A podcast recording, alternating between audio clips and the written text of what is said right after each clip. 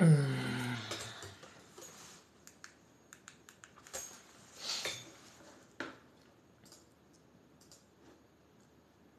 é que é, minha gente?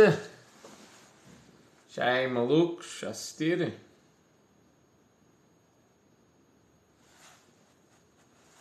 Alô, alô!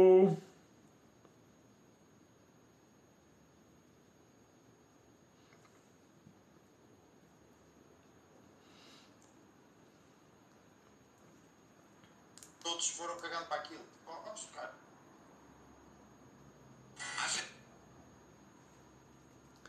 Como é que é, povo? Está tudo não queres dizer?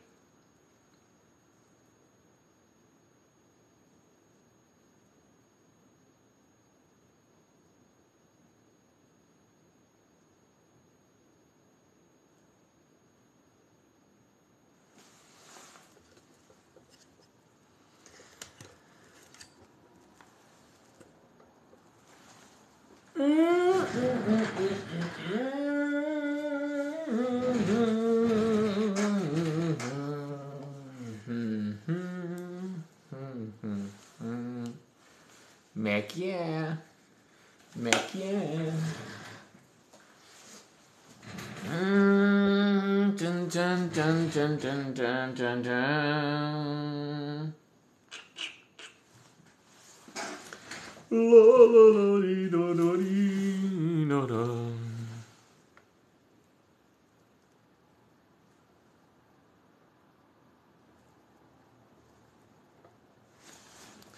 Olha o Gandalezes, como é que é? é Eu ontem, mano fui-me deitar, ainda, ainda estive a ver umas cenas e tu ainda estavas em live a responder. Ora, viva Mário! E a Maria, Maria Pacheco, tão feliz, eu estou. Estou aqui on fire mesmo. E nós não temos motivos para, para estar, estar tristes. O ensinamento do livro O Poder do Agora, que é viver o momento presente. Foi um grande ensinamento. Não gostei do livro, mas esse ensinamento foi espetacular.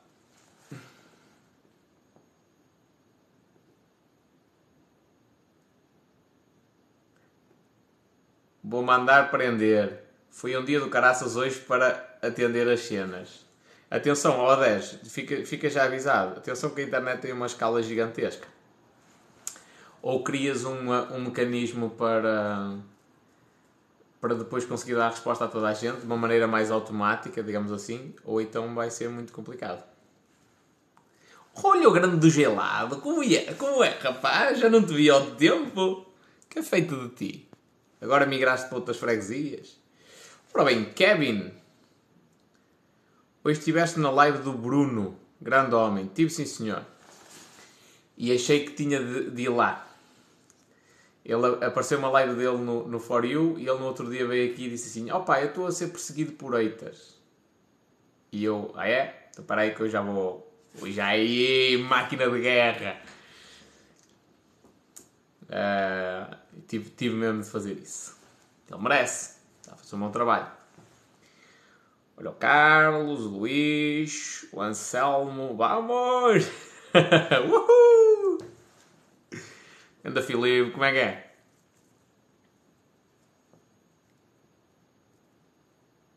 Olhas assim, uh, olhas tanto para os lados, tens assim tantos monitores. Ai, é um filme, mano. Tenho este telemóvel onde tu, estás, tu me estás a ver no TikTok, tenho outro ao lado no Instagram uh, e eles estão numa ring light. Estás a ver?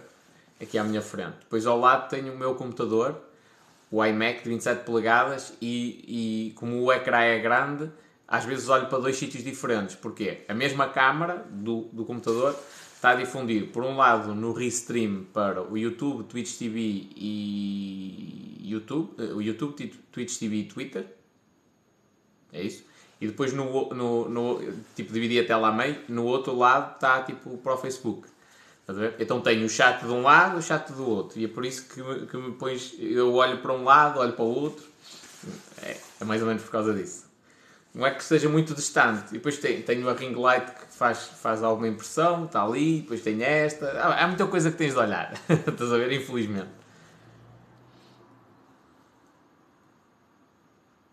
E eu ontem no Insta, diz o Afonso, sozinho, é verdade, foste mesmo até o final.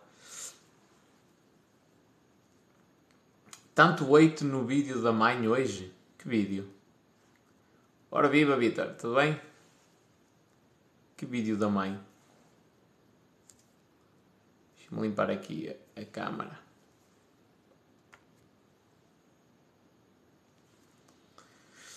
Hum. Dina, gosto de te ouvir direto, sem papas na língua. Isso já é uma coisa tradicional do Norte. já é a nossa maneira de ser. Mas é, eu sou um bocadinho desbocado. É uma coisa que eu tenho de trabalhar, é a inteligência emocional. Às vezes dizer as coisas e não ferir ninguém. É uma coisa que ainda tenho de começar a trabalhar com mais uh, vigor. Mas também não brinco. Quando, não, quando é para ser, é para ser. É, tenho de dizer, tenho de dizer. Não há outra maneira de dizer.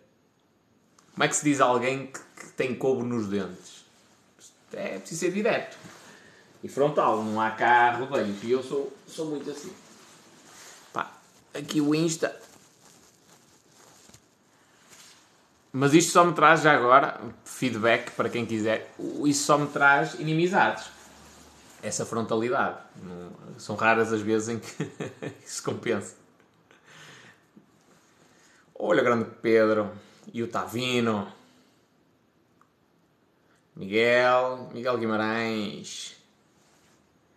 O que é que não gostaste do livro O Poder do Agora? Carlos, o, olha, o, o, o Paulo recomenda esse livro e eu não recomendo. O que eu não gostei é a personalidade do gajo e ele andar sempre a enganhar na mesma coisa. Sempre, sempre, sempre. Pá, não gostei. Se calhar também foi o facto de lerem livro de bolso. Não gosto. Letras muito pequeninas e tal. Não, não gostei mesmo do livro. Mas, e antes disso, se calhar cometi esse erro.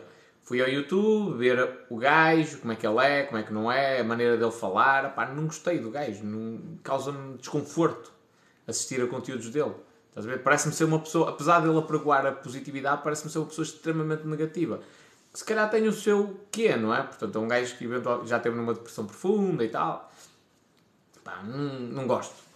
Mas o livro tem. Assim, se eu, se eu pudesse resumir o livro numa cena, é viver o momento presente, porque quando tu ficas agarrado ao passado, sofres de depressão, quando ficas ansioso com o futuro, ou melhor, quando te agarras a um futuro que pode vir a existir, hum, sofres de ansiedade. Pronto. Este é o resumo do livro. Ora bem, eu posso, eu posso pôr aqui isto de uma maneira que eu pareça mais maricas. Estou aqui a trocar os filtros. A ver se há algum que me ponha bonito. Nenhum. Pronto, é este.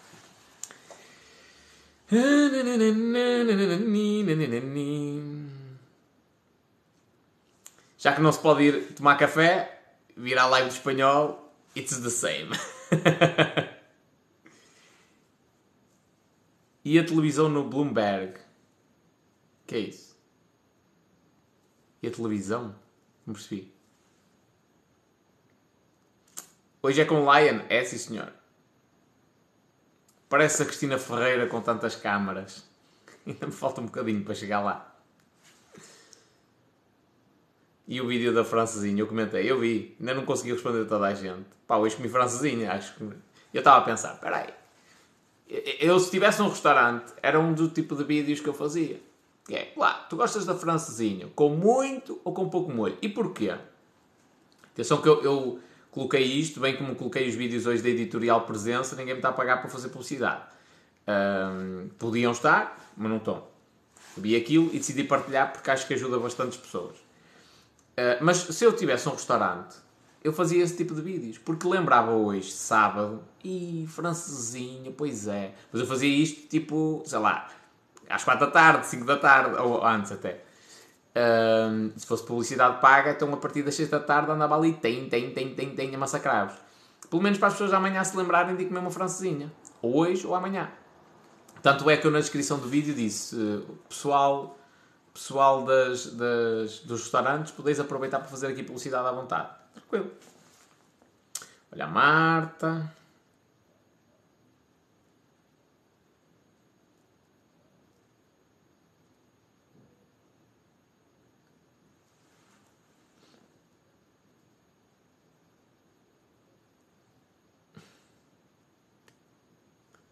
Temos aqui um bocadinho de tempo de encher chouriços. Já e uma, diz o Pedro. A mim já foi. Molho à parte. Também gosto de molho à parte. E batata. Molho e batata à parte. Oi, espera aí. Vim para aqui. Estou a ler o livro. E neste momento, quase a acabar, é um bocado repetitivo, sem dúvida. És belo ou natural? Diz a Cristina. Não sei. Só se for tipo num dia como o de hoje. A chover. Fui correr. Vinha, vinha todo molhado. Vinha como um. Como um pinto. Bora fazer um lançamento, diz o Rafael. Os lançamentos. Eu não, não concordo propriamente com, esse, com essa cena. Não obstante de eu ter comprado a fórmula de lançamento do Eric Rocha. Mas a minha visão é diferente. Olha, grande José, o Orlando, o Miguel, que já é prata da casa também. Vês séries? Não. Já nem, nem, nem li a segunda pergunta.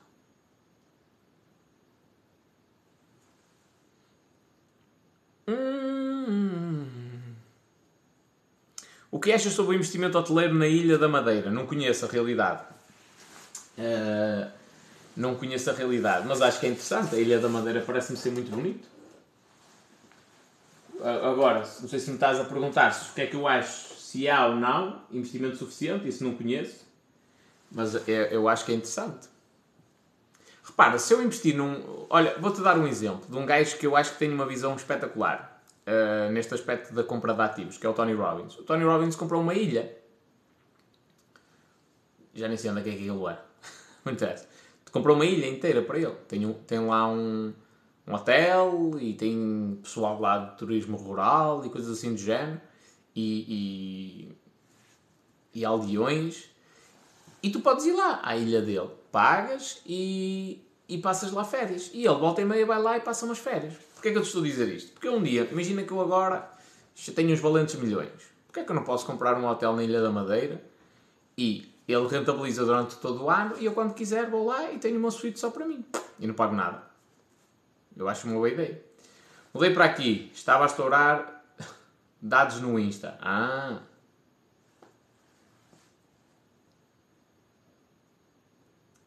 Estava a falar do vídeo em que respondeste a um gajo e usaste mãe dele como exemplo, não é? Tanto weight nesse vídeo. Opa, já nem sei, já são tantos vídeos. Atenção que o pessoal às vezes. Pá, eu sei que não devia de fazer isto, mas eu tenho de exprimir aqui uma espinha. O pessoal às vezes hum, bate um bocadinho mal e não percebe o contexto em que as coisas são ditas. Ah! Porquê? Porque o vídeo aparece à vossa frente, mas é um vídeo de resposta a um nick. Ninguém repara às vezes no nick. É um nick de um gajo que não existe. Zero seguidores. É, por exemplo, eu consigo ter uma percepção diferente da vossa. Que é, o gajo criou 3 ou 4 perfis de seguida para vir comentar. Porquê que ele criou? Porque eu eliminei os comentários, bloqueei. E ele criou outro perfil, deixou comentários iguais. Eu eliminei os comentários, bloqueei. Sempre assim. Pronto, chega uma altura que eles começam a desistir. E depois, passado algum tempo, criam outro perfil e deixam um comentário. Eu, às vezes, para não estar a eliminar, quando é um comentário que dá para, para, para brincar um bocadinho, brinco.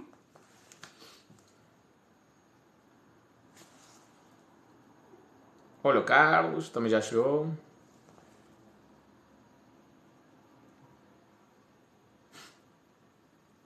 Oh, oh, Marta, eu vou, eu vou para o inferno direitinho. Eu estava a ler o comentário da Marta e já, o, meu, o meu cérebro já estava a imaginar um filme diferente. Eu vou ler o comentário em voz alta, que é para as pessoas perceberem.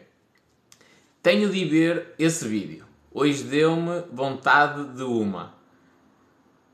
Mas não sei fazer o molho. Portanto, é o vídeo da francesinha. Só que eu. Isto, é que ainda por cima isto está. Quem está no TikTok está a perceber. Isto está dividido de uma forma em que a primeira parte que eu li aparece na linha de cima e a segunda parte aparece na linha de baixo. O meu cérebro já estava a fazer aqui um filme gigantesco. Hum.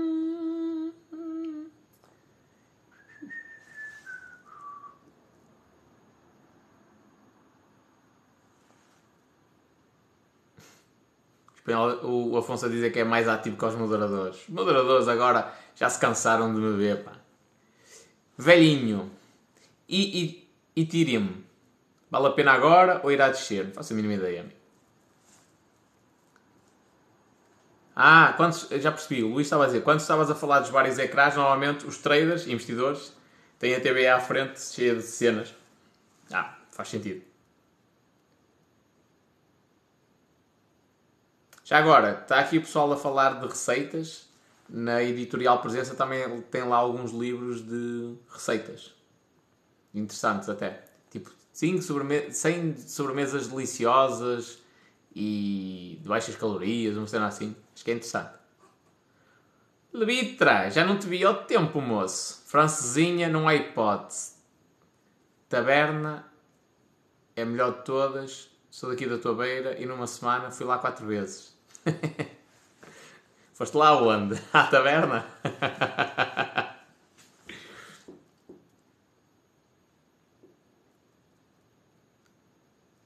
Cá em baixo já, já lá vão dois anos sem comer uma boa francesinha. Que saudades. Taberna Belga, em Braga. Nunca lá fui. À taberna. Boa espanhol, já respondeste ao rapaz dos jogos sobre Final Fantasy IX? Não. Ainda nem estou decidido em vender aquilo ou não. Já me deu arrependimento.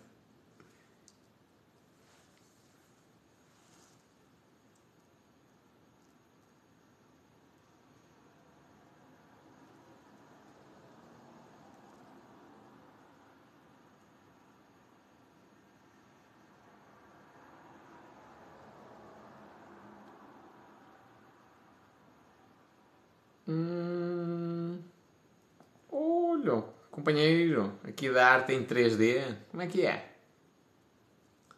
Qual é a tua opinião sobre a Herbalife? Pá, nunca vendi produtos, mas já tenho um podcast sobre isso. Se tu vendes a Herbalife, a minha opinião, hum, eu nunca, não gosto dessas perguntas tipo, ah, qual é a tua opinião sobre? É uma coisa muito aberta. Uh, e o que vais querer saber é uma cena diferente. Uh, a minha cena, olha Manuel, como é que é? Tudo em ordem? Herbalife, se eu tivesse a começar agora, quisesse aprender mais sobre negócios, sobre vender e tudo mais, sim, achava interessante. Hum, apesar de estar a começar, mas já, já leva algum, algum tempo de estudo, alguns conhecimentos. Um, não, vejo, não vejo interesse nisso. Para mim, não estou a dizer para os outros, para mim.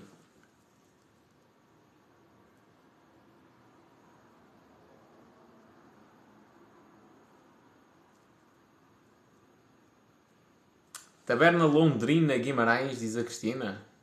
Também é boa? Ou, ou, a taberna belga que ele disse é a taberna londrina? Não percebi. Agora fiquei confuso.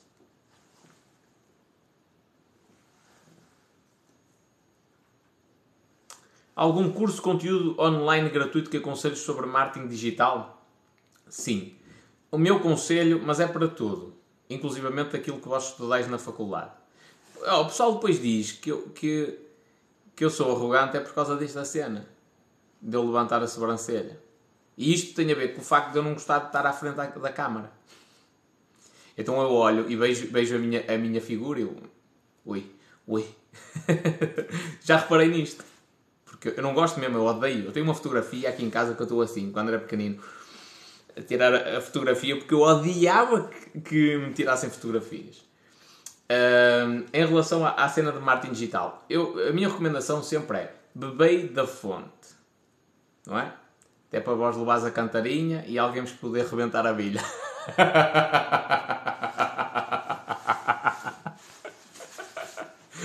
Estou a brincar. Pronto. Uh, bebei da fonte. Bebei da fonte. E beber da fonte o que é? Marketing digital assim, nada mais nada menos que é a extensão do marketing que a empresa já faz. E se é a extensão, é anúncios na internet. Então, anúncios na internet, as duas maiores ferramentas são Facebook, que inclui o Instagram, eh, é, portanto, a empresa Facebook, e uh, Google. Portanto, vai ler o centro de ajuda destas ferramentas. E as duas ferramentas têm cursos online gratuitos. Estás a ver?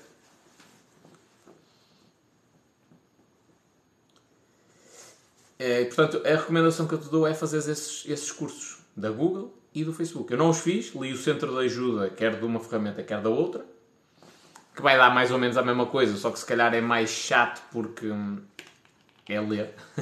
Estás a ver? Mas acho que, pá, vindo deles, até porque eu, eu, eu acompanho o, por exemplo, Google Ads tem um canal no YouTube. Mano, a cena que lá tem balouro. Balouro. Não tens aí nenhum curso de marketing digital com tanta informação como aquele canal do YouTube, gratuito. E vem da, da Google direto, estás a ver? As pessoas depois criam um filme que é, "Ih, porque não sei quê, porque é o curso de não sei quem e o curso de fulano não sei quê e não sei o que mais. E quando na realidade a parte de, de anúncios está tudo na internet, de graça. E eu sou papi. Como é que é, companheiro?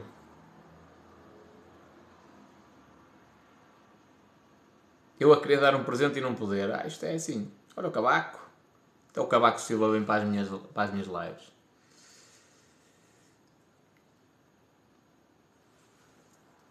Já está a descambar a conversa. Ah pá, isto... Vindo de mim é sempre assim. Havias por aqui como moderador era o Leites de Lordelo. Olha o Coca. Lordelo Vila Real, não. Estamos a falar de Lordelo, mas é Conselho de Paredes.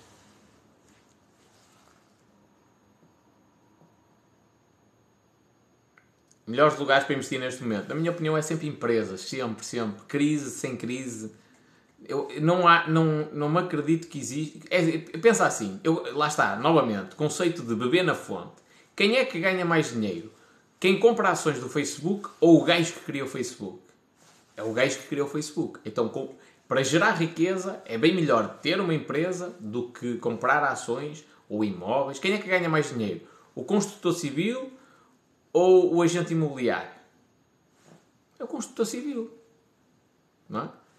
Ah, o, o empreiteiro que faz a obra toda. É, é, esse gajo ganha mais dinheiro do que os investidores todos depois andam ali a comprar e vender e a trocar não sei o que, não sei o que mais. Que andam por rentabilidades pequeninas, mas o construtor faz a cena do grosso. Também o risco é muito maior. Muito maior.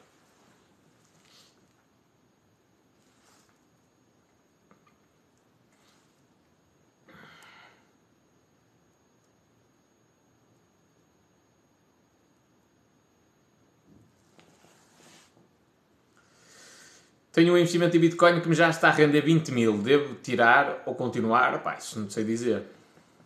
Mas Bitcoin, para mim, eu acho que é uma cena já com uma, com uma solidez muito grande. Muito, muito grande. Não quer dizer que não possa cair. Mas. Não sei. É uma decisão tua. É preciso é capitalizar as oportunidades. Exatamente. Exatamente. Lá, lá, lá, lá.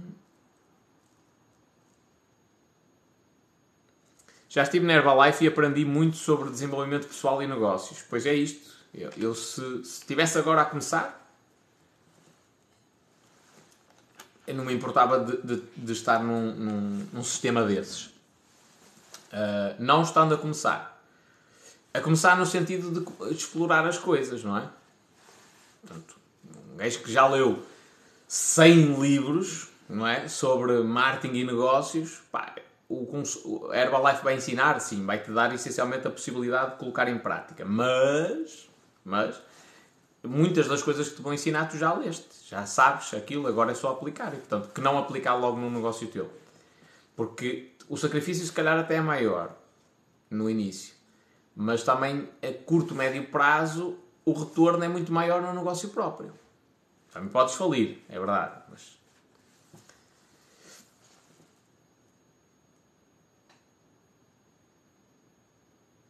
うん。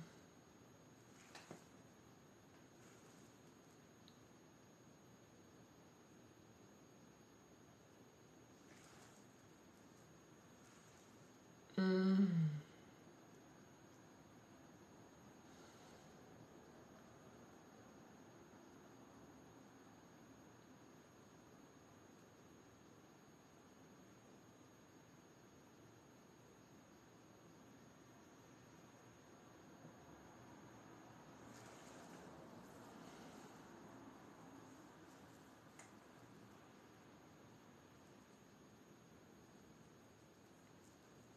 Já leste o de Facebook e Search?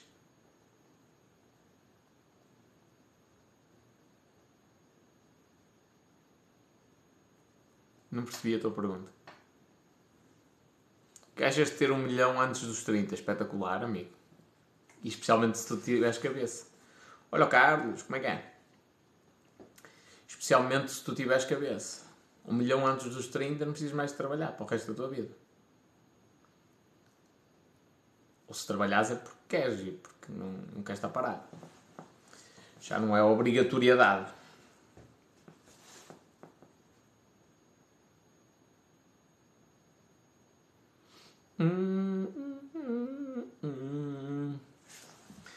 E gente, fim de semana, boa vibe. Olha, quem é que.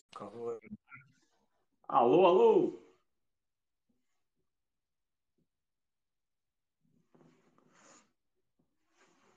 Está parado. Está em freeze. Calma, Ah. calma, voltou agora. Estava congelado. Yeah. Então, está tudo. Está tudo? Estás-me a ouvir Tá tudo. direitinho? Estou. Ok. Não, não gosto. Eu estava aqui a encher chouriço enquanto tu não chegavas. Yeah. Hoje sempre é sobre, sobre as ideias. Ideias. Ok. Ideias. Eu quero deixar aqui uma introdução que eu considero as ideias o melhor ativo do negócio. O ativo, eh, o que, o que se pode dizer, o que se pode dizer o ativo eh, não tangível do negócio. É um bem não tangível. É, sim, são, são, é, né? São, eh, há, duas, há duas palavras que eu gosto muito nos negócios. Eh, que- aliás, uma que eu gosto muito e outra que não gosto nada. A que eu não gosto nada, já comentei contigo, é o projeto de teste. Parece-me um- um- uma coisa que nunca tem fim e, e a ideia é que eu gosto mais. Porquê? Às vezes tudo começa com uma ideia. E as ideias às vezes não são novas. Eh, Às vezes nós temos ideias que consideramos-las novas porque a, a passam, passamos lá a sentir e a, e a, e a acreditar. Percebes? Uhum. E se pensarmos bem, no nosso passado, assim, houve algum input que. Mas isto nem sempre é reconhecido pelas pessoas que têm ideias. Que a ideia não é nova, é só eventualmente uma ideia melhorada. Mas, mas é giro. Então eu pensei em abordarmos esse tema em várias formas. Eh, dar- explicar aqui algumas ideias que, que são da história dos negócios, que resultaram bem, e dar algumas e dar a conhecer também algumas ideias que eu próprio tive, tanto no, no meu negócio como na resolução de problemas e coisas assim. O que é que tu achas? Já não, acho, acho muitíssimo bem. Eu, eu já eu tirei aqui algumas cenas. Ideias é, é, é uma das cenas que me caracteriza. É, é, é por aí que eu acredito que vou, que me vou distinguir. Não, não é só pela ideia, porque é, também acho que é uma, uma coisa importante nós deixarmos aqui ao pessoal, que é, não é só a ideia que, que vale. Aí o gajo teve a ideia do Facebook é um gênio. Não, é a ideia e a consequente execução. Se ninguém coloca em prática, a ideia por si só, tipo, não, não vale muito. E, ainda bem que tu falaste dessa cena de ah, nós fomos influenciados por alguma coisa, ou se calhar até já vimos essa ideia em algum sítio. Eu, eu lembro-me daquela música do Diogo Pizarra, ou Pissarra, não sei como é que chama o, o rapaz, que estava a concorrer para, para a cena do Festival da, da Canção, ou lá o que era, e ele depois uh, desistiu porque foi acusado de plágio. E, e, o rapaz disse que tipo, não, não, tinha, não tinha plagiado ninguém, mas que havia uma semelhança entre a música que acusaram e aquela, sim. E eu, eu lembro-me de, de, ouvir dizer: opá, realmente, nós nos dias de hoje nós ouvimos música em tanto sítio, uh, como é que eu sei se não fui influenciado? Ele achou por bem uh, desistir e, e, acabou por, por uh, não seguir com aquilo em frente. Mas a realidade é que aquilo não era propriamente um plágio. Havia semelhanças, mas não eram plágio. E, e, às vezes pode ser isto. Nós ouvimos uma melodia qualquer e aquilo talhou o nosso inconsciente e depois surge uma ideia original, mas com base nessa, nessa ideia inicial que não é nossa. E há ideias que podemos ter ajustando a contextos semelhantes e de ideias que outros tiveram. Portanto, se nós soubermos muito da história das ideias, podemos ter novas com as mesmas bases. Estou a perceber. É, é o exercício. Eu, eu tenho dois exercícios, mas uh, um, se calhar mais para o fim a gente fala dele. Porque são, são exercícios que, um, para estimular uh, o nosso cérebro, depois tem que ter o outro, que é a meditação, para acalmar. E, e não pode ser falado assim levianamente, senão o pessoal depois fica todo acelerado. Mas Olha, trouxeste alguns exemplos de ideias? Trouxe, trouxe aqui duas ideias, uma a nível internacional e outra a nível nacional, que são duas ideias que, embora não sejam um segredo, acredito que muitas das pessoas não saibam da existência delas, não sabem, não sabem que isto aconteceu. Um é o caso Colgate, não sei se tu sabes o caso Colgate, e outro é o caso ideia, Gal. É a ideia de, de aumentar o, o, diâmetro do tubo? Sim, soubeste disso. E outro sim, é o caso Galp. Esse não sei. Sabes? Então pronto. Então começando para o caso Colgate, queres contar tu, já que sabes esse? Não, não, não, não conta tu, conta tu, que eu acho. Já sei então, a história, já, já fiz aqui um bocadinho de, de, de spoiler, mas conta pronto, tu. Yeah.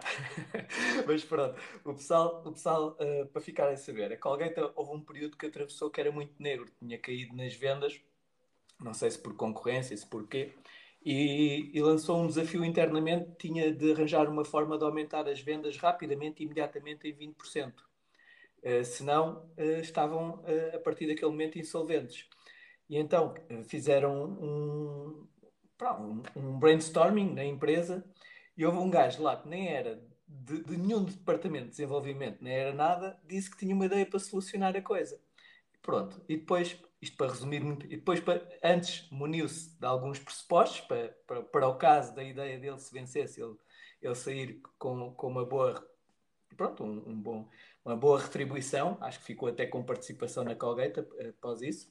Uh, e então a solução que ele apresentou para a Colgate aumentar uh, as vendas imediatamente foi aumentou o diâmetro de saída da, da, da pasta na embalagem resultado imediato, claro que os mesmos consumidores acabaram por pôr, porque nós pomos sempre igual, né? Se é assim, é assim, se é toda ela, é toda ela. Não notamos que aquilo vem 2 ou 3 milímetros mais grosso no, na, naquilo que pomos em cima da escova. E então acaba, acaba-se mais cedo, compra-se mais rápido. Portanto, ele começou, aumentou, conseguiu aumentar as vendas, utilizando exatamente o mesmo grupo de clientes que tinha. O que, na minha opinião, foi excelente. Genial. Eu ouvi a história de maneira diferente. Ouvi a história de os, os gajos da, da parte da, das vendas tinham esse desafio de aumentar as vendas uh, e vinham a descer no elevador e havia um gajo da produção. E o gajo disse: é, então, então estão a estudar quê? Para aumentar as vendas? Eu, sim, que a gente não consegue e tal. É fácil, aumentem o diâmetro do tubo. Quanto mais aumentarem o diâmetro, mais pasta sai, mais rápido vendem. Uh, mas lá está, isso são, acabam por ser mitos urbanos. Acredito que não haja assim uma certeza absoluta em relação a, a, a, à história em si. Mas a pasta de dentes tem várias cenas interessantes. Por exemplo, as pastas de dentes, hoje todas elas têm um certo trago a menta. Não é bem um trago, é aquela sensação de frescura. E isso tem a ver com uma questão relacionada com marketing. Foi um gajo que fez uma experiência e na altura acho que foi a Sensodine passou tipo à frente das outras pastas todas e ninguém conseguia perceber o porquê. E, por, e o porquê estava precisamente relacionado com isso. Era com a sensação de frescura. As pessoas lavavam a boca e ficavam com a sensação de frescura provocado pela cena da menta. Não tinha nada a ver com a, a, a pasta, ela não lavava melhor do que as outras, só que a sensação que ficava na boca dava a ideia de que aquela era melhor, que, dava, que tinha mais, mais, mais limpeza e frescura. Então, a partir daí, todas tiveram de, de, aplicar esse, esse conceito. Yeah. E a outra, da Galp. Eu, eu trabalhei como estafeta, eh, quando eu era estafeta da Central Mensageiro, eu fazia um fixo part-time, que era uma empresa em Oeiras que estava responsável por fazer a decoração dos postos da Galp. E então, e então tive conhecimento disto. A Galp é uma marca da empresa Petrogal. Uhum. A empresa Pe- Petrogal, no seu início, só fazia refinaria. Uh, depois é que definiram como estratégia para a empresa fazer uma rede para vender ao consumidor final. E então uh, o branding decidiu aproveitar a parte da Galp, Petrogal, e passar a ser Galp, Galp, Portugal, e fez o, o branding todo, fez a comunicação toda, a imagem toda, e começou a, a construir para aí postos, a comprar postos de abastecimento e a reformulá-los com a, com a imagem da Galp. Eu fazia, prestava serviço como estafeta na empresa que tratava precisamente do fabrico e colocação e montagem de toda a decoração do que aqueles reclamos luminosos a dizer Galp e tudo mais. Uhum. Nesse processo de, de conversão da empresa e criação de uma marca nova, eh, na altura era assim. Agora, agora a Galp já é uma empresa distinta, mas na altura estava dentro da Petrogalp. Houve um gajo lá, que era até da contabilidade, que basou, demitiu-se. Ninguém percebeu porquê, mas pronto, cada um está no seu direito, não é? Não. Então Não? o que é que ele fez? Não. Ele basou, demitiu-se, deixou a coisa acontecer. A Galp já tinha mais de 100 postos aí no, no, no país todo. Ele foi lá bater à porta. Meninos, vocês não podem utilizar a marca Galp. Eu registrei para mim. É minha. Tem um dono. e a Eles Galp. Eles esqueceram-se de registar a marca. Ficaram naquela como era Petrogalp, Galp pronto. Encostaram-se à, à, à bananeira. Ele apercebeu-se disso, registou a marca, deixou proliferar para depois o custo de alteração não compensar e ele poder pedir alguma coisa para, para ser ressarcido dessa continuidade de utilização. Portanto, a marca Galp era dele. E pronto, tiveram de lhe pagar para ficar Galp. Que fino. Este, este até foi no mau sentido. Foi uma ideia, mas no mau sentido. Sim. sabes que sabes quanto é que custa uma marca? Hã? Sabes quanto, Quanto é é que que custa registrar uma marca? É 127 euros, não é? É, É isso. qualquer coisa por aí. É. E o gajo, o gajo com 20 127 euros ganhou ali uns valentes milhões. Ele, ele ganhou qualquer coisa bem mais que isso. E isto para chegar a, um- a uma conclusão, eu ainda não vou dizer qual é, mas eu tendo esse exemplo, há uma coisa que proliferou eh, no mundo inteiro, mas eu só, só registrei para Portugal, porque no mundo inteiro já não tenho hipótese. Só que eh, porque em Portugal é que usam uma sigla aí num serviço que toda a gente conhece. E essa sigla tornou-se comum. Só que houve um gajo, eu, que calculando que a sigla ia ficar daquela maneira, registrei a sigla para mim. Mas, mas ainda é uma coisa que está no teu poder ou já vendeste? Não, está no meu poder ainda. Ah, ok. Estou a deixar- Ah, é- Estou a deixar proliferar. Está tá a ficar comum e quando ficarem completamente à mercê daquela sigla, que já estão, já estão. Eu estou a aproveitar esta altura que também está tá tudo em teletrabalho e não sei o quê. Deixa tudo voltar ao normal. Que eu vou dizer, oh, pst, atenção, tá? isto aqui tem dono. Genial. Está bem visto. E já agora fica aqui, um- fica aqui uma ideia, que é as pessoas registarem marcas. Houve uma vez um gajo que me deixou um comentário a dizer assim: então um companheiro empreendedor, a sua, o seu nome ainda não está registado. Por que é que eu preciso? Eu nem, eu, eu li no comentário, logo. Mas no meu caso, neste momento, não é uma coisa que seja prioritária. As pessoas não me vão deixar chamar, deixar de chamar espanhol. E, portanto, espanhol é a minha alcunha, não, não é o projeto, uma empresa, um negócio Mas, possa... mas se- tens ideia de manter para o futuro, não perdes nada em, em registar. Porque se alguém depois registar por ti, eh, epá, essas coisas são muito. É, é muito mais comum isso acontecer do que se pensa. Percebes? Aliás, Sim. uma vez que estamos a ter esta conversa pública, pode alguém tratar de já registar, aquilo faz online, eles mandam, fazem a análise, mandam o processo. Nem sei se o espanhol é possível registar-se, se calhar já nem é, porque é uma, é uma coisa muito genérica, percebes? Pode não ser. E, e depois também tem de escolher a categoria, não é? tem de acertar na categoria para o, o que é. No caso, eu já sabia, a minha é muito específica, então eu sabia qual era a categoria onde aquilo ia cair e foi por aí. E, e atenção, não sei se ainda foi uma aposta ganha. Depois, quando, quando eu fizer a exigência da sigla, uh, pai, vai ser feito um estudo e vai-se perceber se, aquilo, se eu tenho direito ou não, uma vez que aquilo até é de interesse público, percebes? Se for, uh, se, se, for, se for provado que é interesse público, eu tenho. Eh, são umas regras diferentes que se aplicam às marcas, percebes? Uhum. É na mesma minha, mas são umas regras diferentes. Ou seja, tenho direitos, mas a prazo. E posso ser ou não remunerado, tudo depende se, aquilo, se a marca é usada para, para, para gerar dinheiro ou não. Okay. E, porque aí depois também ficas com, com a faca e o queijo na mão, que é do género. Meus amigos, se vós quereis utilizar a marca, é preciso me pagar. Se não pagarem, tu moves uma, uma ação, não é? Basicamente, para eles te indenizarem por estar a utilizar o que é, Quando souberes o que é, até te vais passar. Eu, eu só quero, eu, eu sou bastante baratinho. Eu só quero um euro por mês de cada utilizador. e eu estimo cá qualquer coisa como 7 mil a 10 mil utilizadores em Portugal. Jesus. E um Estás euro. Estou. E um euro cada um não faz mal nenhum. Olha, ainda não voltei no Instagram. Mas no TikTok estou cá. Ok. Vou continuar, pois o pessoal do Insta que se, que se amanhe. Um, isso, Olha, estou aqui a dizer que também aconteceu com a marca do El Corte Inglês, isso.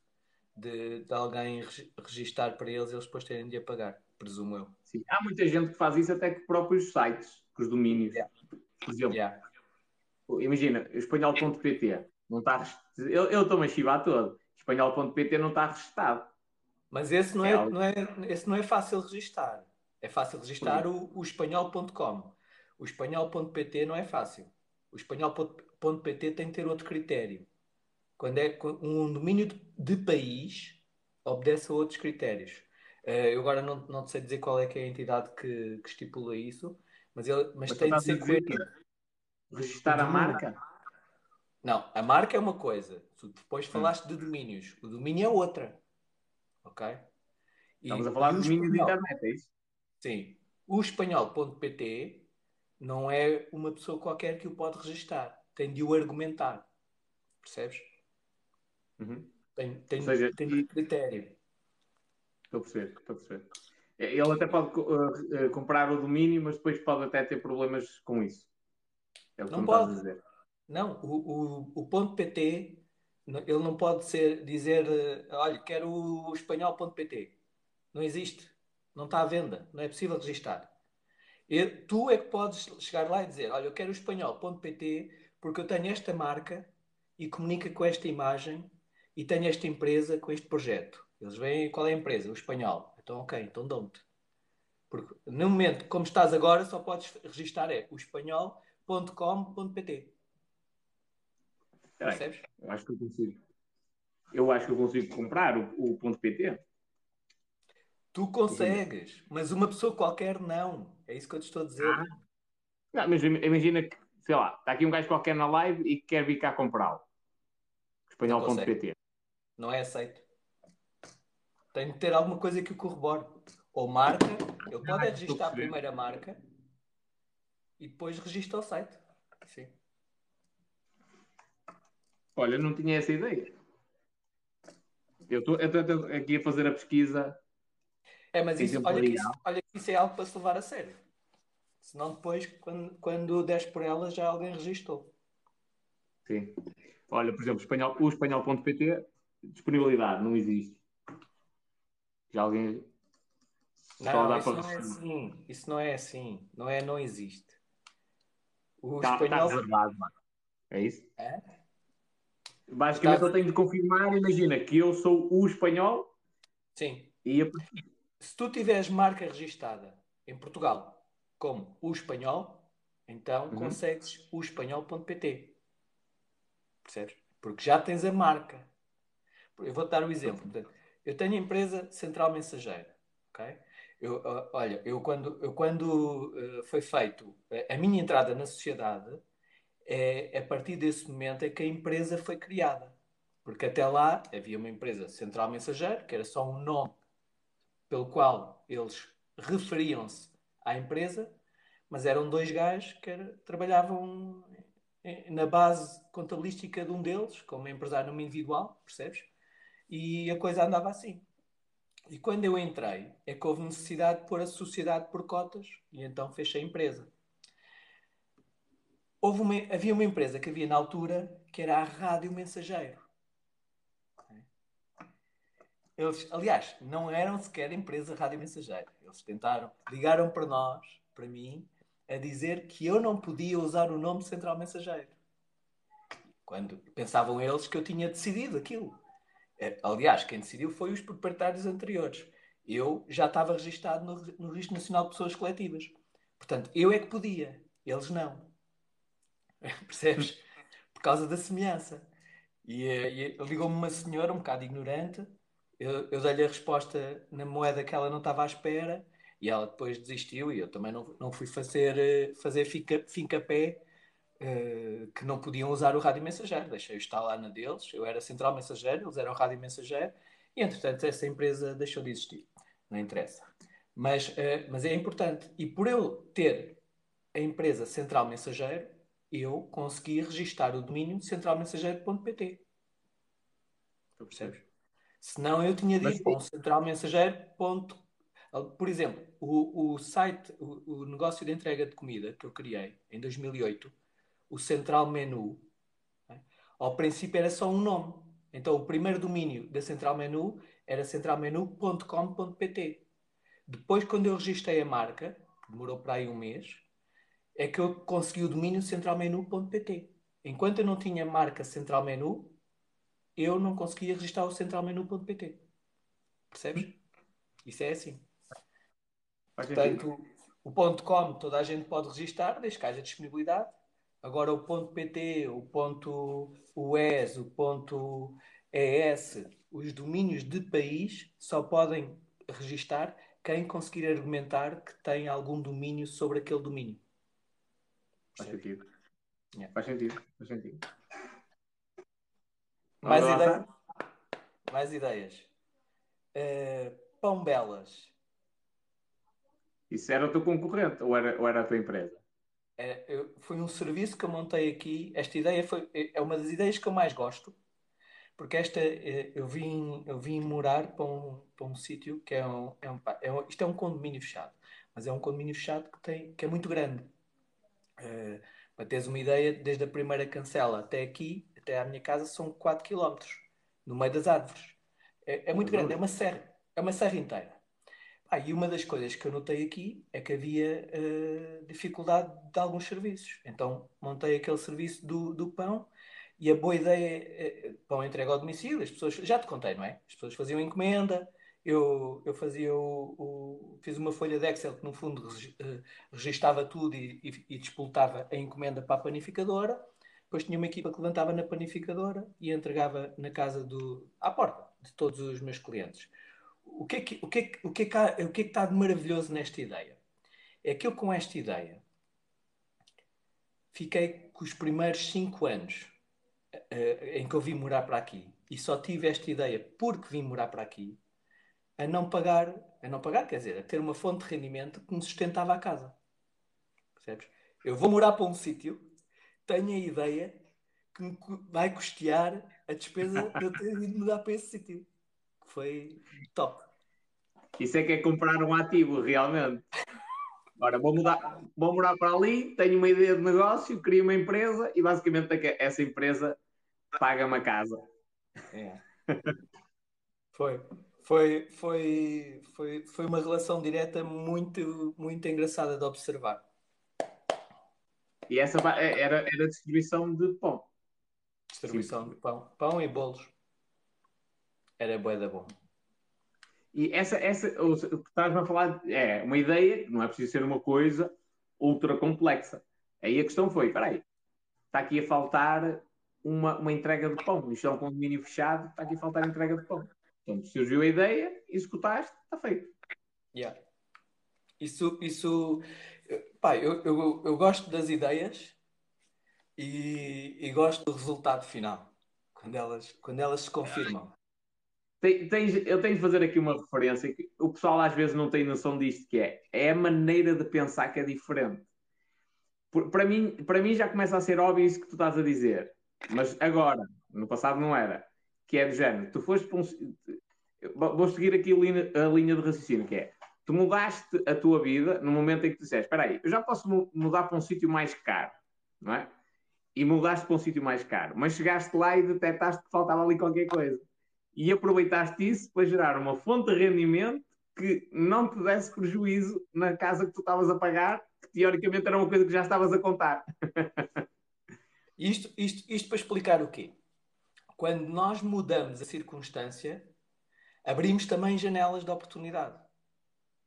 Não devemos. A, eh, eh, a, a nossa, a nossa forma de estar e a nossa forma de pensar tem de estar eh, sempre em alerta e sempre dinâmica porque só temos a ganhar com isso. Porque, repara. Este livro, já leste? Penso como um freak. porque que, que achas que eu digo que sou idiota? É, é das ideias, é, está sempre a pensar de maneiras, maneiras assim absurdas, não é? Sim, sim, e, e agora, agora eh, tenho, tenho, tenho sempre, ao longo dos anos, tenho tido sempre assim algumas ideias absurdas. E houve uma ideia que eu tive também, que foi uh, quando, quando era estafeta de mota. Quando fui a estafeta de mota também tive várias ideias. Uma foi, agora, tu já, agora já se vê, já é comum. Sabes aquelas proteções nas, das mãos que se põem nas motas? Assim, põe-se mesmo no guiador é. e põe-se as mãos uhum. lá por dentro. Enfia-se a mão no guiador, vai-se ali com a, com a mão mais solta. É para o frio, para a chuva. Pá, na uhum. altura eu estafetava, estamos a falar de 1988, por ali. Humano. Andava eu a estafetar, pá, e aquilo, as, as luvas que havia, quando era para o, para o inverno e para a chuva, pá, eh, quem andava o dia todo para ir para o trabalho e vir, ainda era como outro, mas quem andava o dia todo naquilo não havia luva que, que aguentasse. O, a, luva acabava por ensopar com a chuva e o frio, o ar frio ali a bater, ficavas com as mãos num oito e depois precisas também ter as mãos secas, porque a maior parte das coisas que um estafeta transporta e veicula é papel. Então depois estar a pegar com as mãos não só frias, como calça a luva e descalça a luva fria, é desconfortável. Pegar em papel, fica tudo molhado, mau aspecto para entregar ao cliente e tudo mais. Não tem jeito nenhum. Então o que é que eu me lembrei? Na altura, agora já, mas na altura não havia nada. Idealizei um produto, só que não percebi que aquele produto até fazia sentido a nível mundial, porque, quiçá, se eu tivesse registado aquilo para mim, era agora um gajo milionário. Uh... Depois, o que, que, que, que, que eu me lembrei? Uh, pá, vou, vou... Na altura usava-se muito aquelas capas dos carros, sabes? Aquelas capas cinzentas que se cobriam os carros. Sim. Estás a ver? Eu, eu sabia que esse material era impermeável. Então comprei um bocado daquele material e levei a um gajo. Onde eu comprava, havia uma, uma casa que comprava, que vendia material para moto, velas, consumíveis para moto. E tinha lá um homem que já tinha sido alfaiate há muito tempo. Eu conhecia o velhote, era muito velhote já. E, e falei com o velhote: olha, você se agarrar neste tecido, consegue cortá-lo, eu faço-lhe um molde, que isto é para pôr nas motas, mete-se mete uns ilhosos e assim uma corda que não se desfaça, assim meio, uma, uma, corda meio, sei lá, em plástico, assim que não se desfaça com a chuva. E nós conseguimos com os ilhosos apertar aquilo e, e, e porque aquilo era, era rijo, essa, essa napa é um bocado rija, fazendo uma bainha aquilo ganhava solidez e punha-se então, eu fiz o molde, fizemos vários testes na minha moto e pronto, aquilo fazia essa, esse efeito de cone aos, aos guiadores, dando espaço para trabalhar as manetes e podendo pôr as mãos para conduzir à vontade. Epá, eu até andava aquilo, com aquilo com luvas de verão ou mesmo até sem luvas, que é para estar à vontade para mexer no, no, nos papéis e aquilo era impecável. As mãos ficavam sempre secas, aquilo era, punha-se aquilo, estava-se com dois ou três nós, que primeiro que alguém tirasse aquilo dava muito trabalho, Mas quem quisesse conseguia tirar, mas também aquilo ninguém via aquilo em lado nenhum, para que queriam aquilo? Pensei eu. Comecei a usar aquilo a estafetar, cada vez que parava num semáforo em Lisboa, era um gajo qualquer olhar para mim, onde é que arranjaste isso? E eu, ui, espera aí, eu, eu arranjei isto, é pá, é um, é um homem que eu conheço, que o velhote faz-me isto e não sei o quê, é, arranjas para mim, a sério, isso é bué da fixe, quanto é que custa? Pá, aquilo na altura tinha um custo para mim, sei lá, 50 escudos ou, ou o que é que era. E eu, 500 escudos. Ah, fiz, fiz, traz. Eu, tá bem. Bem, comecei a ter boas encomendas daquilo, estava sempre a ir buscar ao velhote. O velhote às tantas já, pá, muito velho mesmo, já ia ver que este gajo, qualquer dia reforma-se e acaba-se o negócio. E, e, foi mesmo o que veio acontecer, o gajo reformou-se e acabou-se o negócio. mas até lá vendi, vendi boés, mas boés mesmo. Mas isso basicamente era quê? É, ficava, ficava como se fosse, sei lá, uma, uma capa por cima da, da do sítio onde o pessoal mete as mãos? Imagina que isto é o punho da moto, ok? Tá, o punho está no, tá no guiador. Aquilo mete-se, é um L, imagina um L assim em tecido, mas o tecido grosso que não, não cola, e tu metes a mão por aqui, porque o L mete-se aqui, com os ilhosos aqui, apertava-se ah, o punho, percebes? E aquilo ficava assim. E tu tinhas é de programar o cérebro para a mão ter de entrar a direito e sair a direito. Porque nas motas geralmente o pessoal tira para o lado quando tira a mão. Uhum. Se fores tirar para o lado, ela não sai, bate ali naquilo, né? Tens de tirar para trás. Era só isso. Era só isso que se mudava em mindset, mas é uma questão da, habituação e é rápido. O que é certo é que aquilo funcionava muito bem. Aqui na minha Acho zona. Aqui na minha zona o pessoal ainda, ainda vai muito de moto para o trabalho. Mas, e quando está a chover, o que é que eles fazem? É, tem tipo uma capa, é desse, é desse tipo dessa espécie de lona, gigantesca, é. mas tipo, cobra a moto toda e, e a pessoa. Está bem, isso... acima deles é diferente. Eles não andam Exato. Tipo, é casa de trabalho. Para quem tem uma utilização mais intensa, isso não dá, como deves calcular.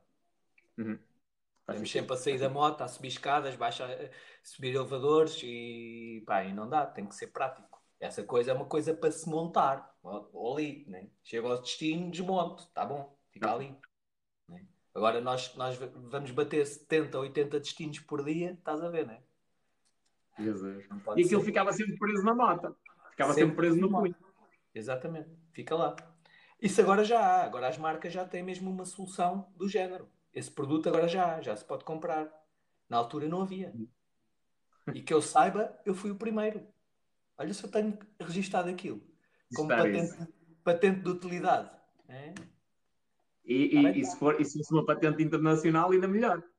Ainda é melhor. Okay. Eu, eu, naquela altura lá sabia que, que existiam patentes. Nem sabia. Nem sabia, nem, nem sabia como fazer. E eventualmente em Portugal também nem havia uma equipa de advogados que soubesse lidar bem com aquilo. Não é? Ah, é... As patentes estava... têm muito, tem muito que se lhe diga. Por exemplo, o meu apito Fox 40, o, o, um apito Fox 40 é patenteado. E eu tenho, eu tenho um recente que comprei, novo, e, mas tenho outro antigo. O antigo tem um número de série de, do pedido de patente. Nem é da patente. É, eles fizeram o pedido e aquilo ainda não estava patenteado, mas já estavam a, a emitir lá o número de série do pedido da patente para evitar uh, basicamente que aquilo fosse replicado. Que não adianta de muito, não é? Porque a China, a China depois pega e replica aquilo, quer tenha patente ou não. Yeah. Bem, Olha, mais. Diz isso. Não, não, avança, avança. Uh, pá, agora, agora já só tenho as, as, aquilo que eu considero as grandes ideias internacionais, que são o que toda a gente conhece e que valida e é excepcional. Há uma coisa que eu acho que a maior parte do pessoal não sabe. Vocês sabiam que a patente que já, agora já é de utilidade pública, porque essa, como era, como era muito comum, eh, salvo erro, foi, foi, eh, foi de propriedade por 50 anos. Eu não sei se, eu não quero estar aqui a, a, a, dizer uma coisa errada, mas eu sei que as patentes, quando têm uma utilidade pública, são limitadas no tempo.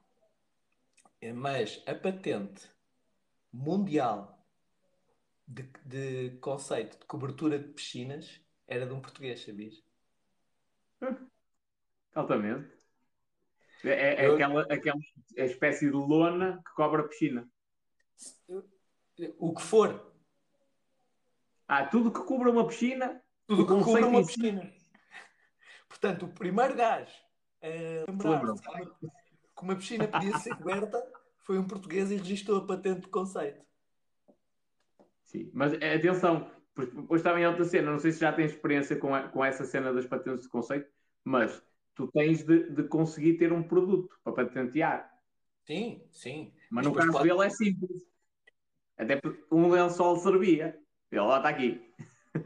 E, e- e esse, esse gajo era muito velhote quando eu, quando eu o conheci e, entretanto, ele, ele mesmo dizia que mais um ano, ou o que que era, aquilo já, já ficava comum, já perdia o direito. Mas não faz mal, porque ele teve 50 anos a beneficiar dos royalties daquilo a nível mundial.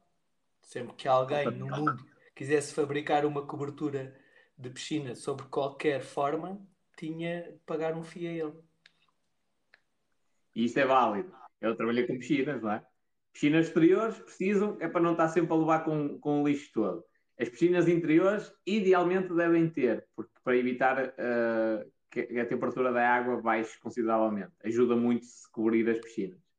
Portanto, sempre que alguém emitia uma cena, de, fabricava uma cena dessas, ganho de pau.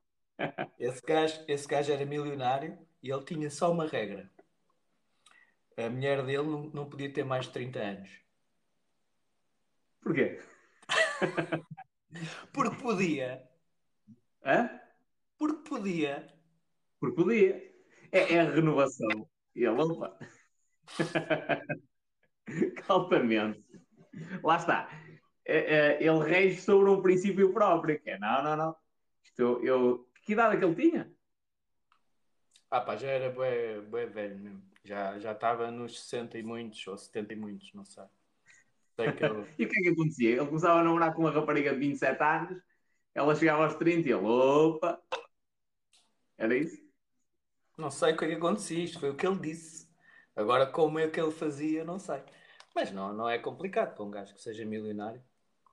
Faz o que quer. É, é engraçado, o Mark Cuban diz isso no livro dele, o Como Vencer. O Mark Cuban diz- dizia que, opá, eu havia-me atrapalhado para arranjar uma mulher e a partir do momento em que eu comecei a ganhar dinheiro, pá, ou, ou fui eu que fiquei mais bonito do dia para a noite, mas eh, elas começaram a chover. E atenção, não estou a dizer aqui nada contra as mulheres, nem nada do género, mas Não, não. eh, o mesmo acontece no, no processo inverso.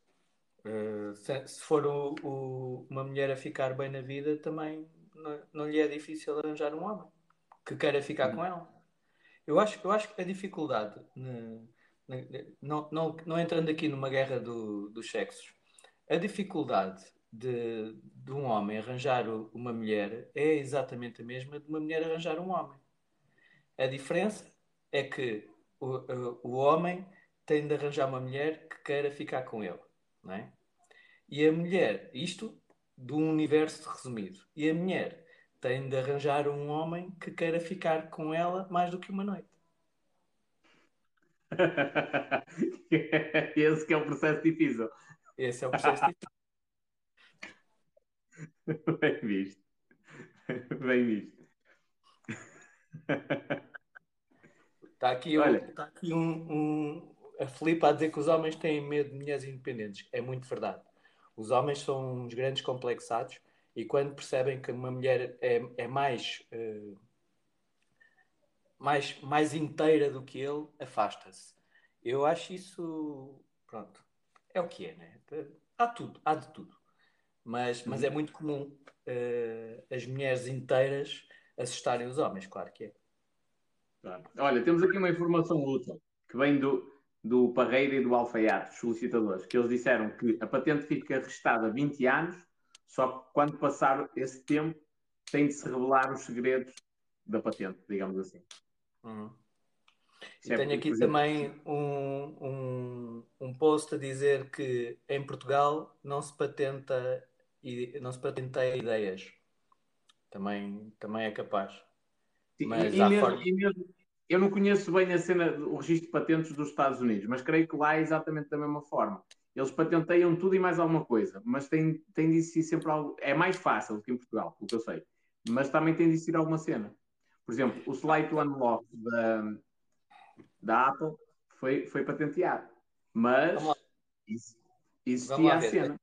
É, o, o, que, o que nos Estados Unidos é mais fácil que em Portugal só, só é distinguido por uma coisa: é a justiça.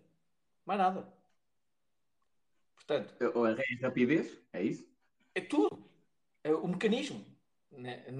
O, o que me, o que me atrai a mim nos Estados Unidos e percebo porque é que o- o- as empresas não vêm para Portugal é o, o modelo de sistema que nós temos, inclusive o de justiça.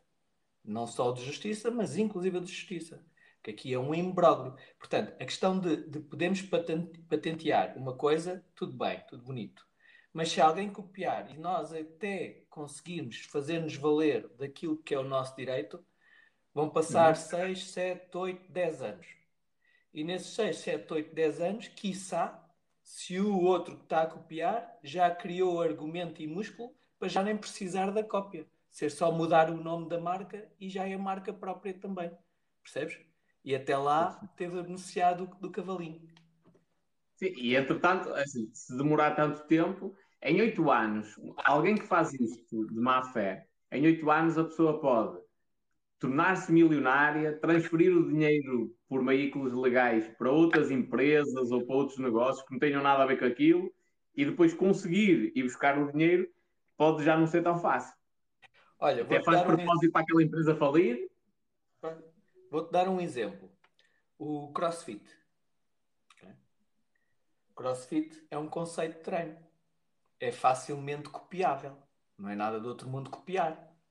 Uma pessoa vai, vai para uma box, um, um, um personal trainer, um, um, um preparador físico, um professor de ginástica, eh, alguém que já tenha conhecimentos na área, vai passar uns meses numa box, percebe que aquilo é treino funcional, é só replicar. Todo o material que está lá, não precisas de comprar à CrossFit. Tem, tem fornecedores próprios que eles vendem a quem pagar. Não é nada, não é nada que tenha de ir por uma via.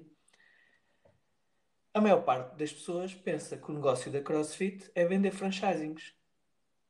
Mas não. O negócio da CrossFit é litigar aqueles que usam a marca sem autorização. Portanto, ele na equipa dele tem eh, 30 administrativos e tem 55 advogados. Os royalties de- do CrossFit não, não, não, não são caros. Até eh, já soube, não quero estar aqui a, a dizer uma coisa errada, mas não, não achei caros. É um FII anual que se paga e não, não é caro. E eu percebi, porque o negócio deles não é aquele, é só apanhar os outros. Em Portugal, eles nem vêm cá ver. Quem quiser aqui copiar, copia. Se chama-lhe cross training, chama-lhe cross aberto, Eu nem quero saber. É tão complexo. eh, fit cross e pronto. E aqui em Portugal, eh, não só o mercado é pequeno, mas também, mas eles podiam vir e apanhavam logo aí 10 boxes onde se pratica e eles eh, dão o treino CrossFit e é tudo fit cross, eh, tudo nomes similares, mas o treino é exatamente a mesma coisa, no mesmo pressuposto. Isso numa situação normal dá para eles os processarem e, e fazerem valer a patente que têm, não é? É isso que estás a dizer. Exato. Ok. Eles em Fazem Portugal não fazem isso pela, pela morosidade do sistema de justiça. Aqui em Portugal nem vale a pena, eles nem entram cá. Em qualquer outro país com, com, com um sistema de justiça que funciona, eles fazem isto a nível mundial. Em Portugal nem vêm. Que eu saiba, nunca vieram cá. Nem, nem- nem- e duvido que venham. Para quê? Metem aqui um advogado. Custa- Quanto é que custa um advogado americano aqui? Ou mesmo contratem, contratem uma empresa daqui. Quanto é que isso custa? Para depois andar oito anos a arrastarem-se no- no- nos tribunais. Não sei se viste o. Nós temos um, um barómetro de, que mede a justiça. Nós, nos últimos 10 anos, aumentámos tudo: número de juízes, número de oficiais de justiça, número de administrativos, tudo. A máquina da justiça ficou muito mais musculada. No entanto, os processos estão mais lentos ainda. Não, ou seja, não se- e, não é, e, e esta análise não é com influência Covid. Esta análise foi até números do ano passado, percebes? Uhum. Eh, agora os tribunais estão, estão, estão fechados, muitos deles, E é natural que acumule mais. Mas é desesperante aqui. Há... Sabes uma coisa que eu acho ridícula? E eu aqui estou a falar, trabalhei na Força Pública, quando era funcionário do Estado, também achava ridículo, que é, grande parte dos serviços tem trabalho a mais e trabalham menos horas. É uma coisa que eu não percebo. É, se, eu, eu, eu, olho por esse prisma. Se uh, os, os, trabalhadores até estão lá sem fazer nada, pronto, não há problema, meus amigos. Vamos reduzir o vosso horário de trabalho em 5 horas por semana. Pronto, já, que se está, já que se consegue dar vazão a tudo, tranquilo. Agora, não. O que acontece é precisamente o contrário. E o ritmo de trabalho é diferente, não é? Em alguns serviços, não estou a dizer que é todos, mas se calhar muitos dos serviços, uh, o ritmo de trabalho é bem diferente e, e, temos uma cena tipo a, a, duas velocidades. Já agora, tenho aqui uma curiosidade muito interessante, que, hum. que foi o, não sei se é o Parreiro ou o Alfaiate estão aqui, que é a Coca-Cola não tem patente da fórmula propositadamente por essa questão, que é no momento em que a gente patenteia alguma coisa, é preciso revelar tudo, neste caso a fórmula. E eles então não patentearam a fórmula, porque assim não têm de revelar a ninguém, nem têm um período definido. Yeah. Está bem nisto. Olha, deixa-me só aqui falar. Uh, uh, está aqui alguém que percebe mais de, de, CrossFit, com certeza, e está aqui a dizer que o CrossFit, enquanto trademark, vende as certificações de formador, é internacional. Sim, o formador.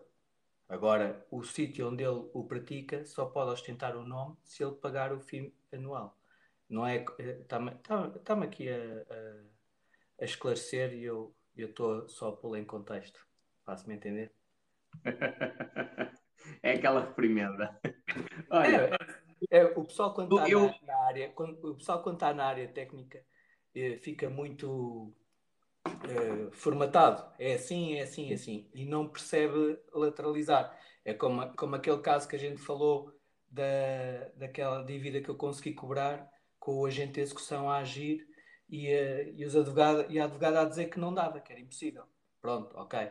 Então como ele diz aqui, é conversa de café, é pesquisa Google. Oh, meu amigo, uh, eu estou na vida real, estou na parte dos fazedores, é só o que eu quero esclarecer.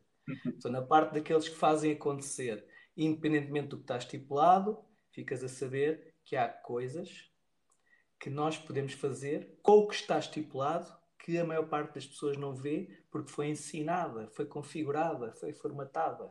E tem de vir um gajo a abrir tudo para interpretar o que dá para fazer e pumba. Sim. Ainda, ainda hoje eu respondi a um vídeo a propósito disso, que é, é eu sou operador de DAE e quando um gajo tira a formação é de DAE é, é desfibrilhador automático externo, aqueles desfibrilhadores que existem tipo, nos supermercados e tudo mais. Sim. Eu só posso operar o DAE ao qual, ao qual eu estou associado. Para operar outro DAE, Imagina, dá um ataque cardíaco a alguém ao meu lado, no supermercado. Eu só posso operar aquilo se tiver autorização de alguém. Yeah. Pá, no limite, olha, olha nem propósito. Deixa-me só interromper daqui para, para finalizar isto do CrossFit, porque aqui o, o BADECO FCP, oficial no Porto, está a dizer que a trademark CrossFit é válida só nos Estados Unidos da América. Ah, então, olha, uh, lance o desafio, vai falar ao pessoal todo que tem box de crossfit que não lhe dá o nome de box de crossfit porque eles estão enganados todos. E tu estás certo. Portanto, vai lá prestar serviço de consultadoria e ainda consegues que eles te paguem. Acho não, que é o cria tu, cria tu uma empresa a dizer crossfit. Pois, ou ele, ou ele cria um ginásio a dizer crossfit. Calhar pode ser. Porque isso normalmente quando, quando, nos toca a nós. é ah, bem pá, pior. Uh, uh, o, pessoal, o pessoal até devia uh, acreditar mais nas suas convicções e o que tu disseste agora faz, é, é, algo que eu gosto de pôr sempre em perspectiva. Aquelas pessoas que não concordam com alguém que, que, que passe uma determinada informação, faça o seguinte: faça investimentos nesse sentido do que acredita. Faço-me entender? Porque tu, tu dizes, vamos aqui dar um exemplo que não tem a ver com o caso, vamos tirar isto da parte das marcas e tudo mais. É pá, uh, a Bitcoin vai cair, a que vai subir é a XRP. Ok? Investe na XRP. Não, é- a, é Tesla, a Tesla não tem hipótese, porque agora a Volkswagen é que tem os carros elétricos para toda a gente. Investe na Compra Volkswagen. ações da, Volkswagen. Segue aquilo que acreditas, mas executa. Vai para, vai para cima. Não estejas só a corrigir. A corrigir de boca. A corrigir de boca é, é tóxico. Né? Vai, confirme com, com o investimento. Pum, põe lá dinheirinho. Trabalhas, di- pões lá dinheirinho, acreditando que aquilo é que é. Não venhas corrigir.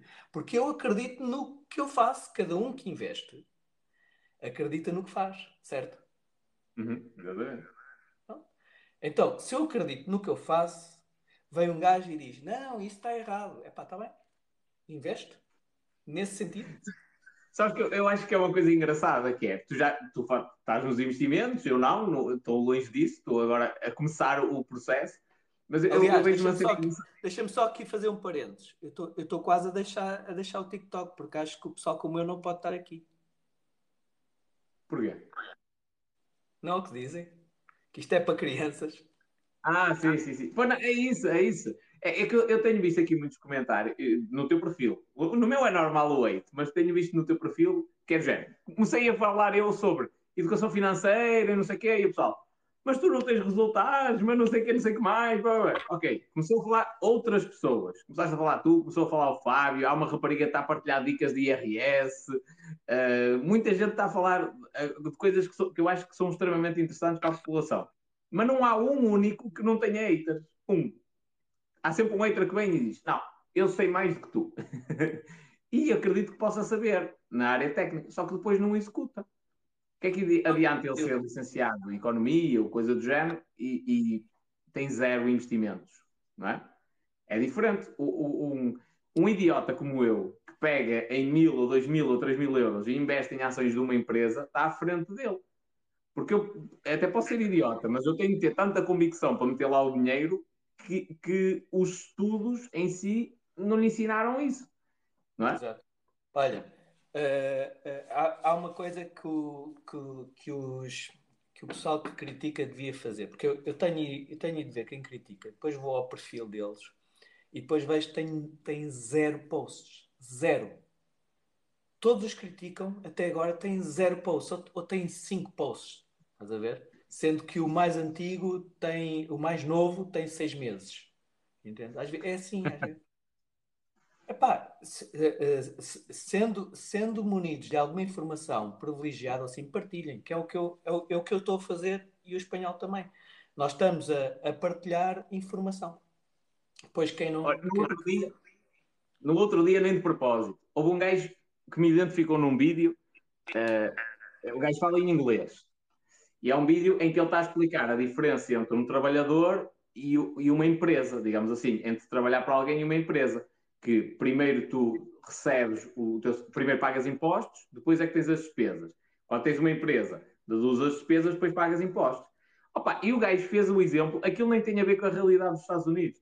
Ele fez um exemplo para as contas serem fáceis, tipo 80% de despesas, 20% de, de impostos, para depois no final aquilo dar uma discrepância interessante. Tal. Tanta gente a criticar. E eu disse a um gajo: opá, grava tu um vídeo. Se achas que eu estou a enganar as pessoas, que estou a vender um sonho e uma coisa que não existe na realidade, que a realidade portuguesa é totalmente diferente, grava tu um vídeo e explica com números, as percentagens certas e tudo mais, porque ali que interessa é o conceito. É as pessoas perceberem que, pá, peraí, se eu primeiro reduzir as despesas e depois for pagar impostos, vou pagar menos impostos, porque o valor a- a- sobre o qual recai a taxa é bem menor. E Claro. é isso que é importante. É, isso, isso é, é- depois há, há uma coisa e há, há uma, há uma coisa que eu sempre reforcei desde o início. Eu, eu não sou um gajo nada técnico, nada. Eu não sou um gajo nada académico, nada. Eu, aliás, esse, esse pessoal são os meus empregados. Eu, eu tenho pessoal técnico, todos licenciados, desde, desde a advogada, ao contabilista, ao gajo do marketing. Tenho uma data de licenciados a trabalhar para mim. Portanto, eu sou só o gajo idiota, o, o, o que executa, o, o, ah, chama-me o que quiseres. Só que O Henry Ford, o Henry Ford teve um processo, moveu um processo contra o New York Times porque lhe chamaram, lhe chamaram idiota. Acho que foi isso. E ele disse: então provem. E o New York Times levou bons advogados a tribunal, basicamente começaram a fazer perguntas de cultura geral para, para mostrar que ele era um idiota, que não sabia nada de nada. Pronto. E ele começou a, começaram a fazer perguntas e olha, não sei dar a resposta a esta, não sei dar a resposta a isto, até que a determinada altura, tantas perguntas, e ele disse: Desculpe, mas para que é que eu preciso saber isso? Eu, na minha secretária, tenho lá três botões eu carrego num dos botões e trago à, à, à, minha presença uma pessoa que estudou aquilo que os senhores estudam na escola para me dar essa resposta. E, enquanto isso, a minha cabeça está livre para eu pensar. Que é, é, é isso que eu faço de bom pelo meu negócio. Pronto. E basicamente é isto que mais ou menos estás a dizer, não é? Portanto, tu tens as ideias malucas e depois, para a parte técnica, tens os gajos que, que Alguém. Alguém. Para a parte técnica, há alguém. Eu agora estou a. a agora vou, vou, mudar o nome da minha empresa. Foi uma ideia que eu tive para uh, diversificar o negócio, porque entendo que Central Mensageiro é um nome muito grande e uh, objetiva só a distribuição. E eu então agora vou mudar o nome da empresa. Não vou dizer já qual é, que é para o pessoal não registrar marcas e tudo mais. Bem, registra da marca. Mas no fundo vai ser um nome, eu já, vi, já verifiquei, está disponível. Nem acreditei quando estava disponível, porque é uma coisa tão óbvia, tão óbvia, tão óbvia e tão comum, tão mainstream, tão, tão, tão de empatia com todas as mentes que porque, no, no fundo, o, meu, o negócio onde eu me está a mudar. Uh, eu, tenho, eu tenho até clientes que estão a, a, a demover a, a, parte da logística para fora de portas. Deixa-me explicar-te. A logística compõe duas coisas: o armazenamento, aliás, mais que uma coisa, armazenamento, picking e expedição. E picking eu, é, é, o É o embalamento? É o, é o, é o compilar, né? Portanto, as coisas estão armazenadas à encomenda do cliente, chama-se colecionar, colecionam os artigos que o, que o cliente encomendou, embalam, põem etiqueta, está pronto para a expedição. Okay? Uhum. O que é que está a acontecer? Nos últimos anos temos observado que as empresas estão a deixar de ter o armazenamento com eles e a delegar em empresas que tratam de, da logística toda. Só que no nicho de negócio que eu domino, elas não se sentem à vontade para passar a distribuição também para esses logísticos. Ou seja, estão a mudar o armazém para lá, eles fazem o armazenamento, fazem o picking, fazem o embalamento, até tiram a etiqueta deles, mas o meu sistema de distribuição é que vai. Eu depois trabalho o meu sistema para, para conseguir ler o código de barras que eles geraram, da empresa deles. Uhum. Eu tenho já dois clientes assim. Dois clientes em que. Mas ver... para a logística também? E picking? Eu, sim, só que eu não quero competir com eles. Eu vou fazer a coisa muito mais criteriosa. Ou seja, eles tratam de logística. E eu vou tratar da logística express. Da last minute. Ou seja, é, é a cena de última hora, é aquela emergência que surgiu e tu tens no teu armazém os produtos do cliente e fazes tudo direto. Exato faço eu o picking e eu direto. E encurta-se uh, o tempo de reação a material de stock. Mas. Então, uma coisa é que eu acho que isto é importante também para o pessoal estar aqui, é de muito valor. Eu, para mim, até, até, acho que é uma coisa natural, mas não sei se toda a gente conseguiu ver neste ângulo, que é tu focaste, estás a focar nisso precisamente para distinguir do que já existe. Certo? Eu estou não é para distinguir do que já existe. Eu estou-me a focar nisto porque entendo que o negócio está a mudar.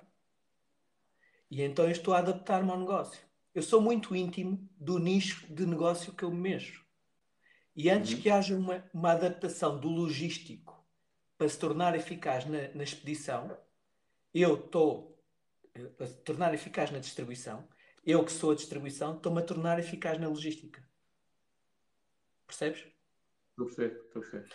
Porque quem, quem faz logística é, é, é, tem dificuldade em fazer distribuição. Mas quem faz distribuição não tem tanta dificuldade em fazer logística. Porque a parte mais difícil é a distribuição.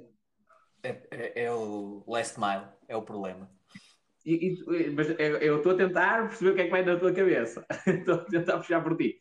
Que é, basicamente, tu dizes que o teu negócio está a mudar, é basicamente uh, uh, o objetivo perfeito era eu encomendei alguma coisa agora na internet e tu daqui uma hora estás em minha casa a entregar. Isto seria o ideal, não é? Então, quando caso, estás... eu, não trabalho, eu não trabalho com e-commerce. Eu trabalho com bens de primeira necessidade. Lembra? Distribuição de lentes em óticas uhum. e um, próteses dentárias. O vai vem dos moldes e tudo mais. Ok? E os parafusinhos, essas merdas todas. Agora, vê bem, principalmente na parte ótica, eu tenho clientes meus que estão fora de Portugal. Como é que eles competem com os outros clientes da mesma razão de negócio que estão dentro de Portugal? Se eles, se eles mandam um material de Itália ou de França ou da Alemanha ou de Espanha, vão perder sempre um dia, não é? E eu tenho volta multidiária. Tenho rotas que saem às 9, rotas que saem às 11, rotas que saem às 13, percebes? Às 13 não, às 14, às 15, às, depois rota dos centros comerciais à noite. Como é que, como é que todas as, as empresas que estão fora do país vão dar, a, vão dar a imagem e parecer que estão cá dentro. É assim. Não, não Montando stocks avançados comigo, dentro de mim, e o cliente deles, quando fazem encomendar a eles, a guia de, de, de remessa sai do meu lado, que eu já tenho pessoal que faz o picking, embala e já segue. Eles, fogo, então encomenda isto à Itália às 11 da manhã e às 3 da tarde já estou a receber. Eu, é, é, mas eu acho que aqui o foco principal é esta questão: é a urgência, a rapidez, não é? Que é uma coisa que já caracteriza a tua empresa, e por tu considerares que o teu negócio está a fluir cada vez mais nessa cena da rapidez. O, o, meu, o meu negócio é a velocidade, ok?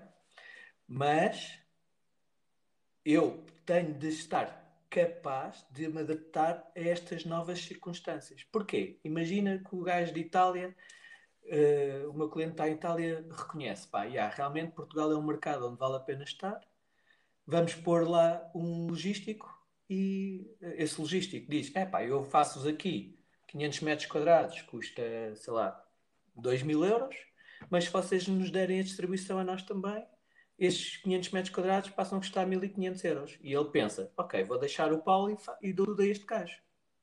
Não precisa, pode dar tudo a mim. Estou a perceber.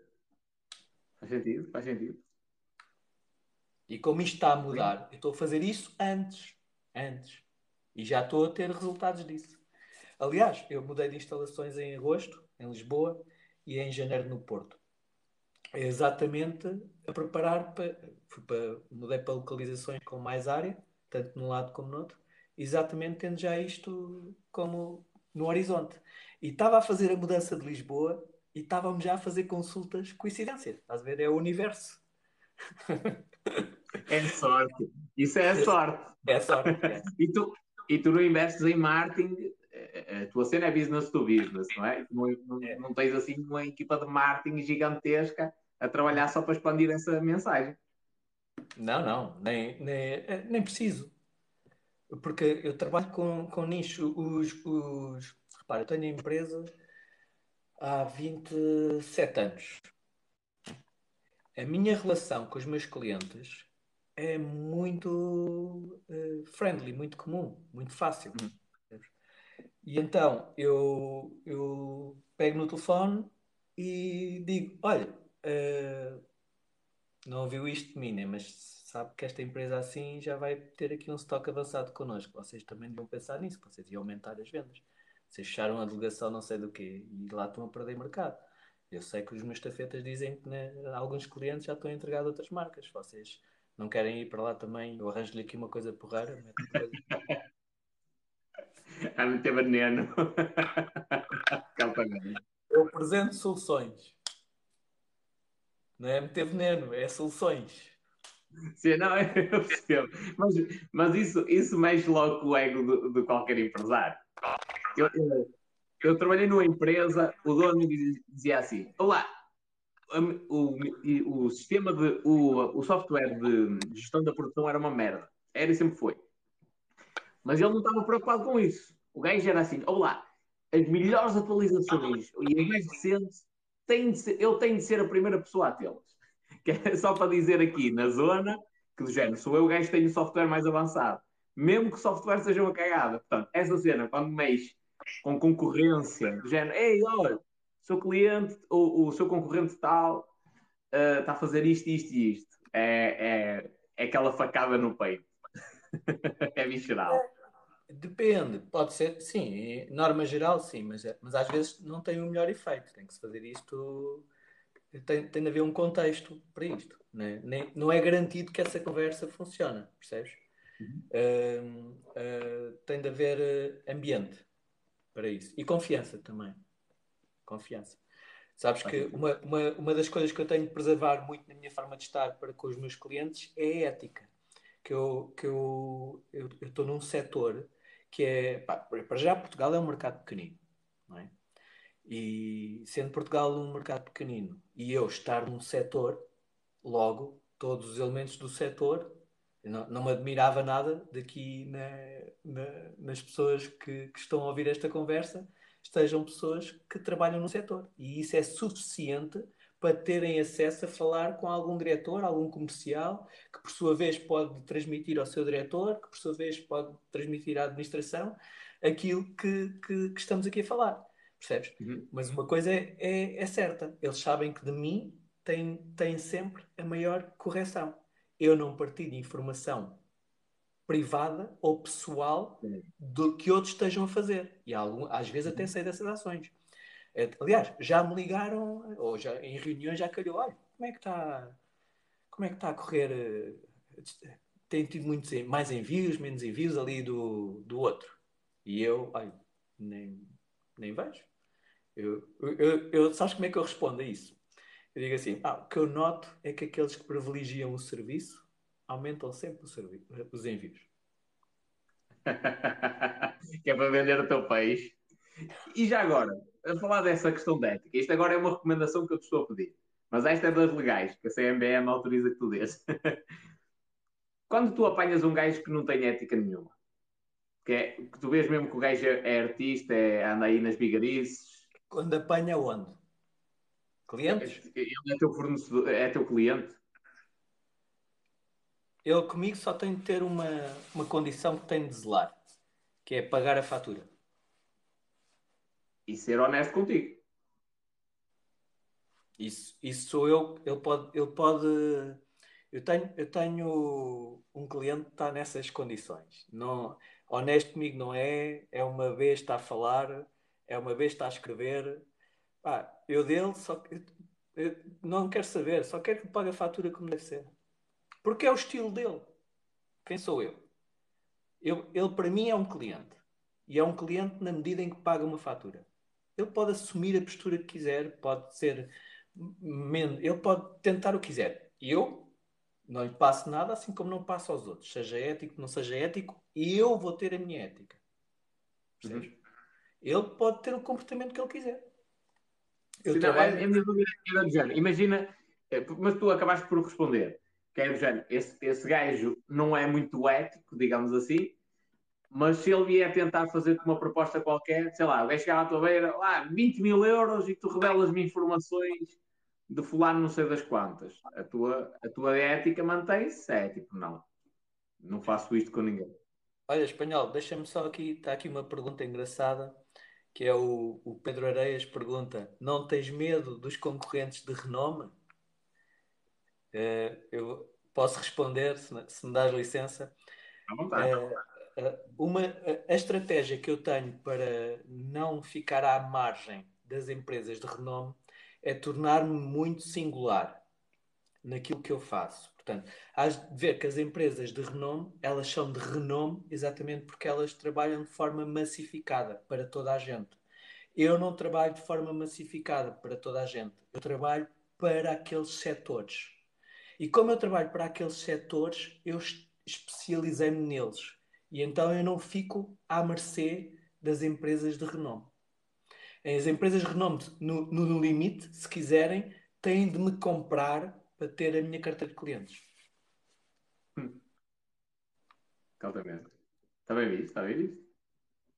E, e- e lá está, essa especialização também é uma coisa boa, porque evita que essas empresas consigam eh, rapidamente fazer-te face. Apesar de elas serem grandes, tu, tu já tens tanta experiência no setor, Não conseguem. Olha, em 2012, os CTT Expresso eh, fizeram isso.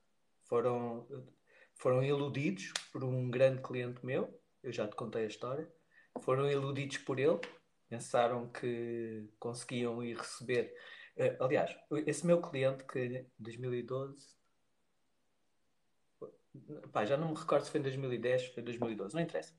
Esse cliente representava muito da, da minha fa- fatia de faturação.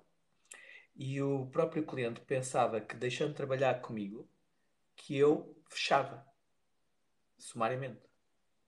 E se calhar ele até estava certo, não, não fosse eu reagir. é? Só que eu reagi na altura. E reagi. Eh, o que é que aconteceu? Os CTT Expresso ficaram com esse cliente, tentaram levar os outros, só que os outros eh, perceberam porque que trabalhavam connosco. Eu explico. Então, o mas mercado. isso foi estratégia propositada para, tu- para, para fechar a tua empresa? Propositada para fechar a minha empresa, eu, eu não acredito. Foi, foi uma estratégia para. Baixar Não, eh, na altura, eh, agora, agora felizmente a perspectiva já é outra, mas na altura teve a ver com, com uma guerra, uma guerra de preços que depois eh, eu tinha uma, uma, uma lógica argumentativa e eles tinham outra e eu percebia porque, eles, porque estávamos em plena crise financeira, né? Foi em 2010. Estávamos em, em plena crise financeira e eles não podiam fazer o não podiam aceitar, não podiam, porque é uma multinacional, então eles estipularam para o mundo, uma vez que estamos nesta crise fi- eh, financeira a nível mundial, não pode haver aumentos neste tipo de fornecedores. E eu era um deles. Porém, o meu contexto era outro. Eu vinha de uma sequência de dois anos sem aumentar, exatamente por um- uma aposta num projeto de, de expansão. Eh, e, e havia um compromisso aqui de parte a parte. E, e eu, eu apresentei o- uma, uma proposta viável para viabilizar eh, eh, a continuidade, só que do outro lado não houve. eu estou a tentar contar isto com o maior dentro do que é cuidado possível. dentro do que é possível. Do outro lado, não houve pronto, a melhor interpretação daquilo que foi a minha proposta, e então sabiam de porquê que trabalhavam connosco e sabiam que saindo de trabalhar connosco eh, ficavam eh, um pouco na surpresa do que ia acontecer. Mas acreditavam que o CTT Expresso, como uma empresa de renome que é, ia dar conta do recado e deu, se bem que limitadamente, e, e- os outros clientes concorrentes eh, perceberam o que é que aconteceu e validaram o porquê trabalhavam comigo com a continuação de trabalhar comigo. Hum. Por outras palavras, a partir do momento que esse cliente saiu, e eu aí quero explicar, ele não perdeu nenhum cliente. Portanto, essa fábrica saiu, deixou de trabalhar comigo, foi para o CTT Expresso e eu continuei a fazer distribuição dos outros, das outras fábricas todas. Esse cliente não perdeu nenhum cliente. Esse cliente perdeu encomendas. Porque eu logo na semana a seguir, em óticas onde eu ia durante anos e anos, décadas, em que só entregava da marca que saiu, passei a entregar de outras marcas. Percebes? Ou seja, até, até as empresas que, permaneceram contigo foi va- vantajoso para elas, porque ainda aumentaram a faturação, começaram a vender mais. Em números, vou-te explicar em números. Essa empresa que saiu representava na altura 17% do meu volume de faturação. E pá, Bastante. Pronto, Um quinto. Vá. É no uma mês a- empresa. É uma só empresa, uma empresa. um cliente representava. Eu tenho 80% da faturação em 4 clientes. Sim. Dizem, dizem que isto é errado. Olha, estou errado há 26 anos. É- Tem um risco. Tem um risco, mas não está. É, é o que é. Vou fazer o quê? Portugal é pequenino. Fecha Mas a é. Não, mas, mas eh, continuando, portanto, esse, esse cliente representava 17% da nossa faturação. Hoje em dia já não, já representa menos. Nós aumentámos, entretanto. E o, e o, não, ele, ele aumentou também. A fatura dele aumentou, mas já não representa, é 17%. Mas no mês imediatamente a seguir, faturámos apenas menos 6%. Em termos de percepção, termos gerais, o que é que significou? Ficou que só o facto desse cliente não trabalhar connosco e passar para o CTT Expresso fez com que os outros clientes que continuaram connosco passassem a vender para aquelas óticas que eram, em primeira opção, clientes do outro. Porque as óticas perderam a confiança na distribuição. Que o CTT Expresso não tem a nossa capacidade. Tem mais para muita coisa. Para o nosso setor, não tem.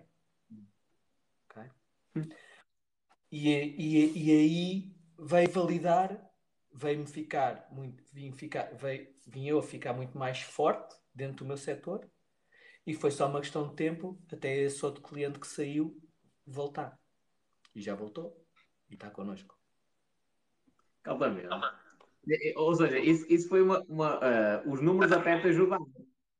Não é? Epá, perdi um cliente que representa 17%. Não Logo foi- assim, menos 6% de faturação, maravilha. Não foi, não foi um período fácil, foi um período negro, mas, mas mais uma vez, eh, como, como acontece, eh, aconteceu sempre comigo, todos os períodos negros é como, né, quando, como é- há uma expressão brasileira que é tocar a onça com vara curta. né? Uhum. Pá, esses períodos negros fizeram agora, com- foi um período negro.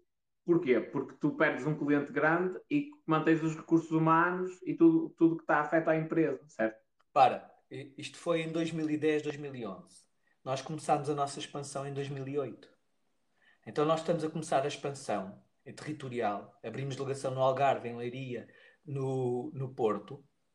Eh, isto em termos de custos, para nós, é brutal. E tu sabes que o problema de crescimento numa empresa de prestação de serviços pode ser um problema só por si.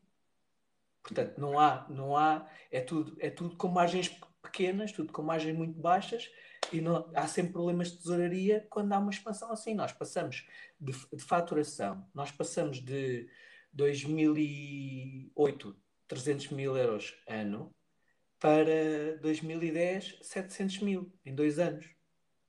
Percebes? E, e agora estamos com, com Bem, este ano, este ano já vamos lá uma tareia, né? já levámos no, no outro, este também, mas estamos na ordem do, dos, dos 3 milhões de faturação. Mas uma coisa é em 10 anos, outra coisa é o dobro em, em 2 Dois anos. Com Hum. o esforço financeiro de abrir estrutura, criar eh, as rotas, montar escritórios, alugar com duas rendas, com, com esses custos tudo, comprar carrinhas para as ligações, né? E quando tu dizes que é período negro, é pelo facto da expansão em si, ou seja, que isso na, na- na caixa da empresa já, já é, um, é um custo considerável por estar em expansão, e depois que perdes um dos grandes clientes. Não é? Ou seja, é Perco- das perco, perco um dos clientes que nos ajudou na expansão. Ou seja, era vital para nós que eles estivessem lá. Porque se não fossem eles a ajudar, nós também não tínhamos avançado. Esse cliente pediu-nos para nós avançarmos para o Porto. Nós fomos porque eles pediram. Pois por isso. Por... E, e nessas alturas conseguias dormir? Pá, eu conseguia dormir. Eu, ah, eu, quanto a isso, tenho uma forma de ver que eu, que eu vejo no que o pessoal verbaliza. Eu não penso muito bem assim. Eu, eu, não, eu não penso assim no. Ah, não consegui dormir nada. Se eu não consegui dormir, consegui pensar. É bom. Ah, a, a, a questão é: se eu, se eu não durmo, é porque não estou cansado o suficiente para dormir. Tu, percebes? Não, yeah, houve, houve alturas que não consegui dormir por estar em ansiedade, em saber pá, é, agora vou ter esta merda para pagar, ou como é que eu faço esta outra. Tenho aquele gajo a faltar e agora preciso de, de um carro ali e precisava de mais um carro ali e não há dinheiro, como é que eu vou fazer? Pá, esses pensamentos vão gerar ansiedade, vão gerar uh, uh, pronto, um, uma série de, de, desconforto mental, mas, mas, mas é aquilo que eu te disse: é tocar a, a onça com vara curta. Porque uh, com, essa, com isso que aconteceu, eu percebi que não podia estar só naquele setor. Então avancei para o das próteses dentárias, é isso, percebes? Uh, que eu percebi que não, não, não podia estar a contar com os clientes uh, portugueses. Então uh, dei-me a conhecer a clientes estrangeiros que nem sequer tinham distribuição cá. E disse: Olha, assinei com uma, uma bandeirinha. Olha, isto em Portugal, Portugal consome bué de ótica, que o pessoal aqui paga bué da caro pelas lentes. Nós aqui pagamos bué caro pelas lentes mesmo. E então eles, é pá, Portugal é um mercado pequenino, é um mercado pequenino, mas é aqui trabalhas com margens de 800 a 1000%, não é como estás aí a trabalhar com margens de 50 ou 100, né? E eu, pá, espera lá, então Portugal é 8 vezes mais pequeno, mas vende-se 8 vezes mais caro, então se calhar é boa ideia. se calhar é interessante. Eu, eu, eu, vou fazer aqui uma, uma referência ao que tu estás a dizer, que é, és tu que mostras aos clientes qual é a vantagem de investirem neste mercado. Isto Sim. porque muitas das vezes as pessoas não conseguem mostrar aos clientes qual é a vantagem de utilizar o produto. Tipo, como é que aquilo se utiliza, como é que se faz. Neste caso, tu não vais vender propriamente os teus serviços. Tu vais vender não. a ideia do género. Meus amigos, aqui dá para ter margens de 800%. eu, vou, eu vou criar uma, uma, uma ligação em que vou garantir o, os mesmos, uh, uh, os as mesmas armas que a concorrência que ele tem cá, as tais empresas de renome que estão cá e que são minhas clientes também, e vou-lhes dizer: você consegue ter a distribuição comigo, basta fazer desta maneira e este mercado é apelativo. Percebes? Este uhum. mercado é apelativo porque, repare, funciona assim, assim, assim. Eu consigo fazer distribuição nestes moldes. Eles depois, alguns tentaram. Alguns tentaram entrar em Portugal sem ser por nós. Só que o meu trabalho aqui tem sido feito com muito rigor e, e, e não quero estar aqui a entrar em mais por nós, porque também a maior parte, se calhar, ia, ia ser maçador ou não ia perceber. Mas uh, uh, as diferenças, que são, são coisas mínimas, eu posso dizer, as diferenças funcionam numa base de que nós chegamos sempre à mesma hora. Ponto. Portanto, uma ótica que esteja na, na Avenida da Liberdade, se o estafeta passa lá na segunda-feira entre as 10 e as 10 e 15, na terça-feira passa a que horas? 10 e 10 e 15. Na quinta-feira, daqui a 6 meses, vai passar a que horas? 10 e 10 e 15. Percebes? As voltas são. A nossa hora de passagem é sempre igual.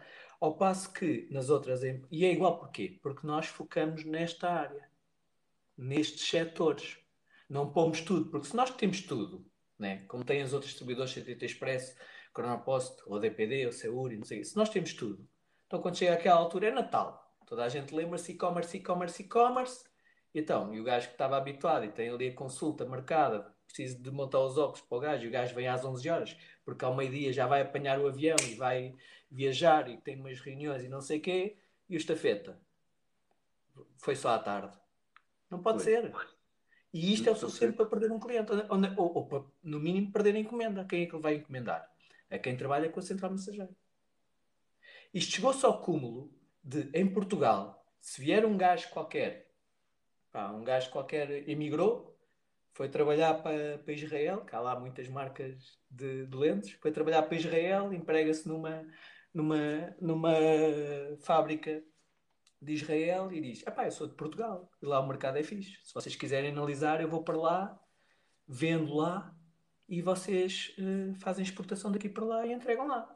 Bem, então o gajo vem. Imagina que o gajo não conhece a Central Mensageiro. Vem um português que emigrou, lá empregou-se e vem. Pai, sou português, vou vender lá. Ele chega cá, começa a ir às óticas Começa a dizer: Olha, tenho esta marca, assim, assim, assim, tal, tal, tal. Garanto-te a ti que a maior parte das ópticas vai logo perguntar: e quem é que entrega? Ah, bastante Israel, importante. o PS. Está bem, está. Está bem. Então eu tenho clientes que contratam o PS para fazer a expedição e o PS traz a mim, ou eu levanto no PS até, que é o mais rápido, e eu é que vou compilar aquilo tudo e eu faço chegar ao cliente final ainda no mesmo dia. Altamente. Eu, eu gostei deste, deste pequeno pormenor que é. Não, ou eu levanto no UPS que é mais rápido, quer dizer, a minha cena é a velocidade e a UPS, que normalmente até acaba por estar, estar associada à rapidez de entrega, Mas há uma coisa mais importante, ao espanhol, há uma coisa mais importante. Repara no que eu disse. O ótico, que não é o meu cliente, o ótico é o cliente do meu cliente. Ele é que me vende. Foi isso que eu trabalhei ao longo dos anos. Sim, sim. as, as óticas, estás a dizer. As as- óticas. as- estou a perceber. Eu sou As cliente do teu é cliente. Queremos que a entrega seja pela central mensageira. Porque sabemos com o que contar. Como isto é material técnico que requer montagem, eles têm de saber com o que contar. Eles não querem saber que a entrega é feita no dia a seguir. Eles querem saber que horas é que a entrega é feita no dia a seguir. A que horas? Se a horas, a horas suficientes ainda há tempo do técnico montar ou não. Esse foi o trabalho que eu fiz ao longo do tempo. Foi criar habituações. Percebes? Hábito. hábitos. E como, e como eu, eu conheço bem o setor, sabia que isso era importante e foi por aí que eu, fui, que eu, que eu desenvolvi. Isto é só um exemplo, há vários dentro do meu setor que eu fiz. Ou seja, depois eh, o, o mercado em si fica tão dependente dos teus serviços que não tem muita hipótese. Corre Ah, para a concorrência e acabam por voltar para ti. Vão para a concorrência, eles estão sempre a fazer testes. Estão sempre a fazer testes e não, os- não os leva mal, porque há multinacionais que têm em. em, como- eles têm um nome para isso, mas pronto, é, é folha de execução. Todos os anos têm de consultar isto, isto, isto e testar isto, isto, isto. E fazem testes. Eu, eu sei. E depois, depois andam as estafetas a, a ligar-me. Olha, vim aqui não sei aonde e estava aqui um estafeta da Nasex a entregar não sei o quê. E eu, tá bem, pá, deixa estar. Estão a fazer testes, deixa de estar. Ou seja, eles ainda são teus clientes e já contratam a concorrência e dividem basicamente as encomendas para, Eles para testar. Eles têm de o fazer. Têm de o fazer. São obrigados por, por eh, norma operativa de funcionamento a fazer. A- todos os anos a consultarem o mercado e todos, todos os anos testarem o mercado e validarem que estão a trabalhar com, o- com o melhor operador. E nós sabemos muitas vezes até que quando eles estão a testar, sabes como? Os ópticos começam a ligar para nós. Olha, estou à espera de uma encomenda da não sei quantos, ainda não chegou. Nós vamos ver, não temos nada para si. Reclame para lá. Ligo para eles. e isso por si só já, já dita Já eh, sei. eles escolherem tanto. Está a acontecer um teste, já sei. Eu sei. Não, tenho, quer dizer, tenho num cliente todos os dias 80, 100 views, 80, 100 views, 80, 100 views. Um dia tenho 50. E tenho bué de óticos a ligarem para mim. Para mim, quer dizer, para os serviços. Olha, onde é que está a minha entrega? A minha lente, está onde? Não sei, não vai para nós. Pergunta ao, ao seu fornecedor. Isso é a melhor cena que pode acontecer. Para ti Yeah. é a melhor cena que pode acontecer, porque é, é o carimbo, é o selo de qualidade, não? Yeah. Porque eles depois vão ligar para lá reclamar e eles, epá, não não justifica, pelo preço, a diferença de preço não justifica. Yeah. Não, é, não, é- não, por preço já não justifica, não justifica por nada. Porque há, eh, durante, durante algum tempo houve uma habituação em que o negócio dos próprios óticos era muito na base do ah, querias chegar mais cedo. Pá, nós também não conseguimos estar em todos os sítios às 9 horas.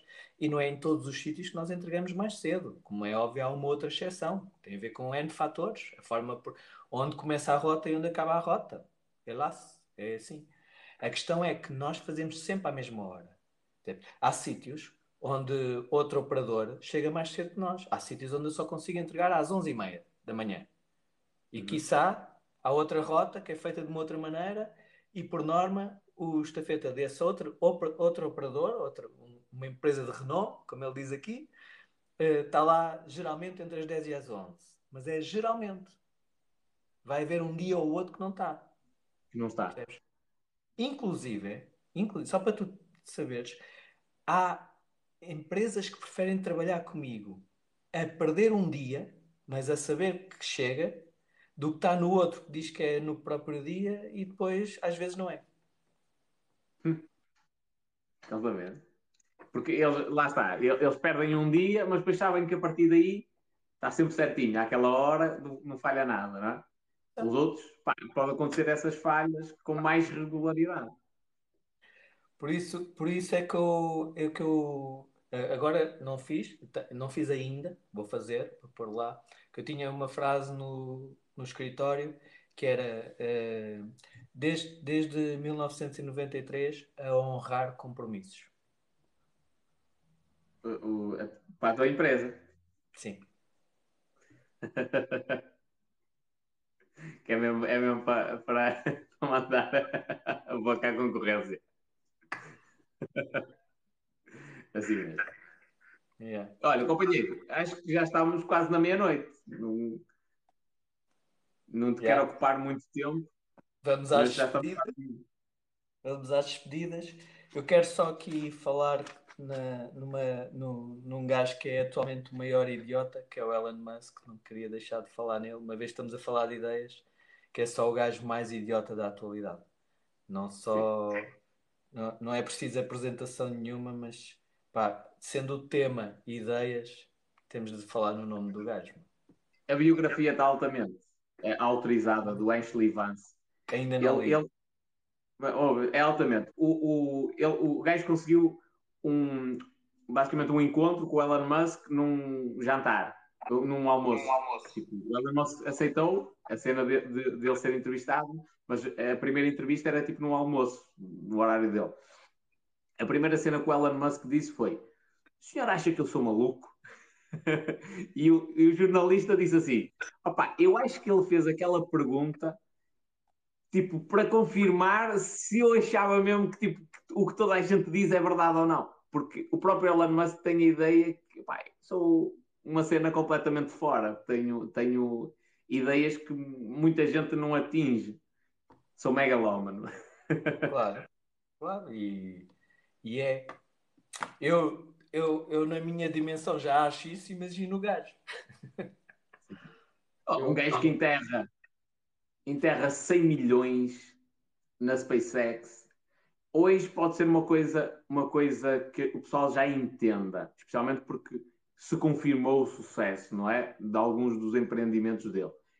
Mas o gajo, o gajo sai da, da venda da PayPal uh, à eBay, injeta 200 milhões, ganha 200 e qualquer coisa milhões de dólares, 100 milhões mete na, na SpaceX, 70 na Tesla, 30 na Solar City e ficou com os trocos, basicamente, para comprar uma casa e um carro e umas cenas assim e está tudo. E três investimentos de alto risco. Tum. Mas a cena da SpaceX é uma coisa de malucos mesmo. Gajo que não sabe. Mas olha tu falaste, tu falaste tudo. A grande diferença entre o, o, o gajo bem sucedido e o gajo que não está bem sucedido é o risco. E às vezes ele confirma-se, mas o gajo bem sucedido volta outra vez à carga. É sempre o risco. É sempre o risco. É o, é, é o que diferencia. É o risco. A capacidade de tomar o risco, a, a, a capacidade de lidar com o risco, de entrar no risco, de cair, voltar ou não, lá está, diferencia. E a ansiedade. É, o risco.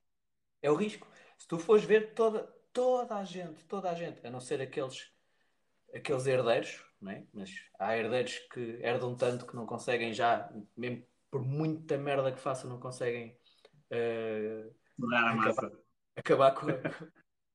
não é? Tirando isso. E, e tem uma coisa importante também. Porque normalmente esses gajos que herdam grandes fortunas já herdam os ativos todos. Ou seja, eles nem precisam, precisam de mexer. Já têm os imóveis a dar lucro, as ações. Mas mesmo assim, é, mas mesmo assim alguns conseguiram dar cabo de tudo. Mas agora também é mais difícil, porque agora, agora há muitas empresas de gestão de fortunas e é mais difícil, porque as empresas também só existem se aquilo tivesse sucesso, não é? E então há, há, há hoje em dia mecanismos que ajudam muito isso, a, a- sustentação de grandes fortunas. Mas eh, a questão é mesmo o risco. Eu vejo, eu vejo eh, cada vez mais eu me convenço disso. Não é questão, não é questão de, de- de literacia, Técnica. não é questão académica, não é questão de conhecimento.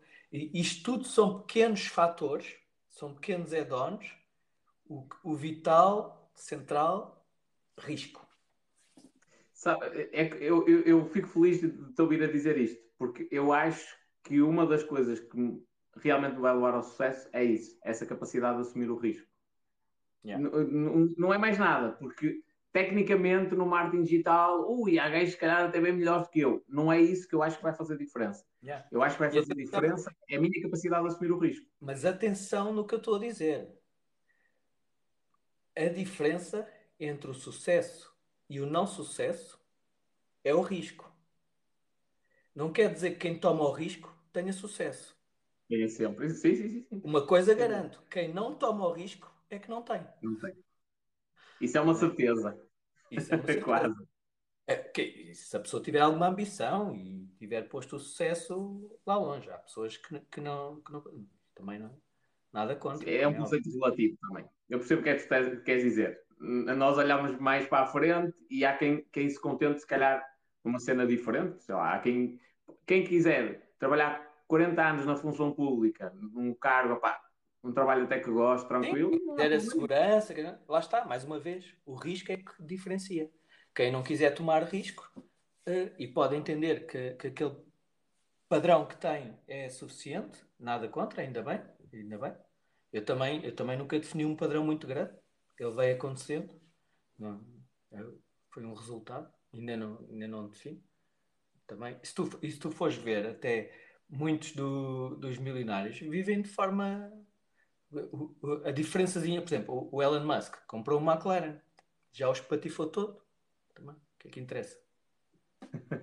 A, diferença era o quê? Se calhar era uma McLaren, porque a casa onde ele mora, eh, não sei qual é, é? nem me interessa, mas, mas tenho, por exemplo, o exemplo do, do Zuckerman do Facebook.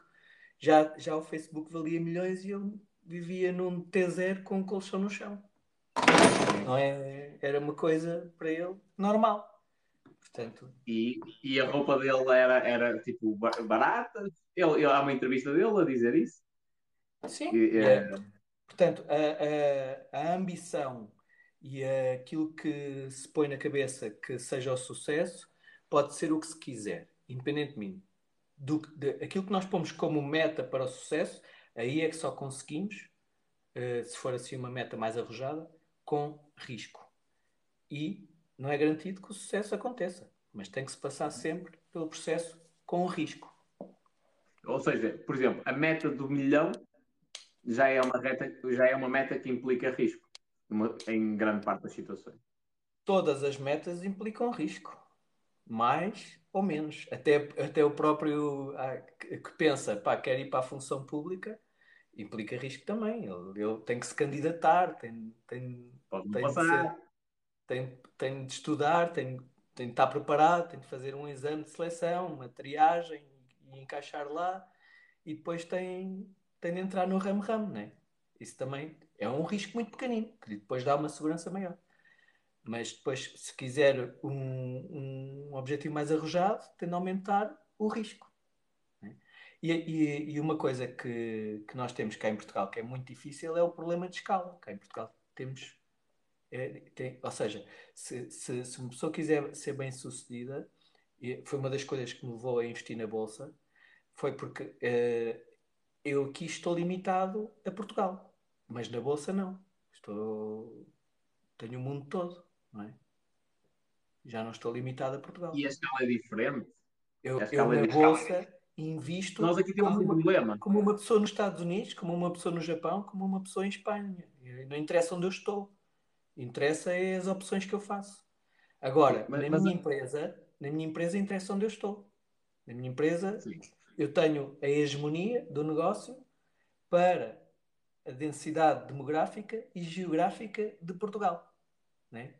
Se a minha empresa fosse exatamente a mesma coisa em Espanha, era oito vezes maior. Gigantesco. Se fosse a mesma coisa nos Estados Unidos era 22 vezes maior. Percebes? Sim. Mas, mas nós, nesse sentido, também somos bastante penalizados. Pá, somos, temos de mudar o, o panorama. Porquê? Imagina, nos Estados Unidos há muita cena de investir nas startups quando elas ainda não estão cotadas em bolsa. Tu aqui, agora, podes investir em empresas que já estão na bolsa, mas às vezes a Minadouro está em investir numa pequena empresa. Tipo, o, o primeiro investimento que a Google recebeu foi de 100 mil dólares. Um gajo que investiu 100 mil dólares, já existia o algoritmo e tal, não sei o quê. O gajo já viu aquela cena e comparou com o Alta Vista, lá o que era. Ok, sim senhor. O gajo investiu 100 mil dólares e a empresa tornou-se no gigante que é hoje. É lógico que isso lhe trouxe um retorno absurdo, não é? E nós não, estamos um bocadinho privados dessa, desse investimento inicial. Está aqui um gajo. Conclusão. Pessoal, não trabalhem não, que depois acabam no TikTok a ter esta conversa. Sabes que assusta-me um bocadinho a cena da, da- do pessoal não ter noção do valor que é dado e por achar É. que por ser um vídeo de um minuto no TikTok a falar sobre alguma coisa de negócios que não tem valor. E, e eles nem sequer percebem que É. isto é um excelente ferramenta de marketing. Eh, Isto não sei, não sei bem, mas parece que a conclusão dele é que não sei, estamos a falar do que não sabemos. E estamos. É verdade. ainda bem, ainda bem. Que é da maneira que as coisas vão acontecendo. É. Amigo, falamos no Estamos próximo feitos? sábado. Está Eu depois, eu depois vou falar noutra live sobre a cena das ideias. Eu trouxe, eu fui buscar, só para te ver, fiz o meu trabalho de casa. Fui buscar o que é que eu faço para ter ideias, porque isto aqui, ideias, para mim é muita coisa, não é só. Esse, esse é um, esse é um dos processos. Do volume tira-se ideias. Eu, eu, eu, eu não trabalho assim, porque eu já, já tenho uma linha, né? então tenho outros trunfos. E então eu tiro ideias das amostras. Mas eh, para criar novas, também, mas também a tua, a tua profissão tens de ser muito mais idiota do que eu. A tua profissão é assenta em cima da ideia. Sim. Por exemplo, eu hoje de tarde, só, só para teres um exemplo, hoje de tarde criei campanhas para um cliente específico em que eu estive a, testar coisas que são absurdas. Yeah. Se, quando eu lhe explicar aquilo, quando eu explicar aquilo, ele vai dizer: Olá, estás a gozar comigo? Porquê? Porque eu basicamente tentei encontrar o cliente dele pelo conjunto de interesses, meter-me na cabeça das pessoas, mas são coisas que não são óbvias. Por exemplo, que gosta da Casa dos Segredos. Não é uma coisa que seja fácil de engolir para quem está a investir dinheiro.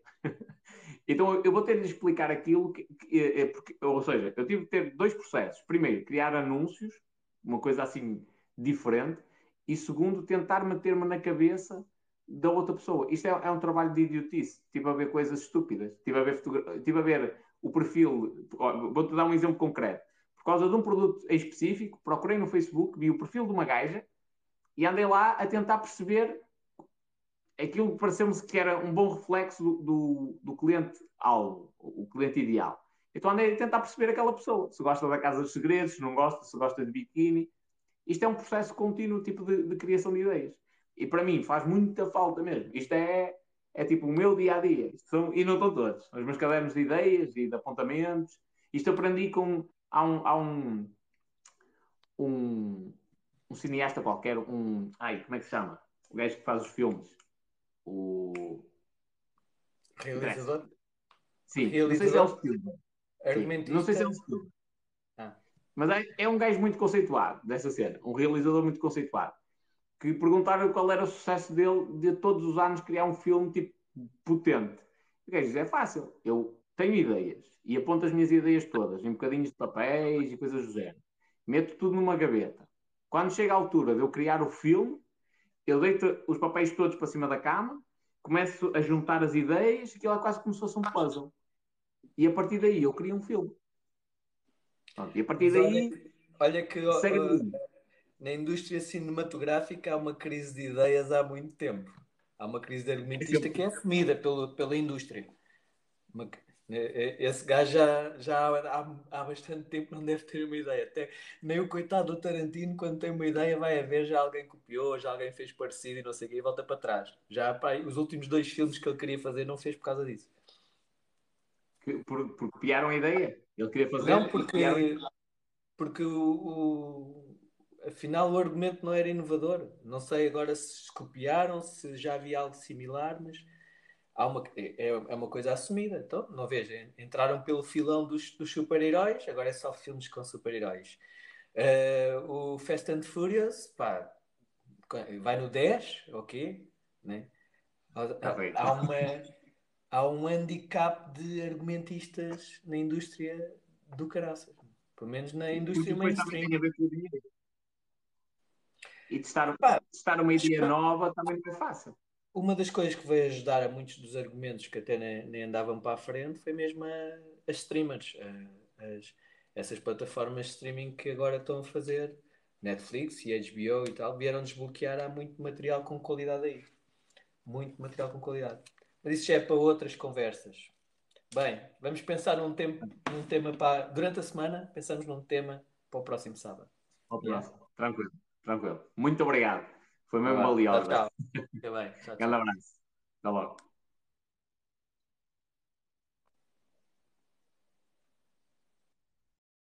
Ora bem, deixa eu só bloquear aqui. Pessoal, vós fizeste aqui perguntas pertinentes, mas o tema de hoje era mais a, a cena da- das ideias e portanto eu, eu deixei eu deixei a cena fluir. Mas realço aqui a, a cena do Marco, que é pergunta ao Paulo, por favor, quais são efetivamente as funções dele na empresa. Ele só está na parte da gestão, acho eu. Ah, ou seja, é o estratega não é bem gestão, é mais o estratega. E qual é a estratégia de angariação de novos clientes? O, o Paulo já, já disse aqui numa live que não tem. hum, não tem. hum, ai, comerciais. A maneira dele angariar clientes é prestar um serviço de excelência. Basicamente é o resumo do que ele disse, mas eu acho que essa pergunta até lhe devias fazer no, no perfil dele. Merece uma resposta mesmo direta. anda para aqui um gajo que é o Ricardo, que eu acho que eras tu que estavas aqui no TikTok, diz: Então, quando alguém diz algo contraditório, não sei o quê, bloqueias as pessoas. Se foste tu que estavas aqui no, no TikTok a mandar vir, não te bloqueei, silenciei-te. E o, o silencio. Olha que é raro. É raro silenciar alguém, ainda agora bloqueei uma pessoa. Uh, quando eu silenciei, foi porque tu estavas basicamente a perturbar o normal funcionamento da coisa. Estás a ver? Então, a pessoa mal começa a contar a história da Colgate, tu já estás a dizer que está tudo mal. Ui, ai meu Deus, não sei o que, não sei o que mais. Ah, um amigo, calma. Estás a ver? Calma, sossega os cavalos. E, e como é que vais dizer que está errado? Tu tens certezas? Foste tu que viveste aquela história. Calma. Uh, por exemplo, eu expressei uma opinião diferente. O Paulo contou a história da maneira que ele a conhece. Não sei se está certa, se está errada. Eu disse que eu vi a história de uma maneira diferente. Soube isto de outra maneira. Podes explicar a tua opinião? Explicar. O que tu estavas a fazer não é explicar. E eu não quero essa negatividade. Por isso é que te silenciei. E o silenciar é um puxão de orelhas. Que é, ter cuidado da próxima vez. Porque não estás impedido de assistir à live. Nem estás impedido da próxima vez de comentar. É, é só para tu perceberes que aquele tipo de, de, de discurso não é permitido. Simples. Epá, mas ao espanhol, eu não quero, mas eu não quero ser assim. Pronto. Então, uh, vais ser da maneira que tu quiseres, nos sítios onde tu quiseres, menos nas minhas lives. Só para nos entendermos, para ficar claro, ok? Isto foi, eu olhei para o chat e disse assim, e atenção que eu não dou atenção ao chat, enquanto as coisas, quer dizer, dou alguma, mas não muita. Enquanto, enquanto a live está, está a acontecer. Eu, para conseguir fazer um bom trabalho e puxar o máximo pelo Paulo possível, seja o Paulo ou outro convidado, tenho de estar atento àquilo que a pessoa me está a dizer. Não posso estar atento ao chat. Mas eu olhei para o chat e pensei assim: espera aí, estas 60 ou 80 pessoas estão aqui a assistir, isto vai distraí-las? Vai. É negativo? Vai, vai causar-lhes uma sensação de desconforto? Vai. Então eu vou silenciar. E silenciei porque puxou, puxão de orelhas. Senão numa situação normal era buf, bloqueia.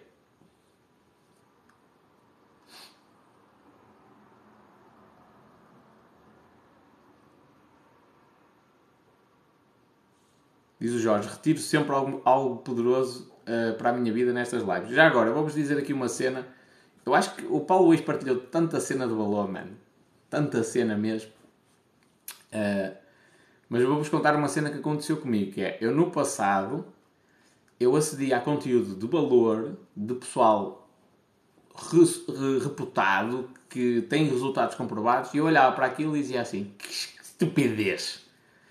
Não tem. Então gajo está aqui a falar para trás e para a frente, não diz nada de jeito, porque eu andava à procura de um passo a passo. Que é, para mim, nessa altura, nessa, nessa fase minha de estupidez, não estou a dizer, não estou a chamar estúpidos, ok? Estou a dizer, para mim, nessa altura, nessa fase de estupidez, o que era bom conteúdo era alguém que sentasse à minha frente e disse assim: Vou-te ensinar o passo a passo. Primeiro, fazes isto, isto e isto. Segundo, fazes isto e isto e isto. Terceiro, fazes isto e isto e isto. Um bocadinho como é na escola. ok? Até que eu, quando comecei a estudar ainda mais sobre a temática, especialmente da cena de ganhar dinheiro e tudo mais, percebi que não há fórmula. E que quem vende essas fórmulas não está a vender uma coisa honesta. Na grande maioria das vezes. Também não quero generalizar. Mas na grande maioria das vezes não é uma coisa honesta. É bonito, as pessoas gostam de ouvir isso. É assim, assim, assim, assim. Mas no, no mundo real, no mundo real dos negócios e, e mesmo dos investimentos, da vida, ok? No mundo real, a coisa não funciona dessa forma. E depois, aí sim, entrou o espanhol um bocadinho mais inteligente que ouviu novamente a, mesma informação, as mesmas pessoas e, e eu comecei a ficar burro. E eu, ui, peraí, este gajo disse uma cena tão valiosa, mas tão valiosa, man. Jesus, vou voltar para trás, vou ouvir isto outra vez. Aconteceu-me isto, por exemplo, uma vez nu- numa cena, num podcast do Gary Vee.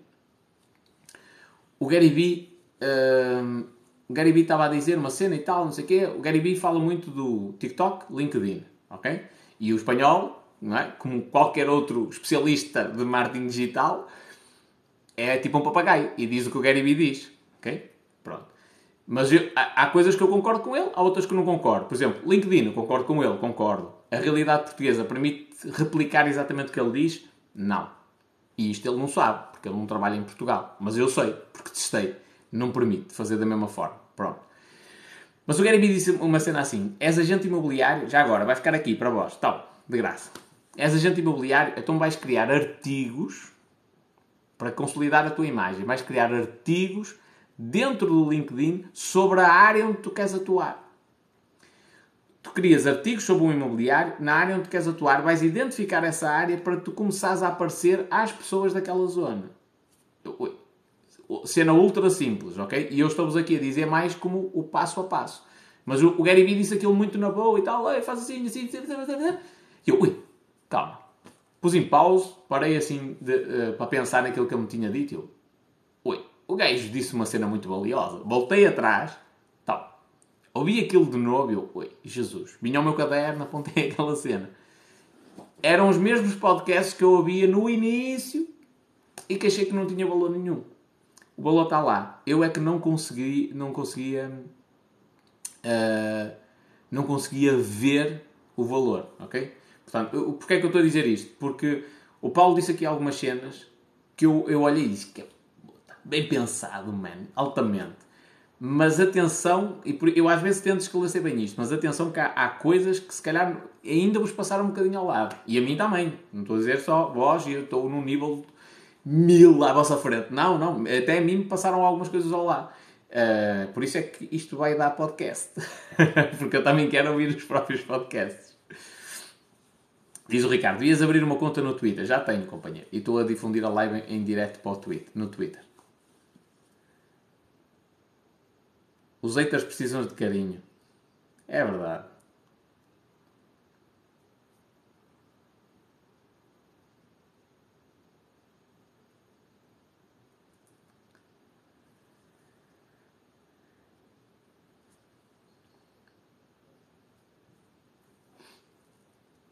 Então, a, a minha cena é libertai-vos das amarras.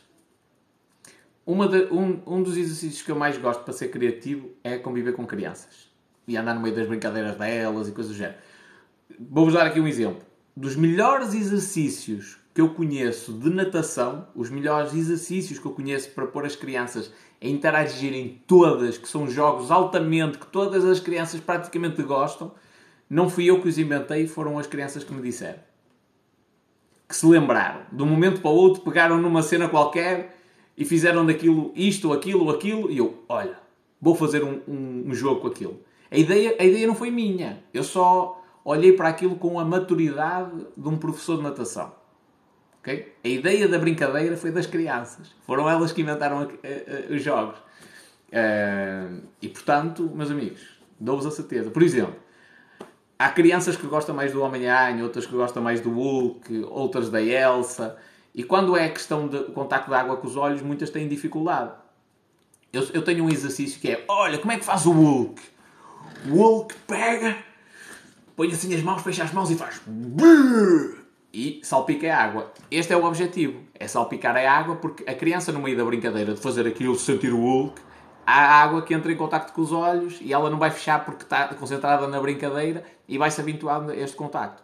Quem é, que me, quem é que me disse este exercício? Foi algum professor de natação? Não. Alguma vez eu vi algum professor de natação a fazê-lo? Não.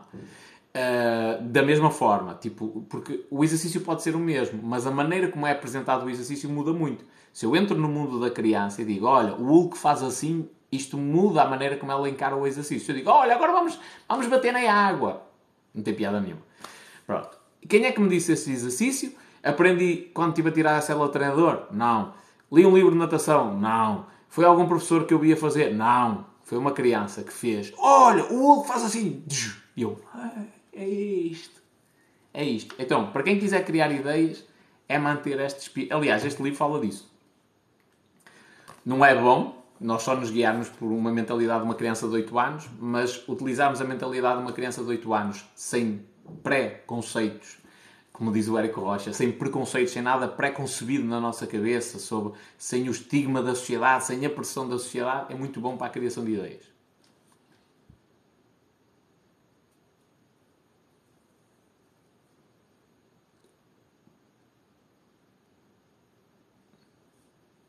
Espanhol, posso fazer uma pergunta?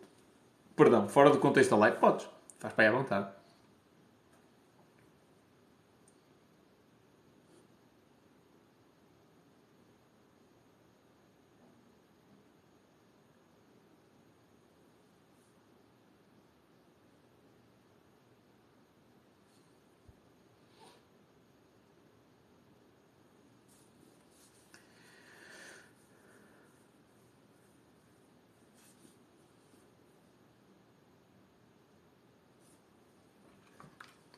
Ver onde está o erro e tentar arranjar uma solução também.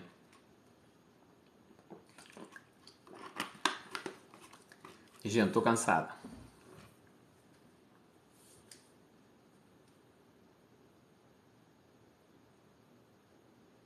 O que achas das mulheres independentes e seguras, os chamados mulherões?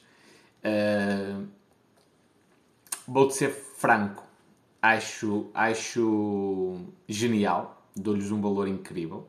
Estás a ver? Uh, pessoalmente, dá atrito. Eu. Porque são, são, são, são tipo duas posturas de liderança a chocarem uma com a outra. Dá atrito. Tenho, conheço bastantes e, e, lá está. Temos, temos personalidades muito similares e, como temos personalidades muito similares, normalmente colidem uma, uma, com a outra. Mas acho um, um piadão e acho que as mulheres têm de ter Pá, não estou a dizer serem, serem assim tão, eh, tão efusivas, digamos assim, mas que têm de ter muita dessa, dessa postura. Faz falta. Aliás, eu, eu vi que vós estavas a falar um bocadinho sobre isso. Aliás, porque grande parte das mulheres é por não terem essa postura, e atenção que eu, eu respondo a muitas mensagens, muitas mensagens de mulheres, uh, com todo o tipo de problemas que vós podeis imaginar e na grande maioria das vezes, eu que sou um leigo na matéria, não sou psicólogo nem nada do género, olho para aquilo e digo assim, pá, esta gaja com a minha personalidade, gaja, ok, não é ofensivo, mas esta gaja com a minha personalidade partia tudo. Tipo, ninguém passava por cima dela, ninguém fazia nada, ninguém lhe, lhe dirigia a, a, palavra da maneira que fazem, ninguém insultava nem nada. Porquê? Porque tem a ver com a atitude, estás a ver? Mas a atitude também tem a ver com a maneira como nós, com a nossa personalidade, o nosso caráter. Mas eu acho que isso é interessantíssimo. Por exemplo, uma mulher que. Uh, pá, olha, vou tirar uma fotografia com decote, um, uma coisa assim, e estou-me a cagar para tudo o resto, tranquilo. Desde que ela tenha essa consciência, que é do género, não, não, eu sou dona da minha vida, não preciso de ninguém comentar. Então um gajo não tira fotografias de calções de sunga, é que eu não posso tirar de fato banho? Estás a ver? Que tenha esta atitude e que se reveja nela, não tenho problema nenhum. E acho que é uma atitude saudável. Atenção que eu não estou aqui a, a incitar a, a excesso de exposição do corpo. Que também acho que é uma coisa que acontece com muita regularidade. Mas há- eh, por isso é que há uma diferença. Há aquela rapariga que é tímida e que no conforto de sua casa não se importa tirar fotografias em biquíni, mas não tem personalidade para lidar com a crítica, mas como aquilo dá visualizações, vai aceitando essa exposição, mas não consegue, aceita a exposição, mas não consegue lidar com o reverso da medalha, que é quando as pessoas lhe apontam o dedo na rua. E depois há aquela mulher que, essa sim, é independente, é segura de si, que diz assim: Não, meus amigos, eu tiro, eu tiro fotografias em biquíni, eu tiro como eu quiser, nua, e ninguém tem nada a ver com isso. E quando lhe apontam o dedo, ela, ela faz peitis e diz lá: O que é que vais fazer? É, é este tipo de atitude que eu acho que, se há essa exposição, que a mulher tem, tem de, de ter. Mas achas que eu sou uma besta, oh, Mónica? com a minha opinião? Mas atenção, já agora, isto fica, isto fica para toda a gente. Eh, Por exemplo, pessoas que sejam extremamente manipuladoras, eh, que tenham um caráter mais manipulador. Tendencialmente, eu gero muito atrito com essas pessoas. Por mais que eu tente usar a pouca inteligência emocional que eu tenho, é sempre uma situação de, de, de conflito, gera sempre atrito. Porquê? Porque eu percebo a manipulação que a pessoa está a fazer. E, e atenção, estou a dizer aqui manipulação, mas não é no sentido de ser propositado. Há pessoas que naturalmente já têm um certo cariz de manipulação e de, de, de, de uma ati- atitude altiva. Aliás, mas isto acontece exatamente o mesmo comigo. Se vier, eh, se vier alguém falar comigo também tenho essa postura, há ali uma faísca sempre. Por exemplo, se alguém me diz tens de, eu trabalho para alguém e a pessoa chega à minha beira e diz assim: tens de, é, é- já matou tudo, já matou. Aliás, eu quando trabalhava na Câmara Municipal mandei um e-mail à, à responsável, à chefe de recursos humanos a dizer assim, eh, porque um coordenador da piscina disse-me tens de fazer as análises à água. Com a, eh, com a ideia de que eu nunca fazia. Quando eu denunciava as pessoas que não faziam. E eu fiz, aquilo estava fora dos valores, cheguei ao quadro, cá fora, no, wall, apontei os valores e escrevi assim, fiz um pequeno reparo. Abaixo do valor legalmente permitido. Meti assim uma seta a apontar. E não chegasse isso, porque eu já sabia que ninguém ia lá ver aquilo, ninguém quer saber. Não chegasse isso, só para às vezes a pinta do menino. Não chegasse isso, cheguei lá ao, ao- ao meu local de trabalho e disse ao meu, ao meu outro colega de trabalho. Portanto, que já sabia que ele ia armar um escândalo, que ia, ia lá e não sei o quê, pronto. Eu já vos contei esta história aqui. Resumindo, aquilo deu um escândalo gigantesco e não sei o quê, fotografias para trás e para a frente. E a gaja dos recursos eh, pediu informações. E eu, eu, eu disse: Olha, eu já respondi no outro dia ao coordenador não sei das quantas. A expressão tens de comigo não funciona muito bem. Normalmente até tem o efeito inverso. Pronto. E então aqui é um bocadinho aí. É, é- por exemplo, há pessoas que, que, que são mais indecisas. Se chegar alguém lá que diz assim: Vamos fazer desta forma, vamos seguir por aqui, assim, assim, assim, assim, a pessoa fica feliz. Porque perante tanta indecisão, chegou lá alguém com clareza e, pá, bem ou mal é para que a gente vai seguir, o gajo assume a responsabilidade e siga. E essa pessoa é feliz assim. Eu é o contrário. Eu qualquer... A minha resposta padrão é não. Não. Eu agora vou pensar. Porque é que eu vou, vou tentar fundamentar a minha resposta. E eu, isto ficou assim um bocado confuso. A minha resposta por padrão a qualquer coisa que me perguntam é não, não concordo. E agora vou pensar porque é que eu não concordo. E quando eu penso, depois às vezes até vou em sentido contrário. Digo, não, afinal até concordo. Mas já pensei. Então quando vem alguém que tem esta atitude de clareza e de, de liderança, que é assim, assim, assim, assim, assim, choca com a minha personalidade. E eu com a dela, como é lógico.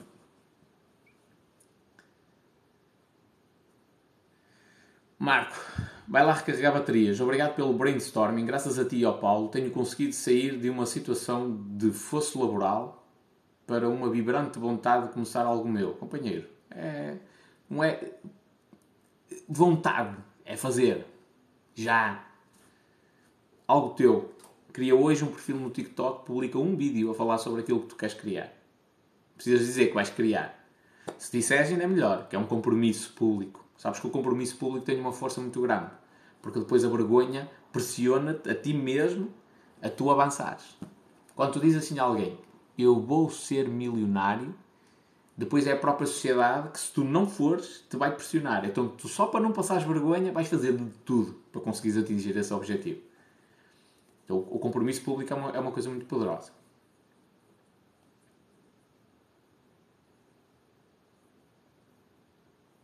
Adoro uh, a tua estratégia de obter informação. Já assisto às, às, tuas lives como se fosse um programa de TV. Os teus vídeos encorajam. Obrigado, Mendes. Obrigado mesmo.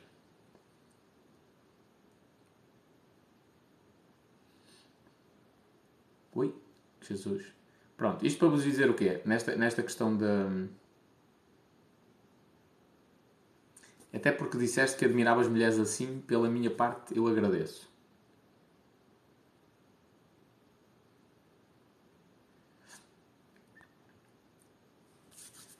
Mas há mulheres independentes e seguras, mas meigas e sensíveis. Entendes o meu ponto de vista? Entendo perfeitamente e conheço até relativamente bem muitas assim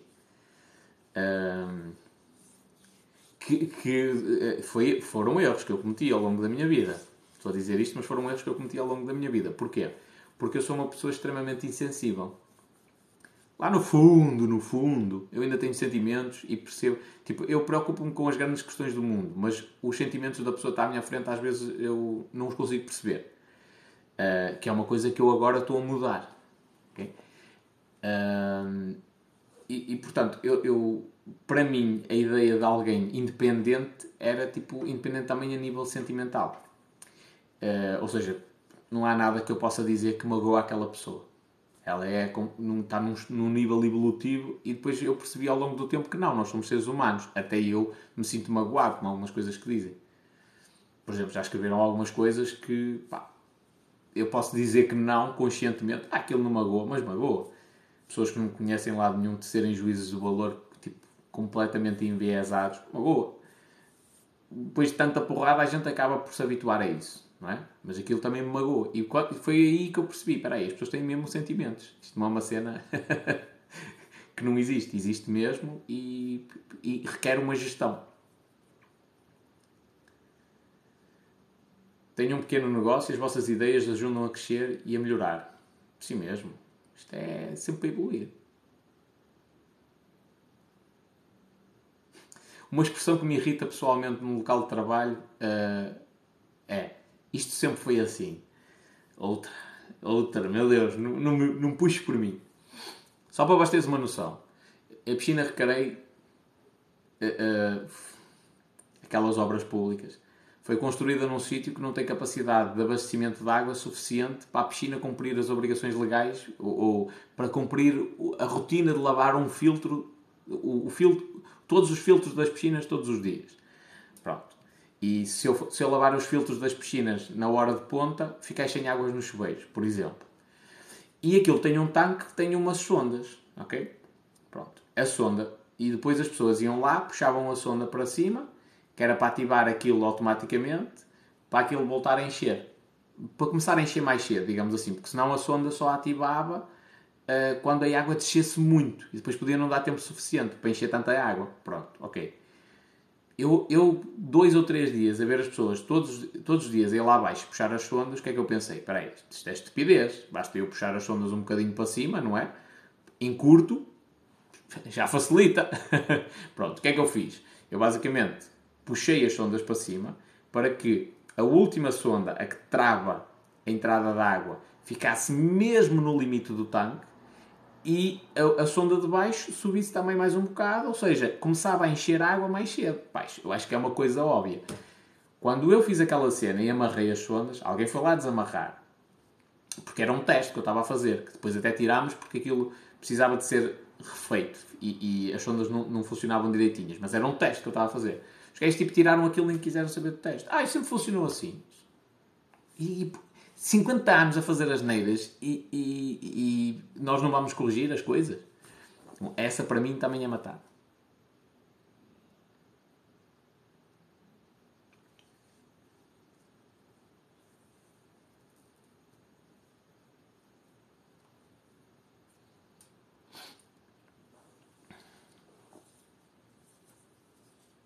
Portanto, isso, ah, isso sempre foi assim.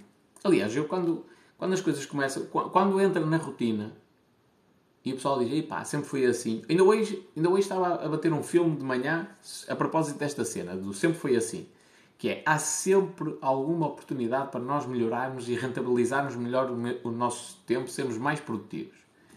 Ahm, e, e hoje de manhã o que é que eu estava a pensar? Eu ouço, eu ouço um audiobook, um podcast, enquanto faço o meu pequeno almoço. Depois vou dar uma corrida. Não, depois anoto as cenas do audiobook. Uh, sim, anoto as cenas do audiobook e faço a minha oração diária, digamos assim, de preparação mental para o sucesso. Depois vou dar uma corrida.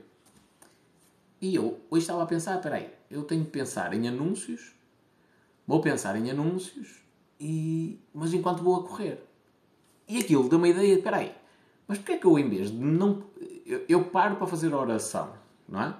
A minha preparação mental. Porquê é que eu não faço isso enquanto eu vou a correr? Ou seja, a primeira parte da corrida, eu estou a correr e a fazer a minha preparação mental.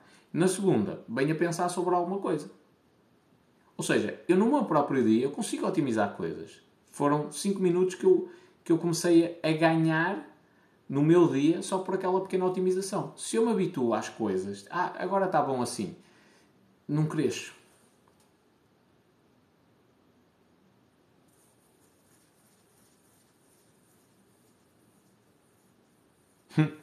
A minha resposta é: se sempre foi assim, ninguém evoluía e vivíamos nas cavernas ainda. É mesmo isso, tal e qual.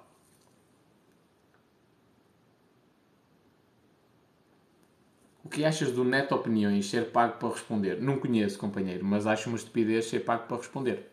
Da mesma maneira que acho, no outro dia respondia uma cena dessas. Já tive um cliente meu que pagava aos clientes para darem testemunhos.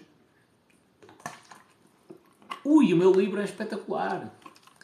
Ou melhor, ui, o livro de não sei quem é espetacular. Claro, então um gajo está a oferecer uma cena mais valiosa que o próprio livro. Ah. Responder a inquéritos, opá, isso já é diferente. Ah, olha a Ana. As duas Anas. Ah, e testemunhos na internet tens muitos assim, amigo. Por exemplo, só as pessoas que eu ajudei. De graça, sem nada sem pedir nada em troca. Se eu lhes pedir, opá, olha, é assim, eu dou-te uma consultoria de uma hora, mas deixa-me aí um comentáriozito no Facebook, no Instagram, uma coisa qualquer. Opá, a pessoa está no desespero. Estás a ver? Eventualmente vai dizer, o que é que eu perco? Em, em dizer, olha, espetacular, atendeu-me 5 estrelas. E isto é prova social que vai abonando a meu favor. Só que eu não sou, eu não sou assim, tipo, eu não, não, não gosto de falsidade. Estás a ver? E isso é, uma, é, isso é manipulação. Isso sou eu a aproveitar-me da, da infelicidade e da desgraça das pessoas, delas precisarem de alguma informação e às vezes não a poderem pagar, e eu tenho essa informação e digo assim: olha, dou-te de graça, mas tu escreves aqui um comentáriozinho bonito, metes 5 estrelas no, na minha conta da Google e, no, e no meu, na minha página de Facebook, deixas o teu comentário e não sei o quê, eu te gosto, e eu ajudo-te. E eu não faço assim. Eu, não estou a dizer que está certo ou errado, eu não gosto disso. A minha cena é, eu dou. E depois, pá, o universo há de trazer alguma coisa de retorno. Bom ou mau, não sei, mas há de trazer alguma coisa de retorno. Se trouxer, se não trouxer, tudo bem. Estás a ver? E agora vou-te dizer a consequência disto. É a minha opinião, vale o que vale, está aqui o disclaimer feito, ok? A situação que aconteceu com os imigrantes, se eu andasse nesses esquemas de, ei, olha, eu dou-te a consultoria de graça, mas tu tens de me deixar um comentário. A situação que aconteceu nos imigrantes, ninguém me defendia. Ninguém me defendia. Quer eu tivesse razão, quer não tivesse, ninguém me defendia. E o que aconteceu foi o contrário. As pessoas sentiram-se tão ofendidas quanto eu. Porquê? Porque ela, essas que passaram pelas minhas consultorias e que falaram comigo e que trabalharam com confiança comigo por mensagem e tudo mais, sabem que eu ajudei sem pedir rigorosamente nada em troca tenho consciência que eu às vezes perdi meia hora, perdi, entre aspas, tipo, dediquei meia hora do meu dia a ajudar alguém sem lhe pedir nada em troca, sem estar a tentar. E quando eu digo ajudar, não é ajudar só dos negócios, pessoal. É que não tem mesmo nada a ver às vezes com negócios. Pessoal que está com uma, uma mentalidade diferente, olha, eu estou numa situação difícil da minha vida, não sei para que lado é que me hei de virar. E eu não, não vou vender nada a essa pessoa. E perdi meia hora a responder essa pessoa, quando tem a percepção que estão a fazer uma coisa injusta contra mim, é capaz de me defender. Porque realmente percebeu que eu estou ali a, a dar aquilo sem nenhum. se- sem nenhuma contrapartida, sem nenhuma segunda intenção, nem nada do género. É dado de coração. Pronto. Já se eu andasse naqueles esquemas de epá, ajudas-me, eu faço-te assim, deixas-me aqui um comentário e não sei o quê, quando acontece uma situação destas, olha, opá, olha, agora é ele que se resolva. Não é? É isso que ia acontecer. Portanto, eu acredito mais em ser correto com as pessoas, nessa cena de opiniões e tudo mais. É, é o que é, pá. O início é difícil, é. Não tens, não tens clientes. eh, Por exemplo, eu vou ter sempre esta dificuldade. Eu, rara, raras são as vezes em que eu vou conseguir anunciar assim em, em, em voz alta todos os meus clientes. Porque eu sou um gajo polémico. E os meus. eh, eh, Imagina uma marca como a Coca-Cola. Achas que a Coca-Cola se vai associar ao espanhol? Não. Faz sentido para a Coca-Cola. A Coca-Cola é uma empresa tradicional, tem aquela imagem tradicional, no sentido de ser uma grande empresa, tem uma estrutura organizada. Ela, a Coca-Cola pode olhar para o espanhol daqui a uns anos e dizer assim: "Olá, este gajo tem jeito para fazer publicidade. Este gajo vai fazer uma campanha ultra usada para nós. Isto é uma coisa. Outra coisa é eu dizer assim: a Coca-Cola é minha cliente. A Coca-Cola, na maioria das vezes, não quer isso. Porque eu gravo um vídeo, gero polémica, o país inteiro fala sobre mim e a Coca-Cola não quer estar envolvida nessa polémica. Portanto, eu vou ter, ter sempre essa dificuldade. É, é, é difícil no início quando a gente não tem esses eh, clientes para mostrar e testemunhos e não sei o quê. É, mas pá, faz parte do processo. Por isso é que eu não estou a tirar para as grandes empresas, ainda não estou nesse, nessa fase. Quanto ao assunto que estamos a falar, desenvolvemos uma live sobre mulheres um dia destes. Sim, senhor. Até acho que podia ser na tua live.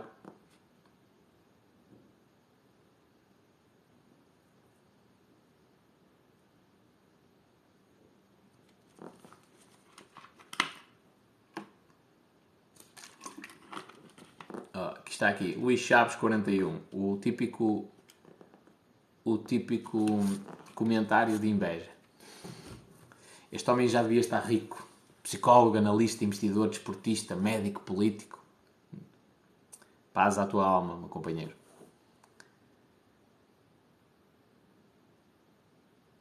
Espanhol, não sei se já disseste, mas o que fez o clique para começares o teu projeto foi uma situação na piscina em que pá, me trataram mal, basicamente. Senti-me ultra desvalorizado e pior, percebi que a estrutura toda era tão corrupta que nem quis saber a minha opinião. Fui condenado à, re- à. Sem, não ouviram sequer a minha opinião. Tipo, um professor foi uma besta autêntica comigo, tratou-me do piori, eu fiz aquilo que tinha de fazer, o meu trabalho, estava no sítio certo, no- na hora certa. Eles é que não estão habituados a ter um nadador salvador no sítio onde ele tem de estar, que é à beira das crianças, não é a 30 ou 40 metros de distância, não é isso. Não é isso que o Instituto de Escolas Anófagos recomenda, não é essa a nossa profissão. A minha profissão é, há crianças na água, estou ao lado das crianças, ao lado, ao lado. Não é a 10 metros, a 15, a 50, é ao lado. E era onde eu estava e a pessoa, não sei porquê, não se sentiu confortável com isso, mas a reação foi totalmente despropositada. E o pior é que eu fui condenado sem ninguém me ouvir. As- Aquele professor fez uma reclamação, foi falar com não sei quem e não sei quê, blá, blá, blá, blá, mas só estava no, no sítio, quando aconteceu o nosso desentendimento, só estava eu e ele. E ele ouviram-no, a mim não. E eu, como? Não, isto não é assim. E aí é que eu percebi que eu tenho mais valor que aqueles, aquela merda toda que estava ali. E eu, não, não, não, não. Eu sou de uma fibra diferente. E alguns desses só não os meto na cadeia se não conseguir.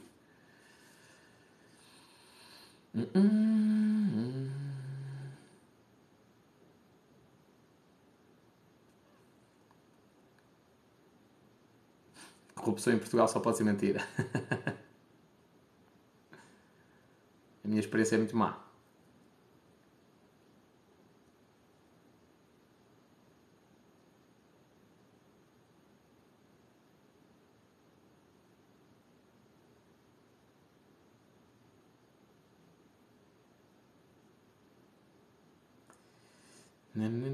Só estava aqui a aproveitar para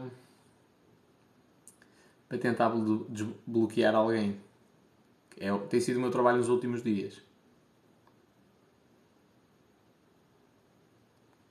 O meu trabalho tem sido mesmo bloquear pessoal que é para não, não dar cagada.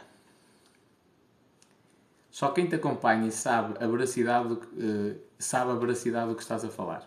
Pois, é, é mais por aí. É mais por aí. Mas o porquê de não ires procurar outro emprego e mudares radicalmente de mentalidade? Diz o, o David. David, olha, eu vou-te ser muito sincero. Ah, vou-te ser muito, muito sincero. Ah, eu, eu, eu reclamo tudo e mais alguma coisa, acho que já dá para perceber. Não é? Sou um questionador. Então eu, eu tive muitos problemas em várias empresas pela falta de respeito que tinham pelos trabalhadores. Até que um dia, lá está, sentei-me e comecei a pensar como um freak. Eu disse assim, peraí, mas eu acho que sou eu que estou a ser cobardolas. Porquê é que eu estou sempre a apontar o dedo aos outros? Porquê é que eu estou sempre a dizer que o empresário A, B e C não arriscaram a criar, a pôr as minhas ideias em prática? Porquê é que eu estou sempre a dizer que eles não respeitam os trabalhadores? Porquê é que eu estou sempre a dizer que eles não, não pagam horas extras? Pá, é fácil. Crio eu uma empresa e dou eu essas condições às pessoas. Não é? Porquê é que eu, eu, eu ando a dizer que o correto e é mais produtivo um trabalhador que trabalha menos horas? Mas nenhuma empresa aceita isto. Ou praticamente nenhuma aceita isto. Porquê é que eu não crio eu uma empresa e aplico eu esse sistema? Estás a ver?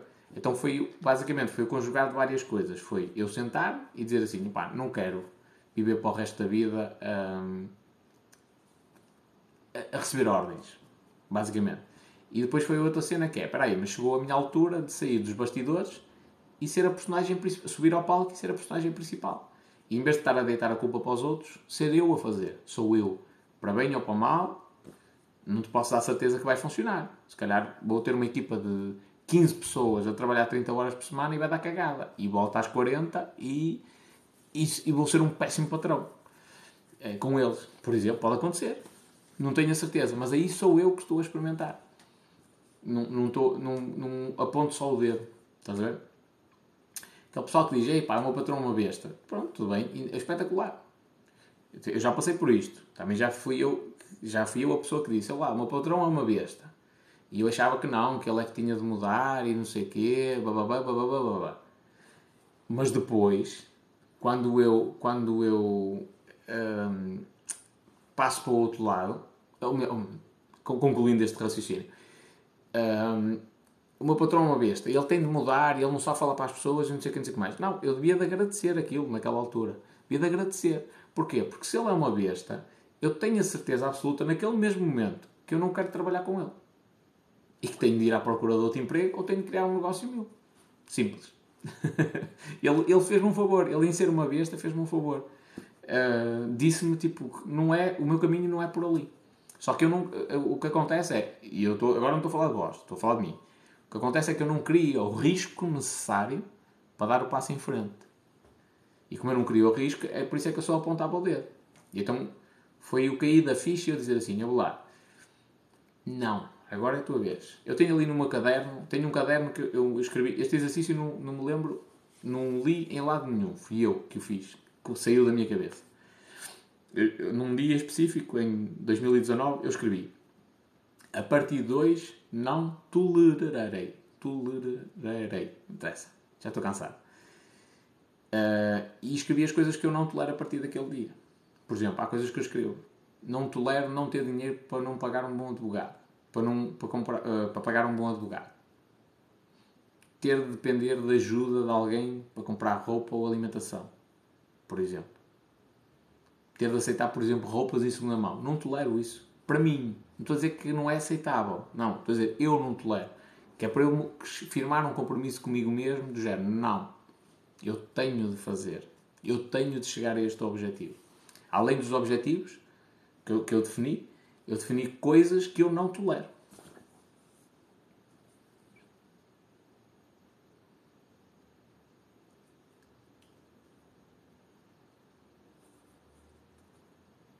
Diz o Luís, casa-te e vais ver se não recebes ordens. Estás enganado, companheiro. Estás enganado. Primeiro, não tem de haver uma questão de, de, para um casamento feliz. Não é uma questão de receber ordens de alguém ou não. Tem de haver é, é uma harmonia. É? Portanto, há determinada pessoa que te pede alguma coisa e tu executas. Da mesma maneira, quando foste tu a pedir alguma coisa, a outra pessoa também executa. Quando é mútuo acordo, não é? O conceito de casamento acaba por ser isso. É, um- é uma união.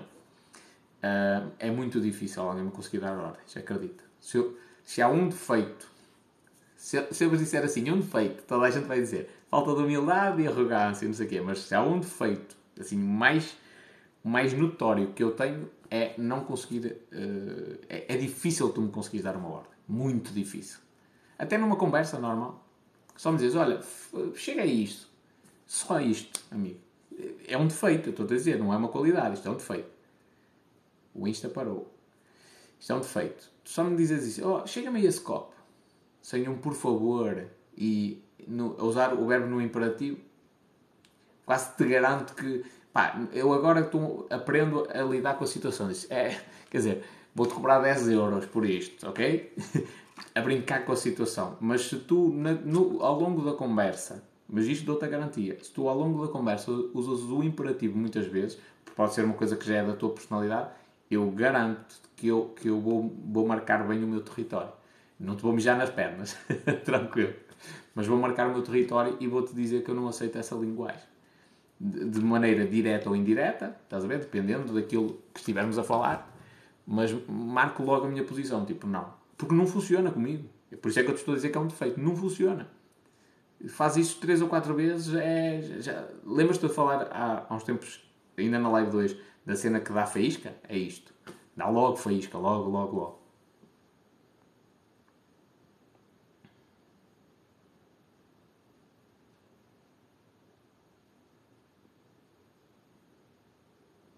Pessoal, já estou a alongar demais. Como eu te entendo espanhol, sou igual. É curioso que uma vez tive, tive uma formação sobre. hum, opá, não é bem inteligência emocional, tinha a ver com o perfil do cliente, tipos de pessoas, digamos assim, o tipo de personalidade que cada pessoa pode ter, como é que nós lidamos, por exemplo, com uma pessoa que é, que é mais emotiva, com outra que é mais. Já não me lembro das categorizações, outra que é mais hum, dominante ou manipuladora, uma coisa assim. E, e estávamos a fazer, tipo, estávamos a olhar e a tentar avaliar uma- série de pessoas e aquela cena era tipo, já não me lembro em qual, qual é me, em qual delas é eu me enquadrei, mas basicamente aquela onde eu estava enquadrado era, era mais numa postura de liderança.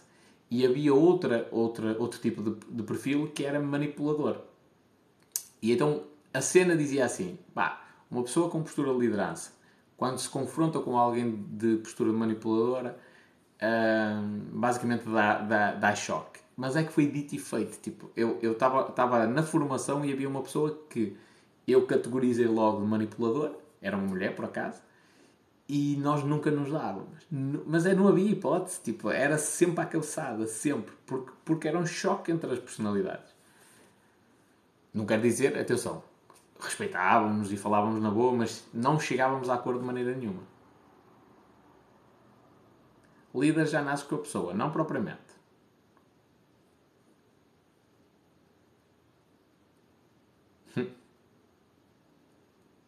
Gostei imenso que a Mónica disse. Gostei imenso que, que, que a Mónica disse. O faz favor, o obrigada, por exemplo, é perentório para lidar comigo. Comigo também.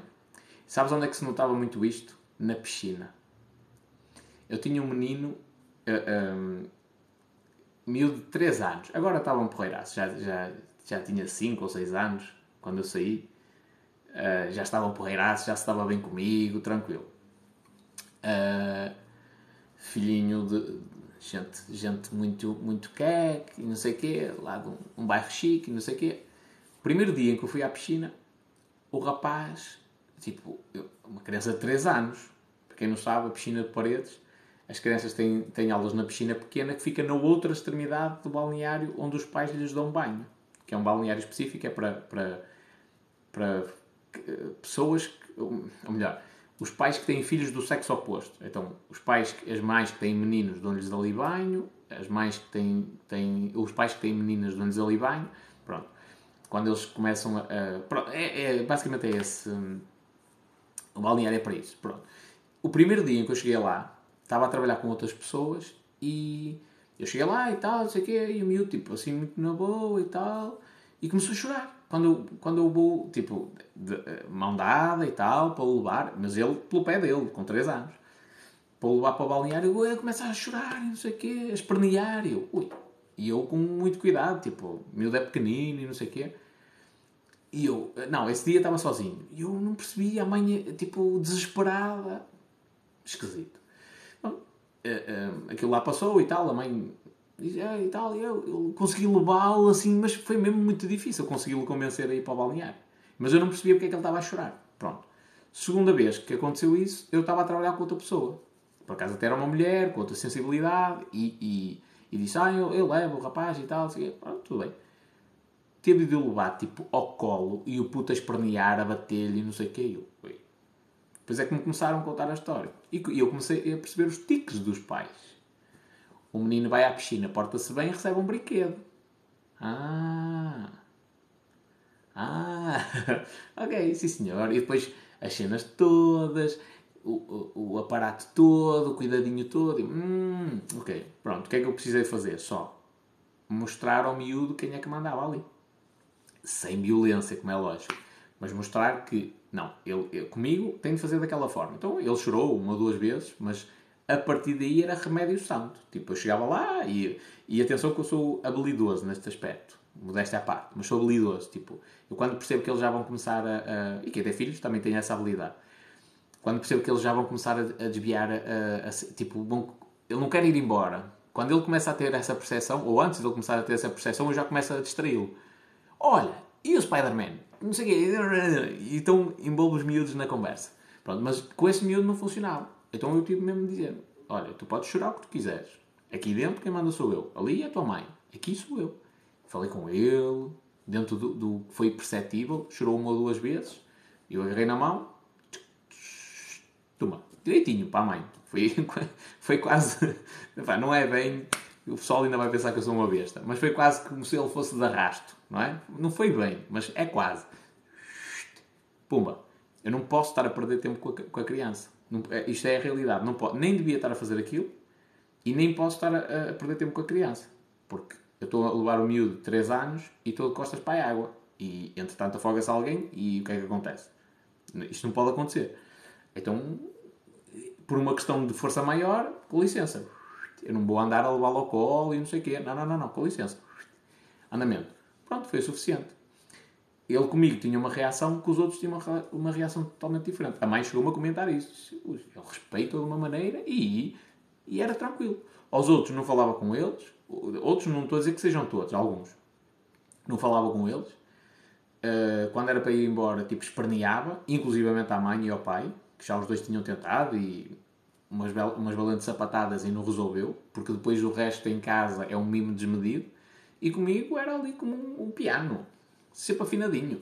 Chegava, dava, dava cinco, e, e como é que isto começou? Eu, houve duas ou três vezes que eu tive de fazer isto, tipo, agarrei-o na mão e com licença, está aqui, até logo. Uh, e a partir daí eu disse: Olha, és tu que és responsável. Já te disse que eu não, quero, não quero que corras cá dentro, certo? Chegava lá, dava-lhe 5, então ou para lá para baixo sozinho. Já sabes, não podes correr. Estou a confiar em ti. E ele ia sozinho. A partir daí nunca mais tive problemas com o miúdo. Nunca mais. Tranquilo. Sossegadinho da minha vida. Isto, o que é que acontece? A minha postura é que, dita isto. Pessoas que sejam mais emotivas têm esta dificuldade. Uh, porque, porque, ai, coitadinho, está a sofrer e se calhar a mãe deu-lhe uma sapatada, ai, isto isto, tem mais dificuldade. Não estou a dizer que sou que estou correto. É importante haver de todo tipo de pessoas no mundo, ok? Mas estou a dizer, para aquela situação em específico, pessoas que tenham esta postura mais contundente é preferível.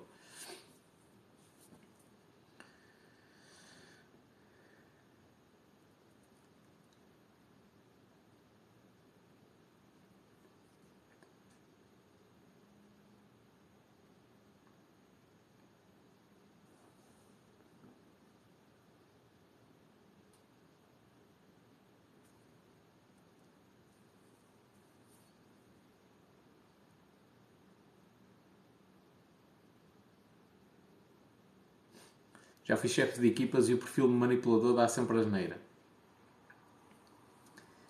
Eu também tenho o meu quê de, de tipo. Eu, opá, eu, já, eu já não me recordo da nomenclatura. Mas imagina, tipo, liderança e manipulação. Dois perfis, não é? Eu, eu acho que tinha tipo. A, a maioria das características eram de liderança e, e a secundária era o manipulador. Eu também tenho o meu quê de manipulação. Mas, mas depois há pessoas que são mais manipuladoras do que lidas. Normalmente é, é, o inverso, estás a ver? E nesses, quando, quando é este choque, tipo, é, é um choque terrível mesmo.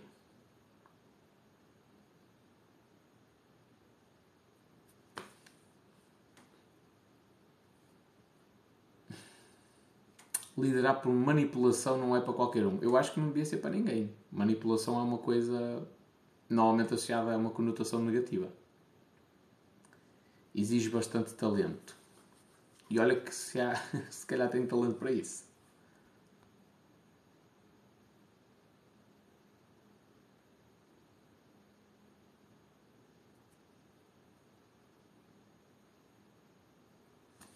Respeito pela hierarquia. Outra coisa que é um defeito meu. Não tenho.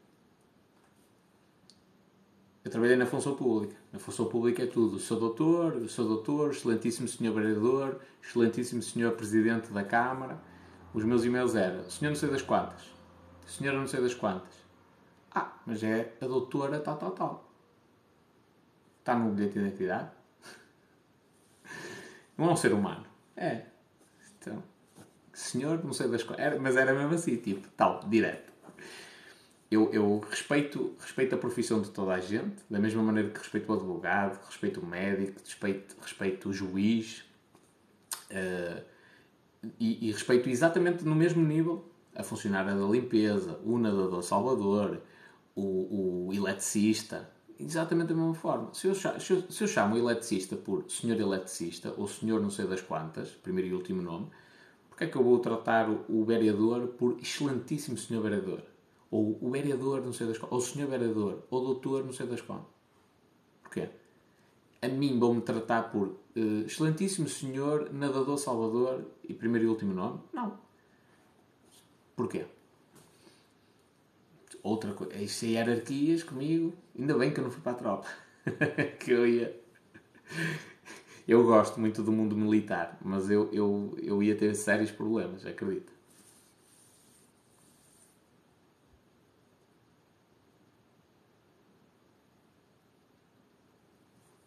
Uma vez tratei um patrão por tu.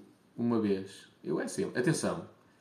Eu o tu raramente, hum, raramente utilizo. Eu trato as pessoas na terceira pessoa. Não uso você. Quando vós, vós me ouvis dizer você, apontai o dedo, que é para eu corrigir. Não uso você. Trato as pessoas na terceira pessoa. Por exemplo, neste caso, ao Paulo. O Paulo aqui disse: Na tropa piavas fininho. Não, não ia piar. Provavelmente ia ter um processo disciplinar, não ia piar fininho. Um, por exemplo, não conheço o Paulo, quero tratá-lo com respeito. Digo, ó oh, Paulo, não é bem assim. A maneira que está a dizer, da maneira me está a dirigir a mim, não é a maneira mais correta. Eu, ou seja, eu sou respeitador, não é o tu que andaste comigo na escola, não. Mas também não, não o trato por excelentíssimo senhor doutor Paulo Faria. Não.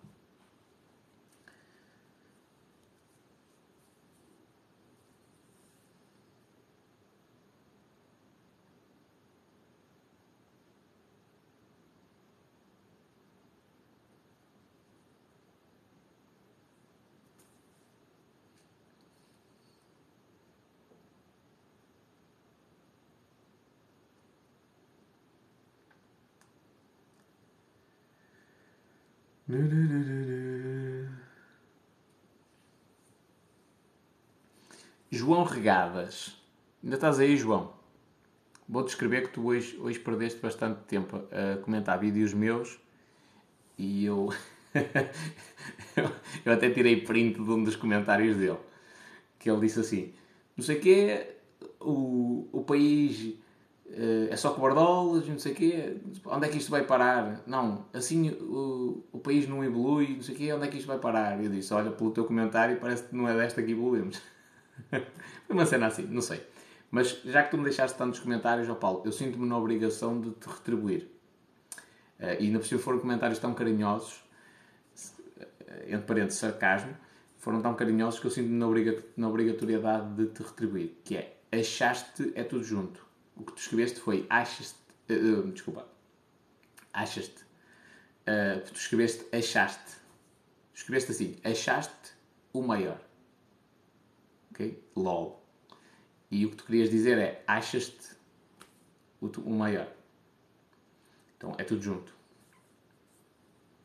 Não custa nada. É só tirares aí o hífen e juntares e aprendes um bocadinho sobre a gramática e a conjugação verbal. Nos Estados Unidos, onde estive, isso dos doutores não existe. E é o que eu acho que é a cena mais correta. Aliás, vais ao, ao meu perfil no LinkedIn diz uh, função, ser humano. É o que eu sou. Eu e toda a gente.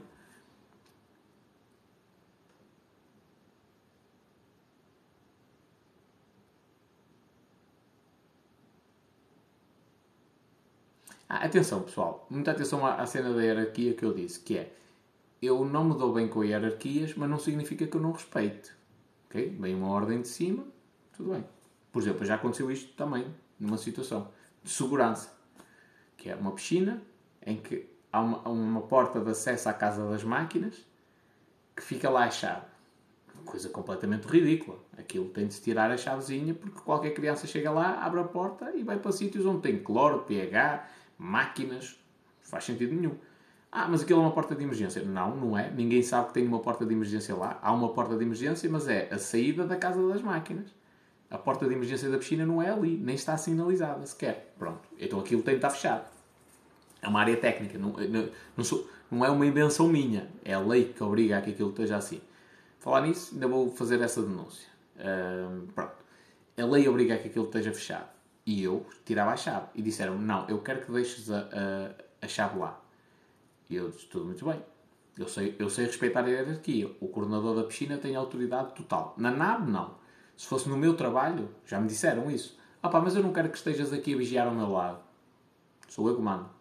Eu tenho autonomia técnica. Sou eu que defino onde é que eu tenho de estar e onde é que eu tenho de estar a ver as coisas. Mas naquela questão, não. Eu sei, eu sei, eu sei obedecer à hierarquia. Mandei um e-mailzinho ao meu chefe, na altura, a dizer assim: foi-me pedido para fazer isto, isto, isto e isto. Não concordo, por questões de segurança, mas a partir de hoje eu não me responsabilizo por nada que acontecer na casa das máquinas. Seja uma criança que entra lá e beba cloro, seja uma criança que entra lá e mete a mão numa máquina e fique sem dedos, seja alguma criança que, que, se, que fique lá agarrada porque aquilo tem água e tem eletricidade. Meus amigos, não me responsabilizo por nada. E pronto, e cumpri a ordem, deixei lá a chave. Qual o valor certo de pH? Para as piscinas, o ideal é 760. Não há certo, mas o ideal é 760. Andas aí com o cloro entre 1 a 2 ppm.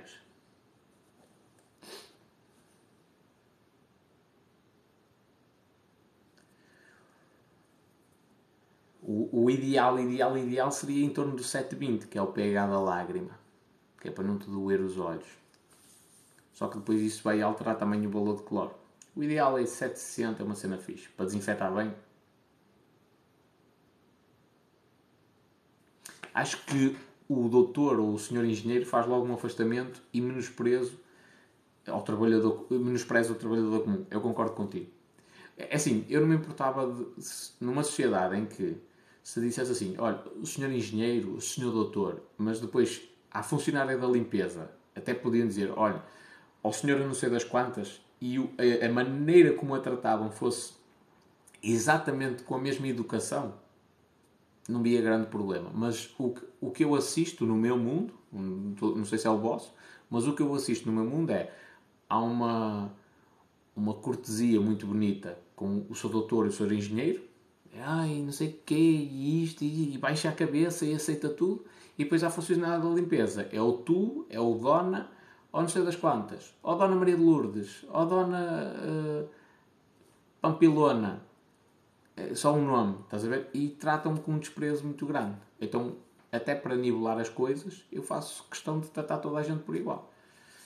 Mais anarca do que isto não posso ser neste, neste aspecto dos títulos, que a nível político não sou todo.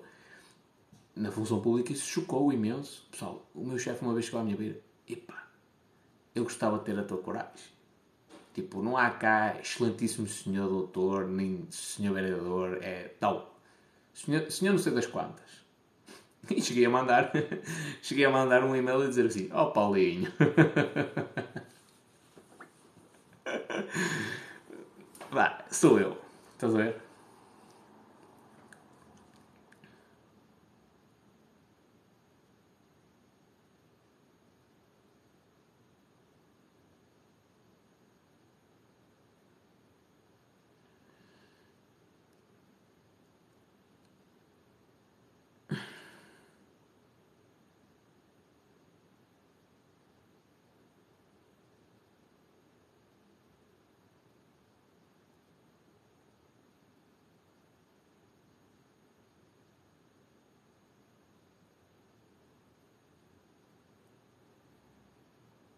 Por acaso o Guilherme fez aqui um reparo altamente. Ele escreveu certo. Ele escreveu achas-te bem. Eu é que tive mal.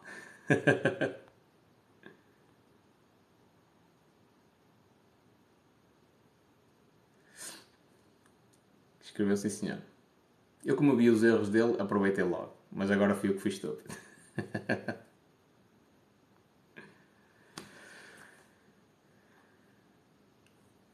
Lembras-te do pessoal que na Fiel teve aí a estagiar? Não sei, mano. Lembrar, lembro-me. Só não sei se me lembro de ti. Em, em, em, Paredes teve o Ruben, teve o José Miguel. De Penafiel, não me lembro.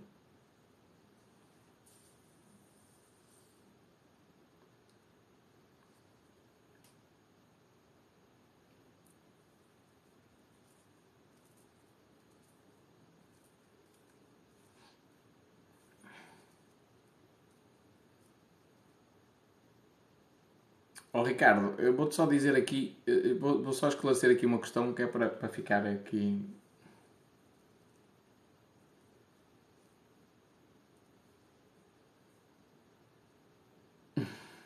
Tens razão, ó João. Escreve... Os outros comentários todos que tu escreveste tinham erros ortográficos que até dói, mas neste aqui escreveste bem. Tens razão. vou, só, vou só esclarecer aqui uma coisa que vai ficar para toda a gente e para terminar, que é, o Tiago disse aqui uma cena que disse, ó oh, oh, Ricardo, Opa, não percebo qual é o teu espírito contraditório que tens para estar aqui constantemente a mandar bocas. E o Ricardo disse assim: Estou no direito de opinar aquilo que bem me apetecer. E o Tiago respondeu, educadamente: Claro que sim, amigo. E o Ricardo respondeu: Pronto. E agora eu vou-vos dar a minha opinião sobre isto, aos dois. Mais propriamente para o Ricardo, que é: Tens direito a dizer o que tu quiseres e bem entenderes? Não é bem assim há limites dentro da lei definidos. Uh, podes mandar as postas pescada que tu quiseres? Podes. Até o dia em que eu me chatear e bloqueio-te. Simples. É tão simples quanto isto. Uh, Só para que tu percebas essa cena, que é as, as, redes sociais, nem sei se foste tu que me reclamaste que te silenciei no TikTok. Se foste, olha, fica já, tipo, já, já levaste um amarelo, uh, levaste um amarelo, estás próximo ao segundo. Não, não foste tu. Não foste tu. Foi outra pessoa. Pronto. Eh, as redes sociais, fiquei com esta percepção. As redes sociais estão mais próximas de ser uma ditadura do que uma democracia.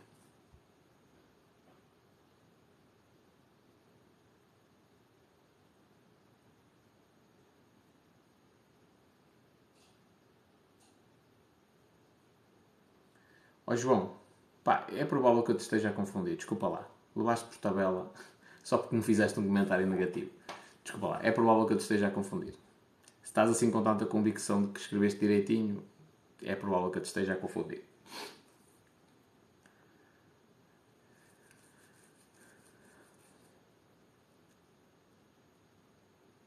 Não, não, não, oh, Ricardo, estou-te a dizer mesmo no Insta. Também te posso bloquear no Insta. Estás a ver? Isto só para que tu percebas que não o chat não fica aberto para o pessoal escrever o que quiser e bem entender. A partir do momento em que eu vejo que as pessoas estão a dispersar, estás a ver? Porque há uma que está a desestabilizar tudo, elimino. Pá, queres, queres manter esse discurso? Tudo bem, pegas, crias-te um canal, seja no TikTok, no Instagram, seja onde for, e falas lá com as pessoas e interages no chat. Só para te dizer que há limites. Só é a única cena. E atenção, que eu sou um gajo muito brincalhão.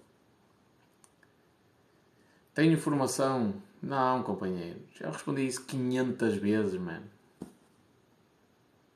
Vinho gostas? Não bebo. Só bebo água. E estagiar para paredes mais da parte da manhã. Apanhava lá o Gil. O Gil é encarregado, caraças.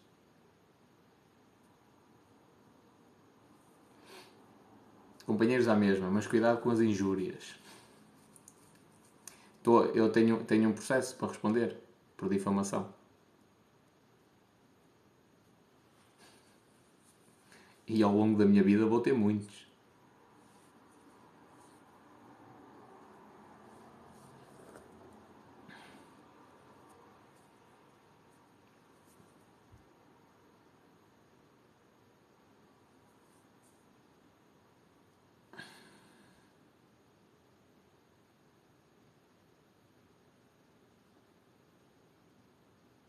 Pedro, eu tenho uma live sobre livros, companheiro. Vai ao IGTV. Riqueza e Sucesso, 12 livros. Recomendo que leias aquilo. Ora bem, a Mónica vai dormir e eu vou aproveitar. Oh Mónica, andamos aí a dormir os dois ao mesmo tempo muitas vezes. O pessoal vai começar a desconfiar. Estou a brincar. Hum, eu vou aproveitar que já devia ter terminado. Esta live devia ter terminado às 11h30 da noite. Portanto, é quase uma e meia da manhã.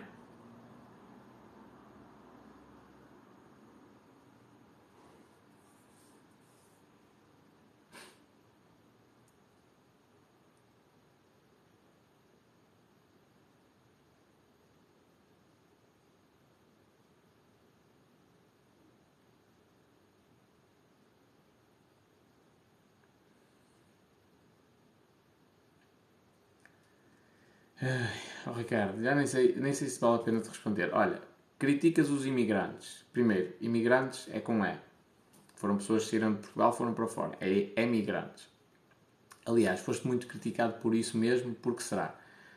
Companheiro, hum, se tu és imigrante, especialmente, se tu és imigrante, isto foi tudo mal entendido, de um vídeo meu que foi cortado sem minha autorização, difu- difundido em larga escala. Espero que nunca te aconteça isto, a ti e a filhos teus. Ok? Porque é, é o inverso. Tu dizes uma coisa, tens uma conversa com várias pessoas, ao longo de vários vídeos, estás a dizer uma coisa e aproveitaram um pequeno trecho e mostraram o, o contrário daquilo que tu disseste. Amigo, não quero saber. E, e para que saibas, isso vai ter consequências para algumas pessoas, even- eventualmente. Pronto. Mas espero que nunca aconteça contigo nem com nenhum dos teus. Não é uma situação fácil de gerir. Aviso-te já. Ah, e porquê é que criticam? Assim, muito sinceramente, na maioria das vezes por estupidez. Porque eu aposto contigo que tu não foste ver cinco, ah, os 5 vídeos que estão na origem desse último, que deu a polémica. Aposto contigo que não viste as 8 horas de live, em que eu tentei esclarecer o mal-entendido, mas tens um juízo de valor. Tu consegues, consegues apontar o dedo e dizer mas de quem é a ignorância? É minha? Hum, É isto que eu tenho a dizer.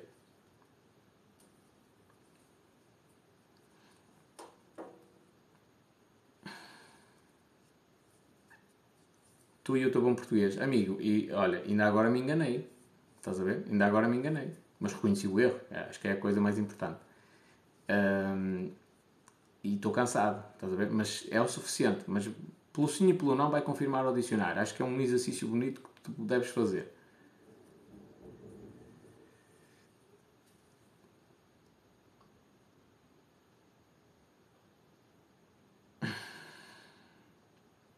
E gente, estamos feitos. Os cães ladram e a caravana passa. É mesmo assim. É mesmo assim. Ahm, mas atenção, meus amigos. Muita atenção à, à, à... És o vítima do TikTok, culpa da fama. Eu preferia não ganhar fama por esse motivo. Foi uma situação extremamente delicada. Que me, que me pôs a pensar seriamente. Porque isto acontecer num miúdo de 12, 13, 14, 15 anos, cuidado. E atenção, que eu sou um gajo de marketing. Ok? Eu sei, eu sei fazer algumas coisas a meu favor. Vamos espanhol, é verdade. Mónica, vamos lá.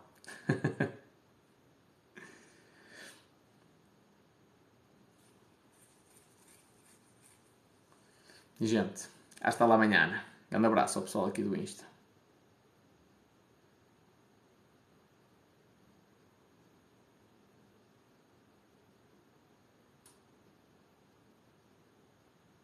Ricardo, vai à tua vidinha, my friend.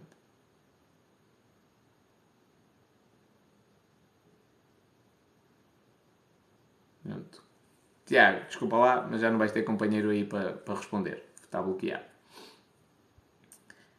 Uh, as redes são assim, propaga-se rápido. Pois é, mas uh, o, o, que me assusta no meio disto tudo, eu vou terminar com esta cena porque é, é mais séria de todas e é para vós pensar quando vós fores dormir. O que me assusta no meio disto tudo é que é uma questão de tempo até haver uma morte. É só uma questão de tempo até haver um suicídio por causa destas paneleirices e destes mal entendidos. Só. Mais nada. Ok? Eu, eu, eu sei o que é que eu sofri nesta situação. Ok? E um gajo com 33 anos, consciente, que trabalha com cena de marketing, usei várias das técnicas para conseguir controlar a situação tenho um controle emocional diferente de uma criança de 15 anos. Okay? E eu sei o que é que eu sofri com toda esta situação. E volto-vos a dizer, por um mal entendido, alguém que interpretou mal as minhas palavras, que pegou sem a devida autorização num vídeo meu, várias pessoas, me insultaram, pegaram num trecho do vídeo, não viram os vídeos todos e ainda hoje tenho de aturar imigrantes por causa dessa cena. Okay? Pronto. Isso eventualmente vai ter as suas consequências. Mas eu, falando assim de uma forma generalizada, eu nunca me iria suicidar por uma merda destas. Ok? Tenho, tenho força mental suficiente. Mas eu tenho plena consciência de que é uma questão de tempo, até porque eu, eu já saquei alguns vídeos de, que é permitido no, no, TikTok, dá para fazer o download de alguns. Por exemplo, a miudita de, dos calções foi uma situação de bullying extremo. Eu denunciei essa situação ao TikTok. Isto cabe-nos a nós todos. Portanto, o que me assusta no TikTok é, é uma questão de tempo até uma criança se suicidar. Eventualmente, criança, adolescente, seja o que for. Um, ou acontecer uma coisa grave destas, possa comprometer o futuro delas. E isto é grave.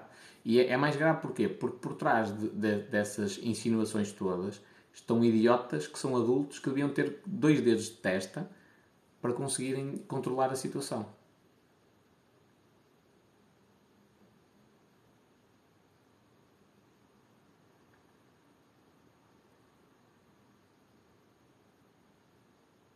Vês o caso do fadista só quer divertir-se e as pessoas mais a criticar. Por exemplo, o miúdo, da idade dele, ter de bloquear os comentários para não receber comentários negativos é um, é um alerta sério da sociedade. À sociedade. Há qualquer coisa que não está bem. As pessoas têm direito. Eu tenho o direito a ser feio. Eu tenho o direito a não saber tocar piano. Eu tenho o direito a ser mal jeitoso. Tenho o direito a ser gordo. Tenho o direito a ter celulite. Tenho o direito a ser careca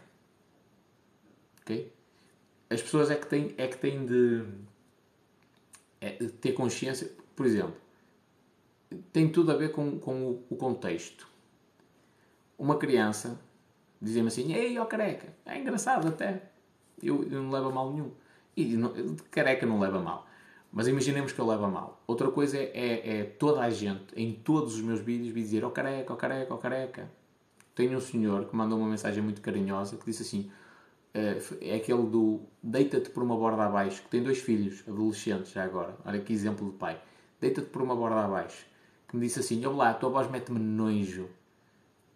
Deita-te ao lixo, corta o pescoço fora. Isto é a inteligência do ser humano.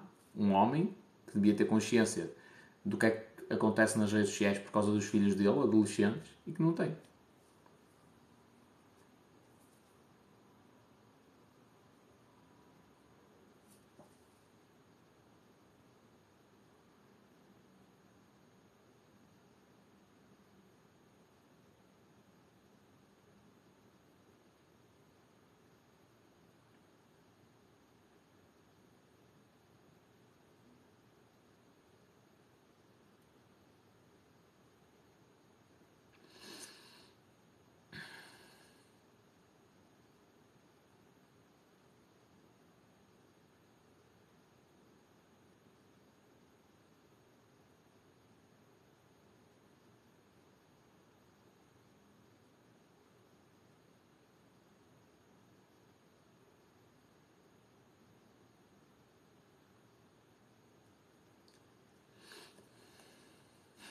Não costumo esperar tanto tempo. Vamos lá dormir espanhol. É verdade. Razão. Mas agora, uh, não digas isso, não incendeias isto tudo. Mas agora é a mensagem final que eu quero que o pessoal uh, fique com ela na cabeça para. Um, para, um, para pensar.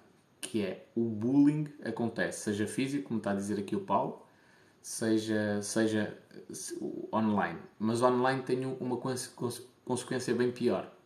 Porque é, é, é difícil de controlar. Basta um mal entendido e a cena pode ganhar milhões de, de visualizações e pessoas a, a apontar o dedo. Uh, já tivemos casos em Portugal de pessoas que se suicidaram por cenas de bullying online. Pronto. E e eu, eu olhando para o TikTok, olho e te, tenho um déjà vu, que é vejo, epá, isto já aconteceu no passado. É? Já vi aí N de pessoal a criticar a rapariga porque tinham os calções curtos. No, para a idade dela, isto é ridículo. Isto é ridículo. Uma rapariga de 13 anos tem uns calções curtos, que ainda é uma criança. Desculpa lá aqui os mais novos. Ainda é uma criança. E um, e um adulto, um homem adulto, ir lá criticar, a dizer: Ah, mas tu não devias estar a expor tanto o corpo, tens 13 anos. Pá, quem é que é o perverso no meio de, desta relação? A criança que está na sua inocência com os calções pequeninos? Ou ele que foi lá reparar nisso? E pior, a apontar o dedo e incriminá-la publicamente. Cabe-nos a nós combater isso, concordo. Concordo. Eu já me voluntariei junto do TikTok para uh, auxiliar na questão do controle ao cyberbullying em Portugal acho que está a ganhar uma proporção muito grande. Muito, muito grande. Não tem a ver com a cena de, parecer o Tinder. Porque a exposição do corpo, opa, vai ser inevitável. Uh, dentro dos limites da legalidade, não é? Mas já agora, para curiosidade vossa, o TikTok na Índia foi proibido e chegou a estar bloqueado precisamente pela apologia à pornografia e, e à pedofilia. Portanto, é preciso ter atenção a estas coisas. Não é só, é, deixa fluir, é só uma rede social. Não. É mundial o problema? É, mas nós temos de olhar para os nossos e para os que estão ao nosso lado.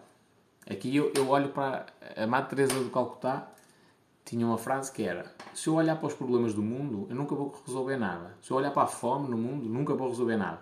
Se eu olhar para a pessoa que está ao meu lado e a ajudar, eu começo a mudar o mundo.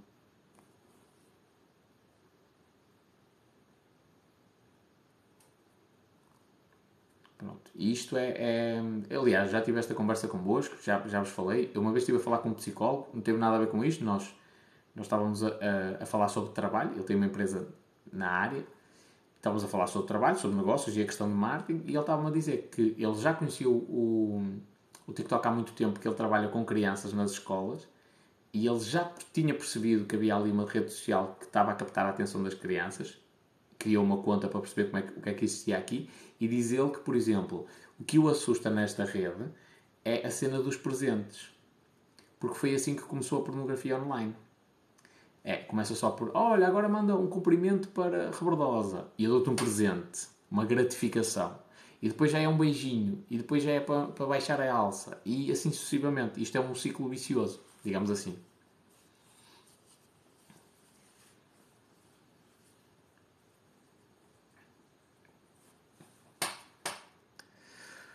Ora bem, estamos feitos, não é?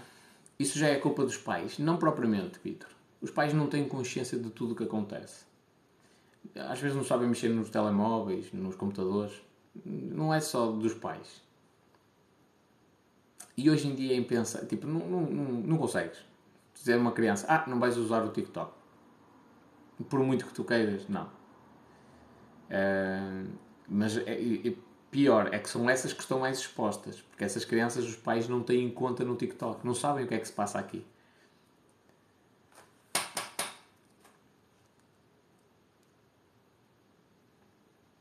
Bem, minha gente,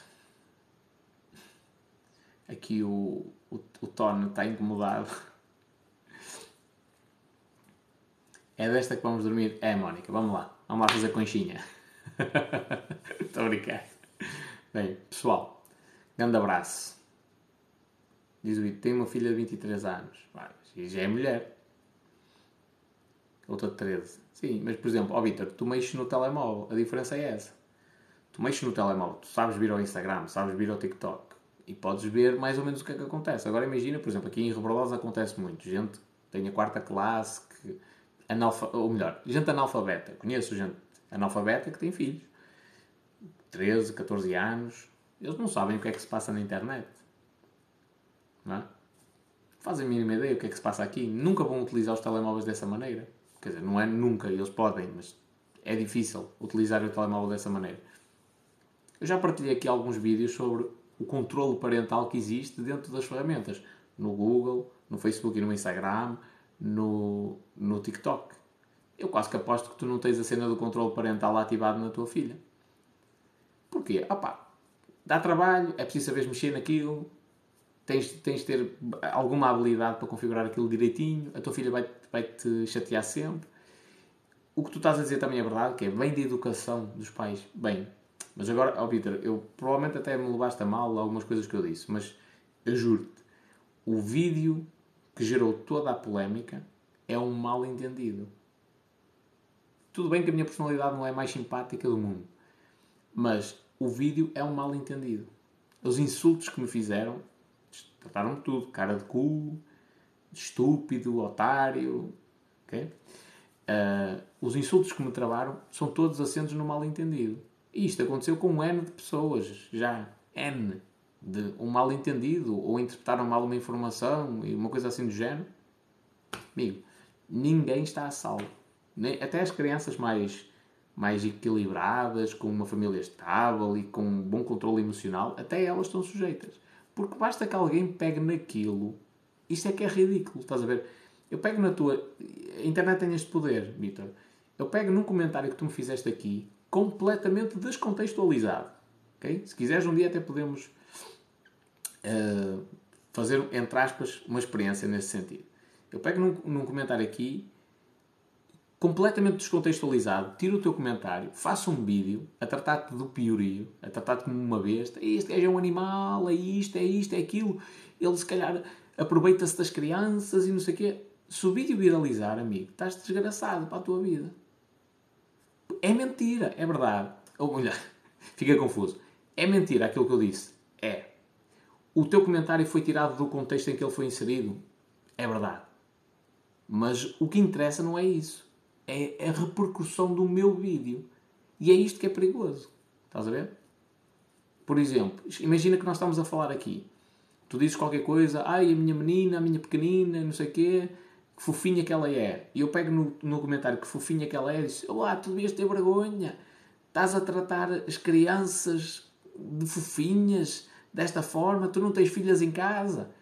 Se alguém se, se alguém se aproveita disto indevidamente, imagina, isto gera uma, uma polémica gigantesca de uma coisa que é mentira. É este o poder das redes sociais. Estás a ver? É poder no sentido negativo. E é isto que me preocupa muito. Porque eu, quando percebi, imagina, as pessoas começaram a me identificar todas num vídeo que me estavam a atacar. Eu percebi que aquilo deu cagada que tinha a ver com mal entendido, no meio do meu dia de trabalho. Marquei uma live para o próprio dia. Uma criança não vai ter esta, esta capacidade de dizer assim: não, não, não, não. Quando está toda a gente a disparar contra mim, eu vou aparecer em frente a toda a gente. Não vai ter esta capacidade. Tipo, 4 horas a tentar desfazer o mal entendido. Respondi a hiena de mensagens. Depois ainda, ainda tive outra live mais 4 horas. Não, e atenção, é difícil de gerir uma situação destas.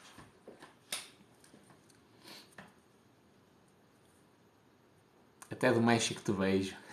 Gandhi Manuel. Pronto, é isto que me assusta. É isto que me assusta. Porquê? Eu, eu vou-vos explicar. Eh, eu podia fazer isto com muitos de vós. Muitos de vós mesmo. Pegava nos vossos comentários e deturpava completamente. Eu não faço isso. Volta e meia, pego no chicote e trás. Quando as pessoas são estúpidas e, e estão a merecer aquele puxão de orelhas.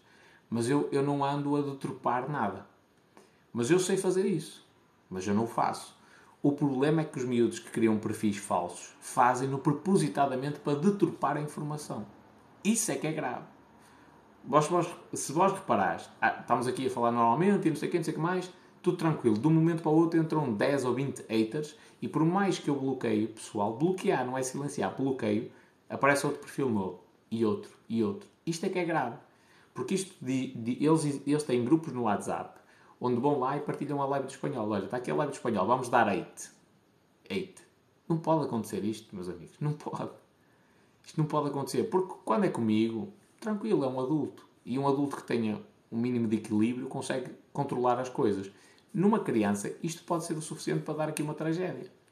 Isto é grave, é muito grave. Bem, a Mónica está à minha espera. Na minha cama com ela. é a música da Mónica Sintra, não é? Pronto. eh, e tem toda a razão.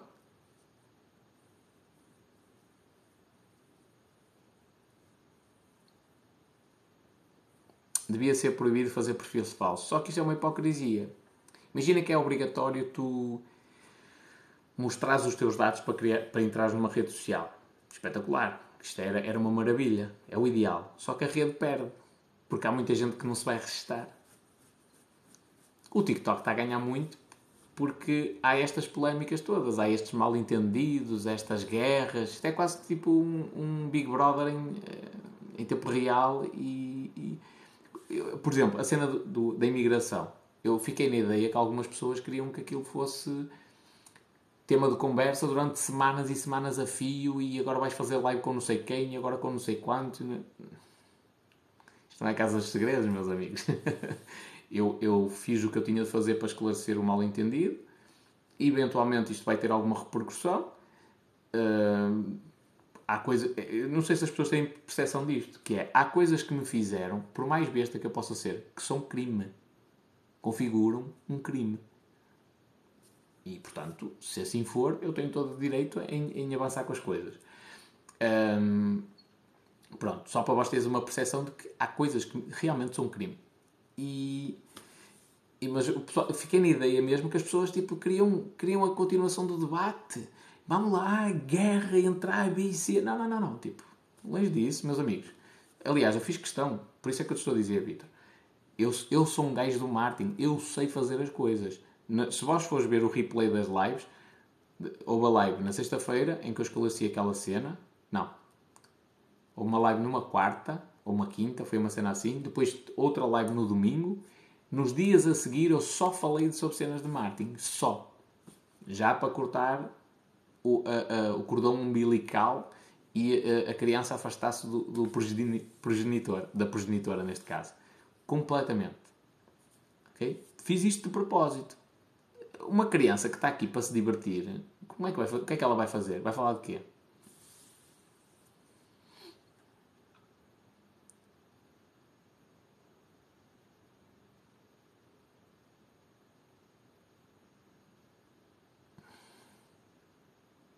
Bem, antes que a Mónica me bata o chicote, vamos lá vida. Vitor, muito obrigado, desde já, pela atenção até agora e por estás aqui a colaborar nas lives. Grande abraço.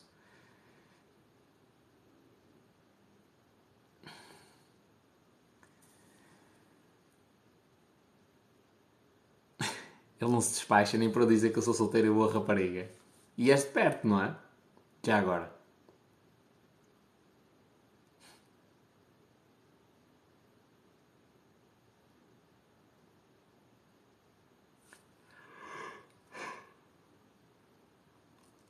O Rodrigo vai ser o meu advogado no futuro. Passo de Ferreira, pois, ainda por cima. Pertinho. Olha as oportunidades que eu não estou a desperdiçar.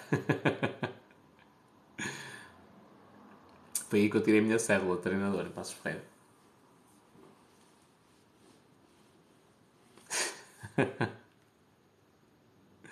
Bem, Mónica, vamos lá dormir então.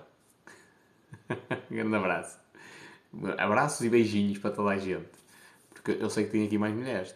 Já estou a ver a Marta lá em cima. E há de haver mais. Por mim era só mulheres. Mas pronto. Como também tem de haver homens nos negócios, infelizmente. Pessoal, muito obrigado mesmo. Foi potente a live 2. Abraço.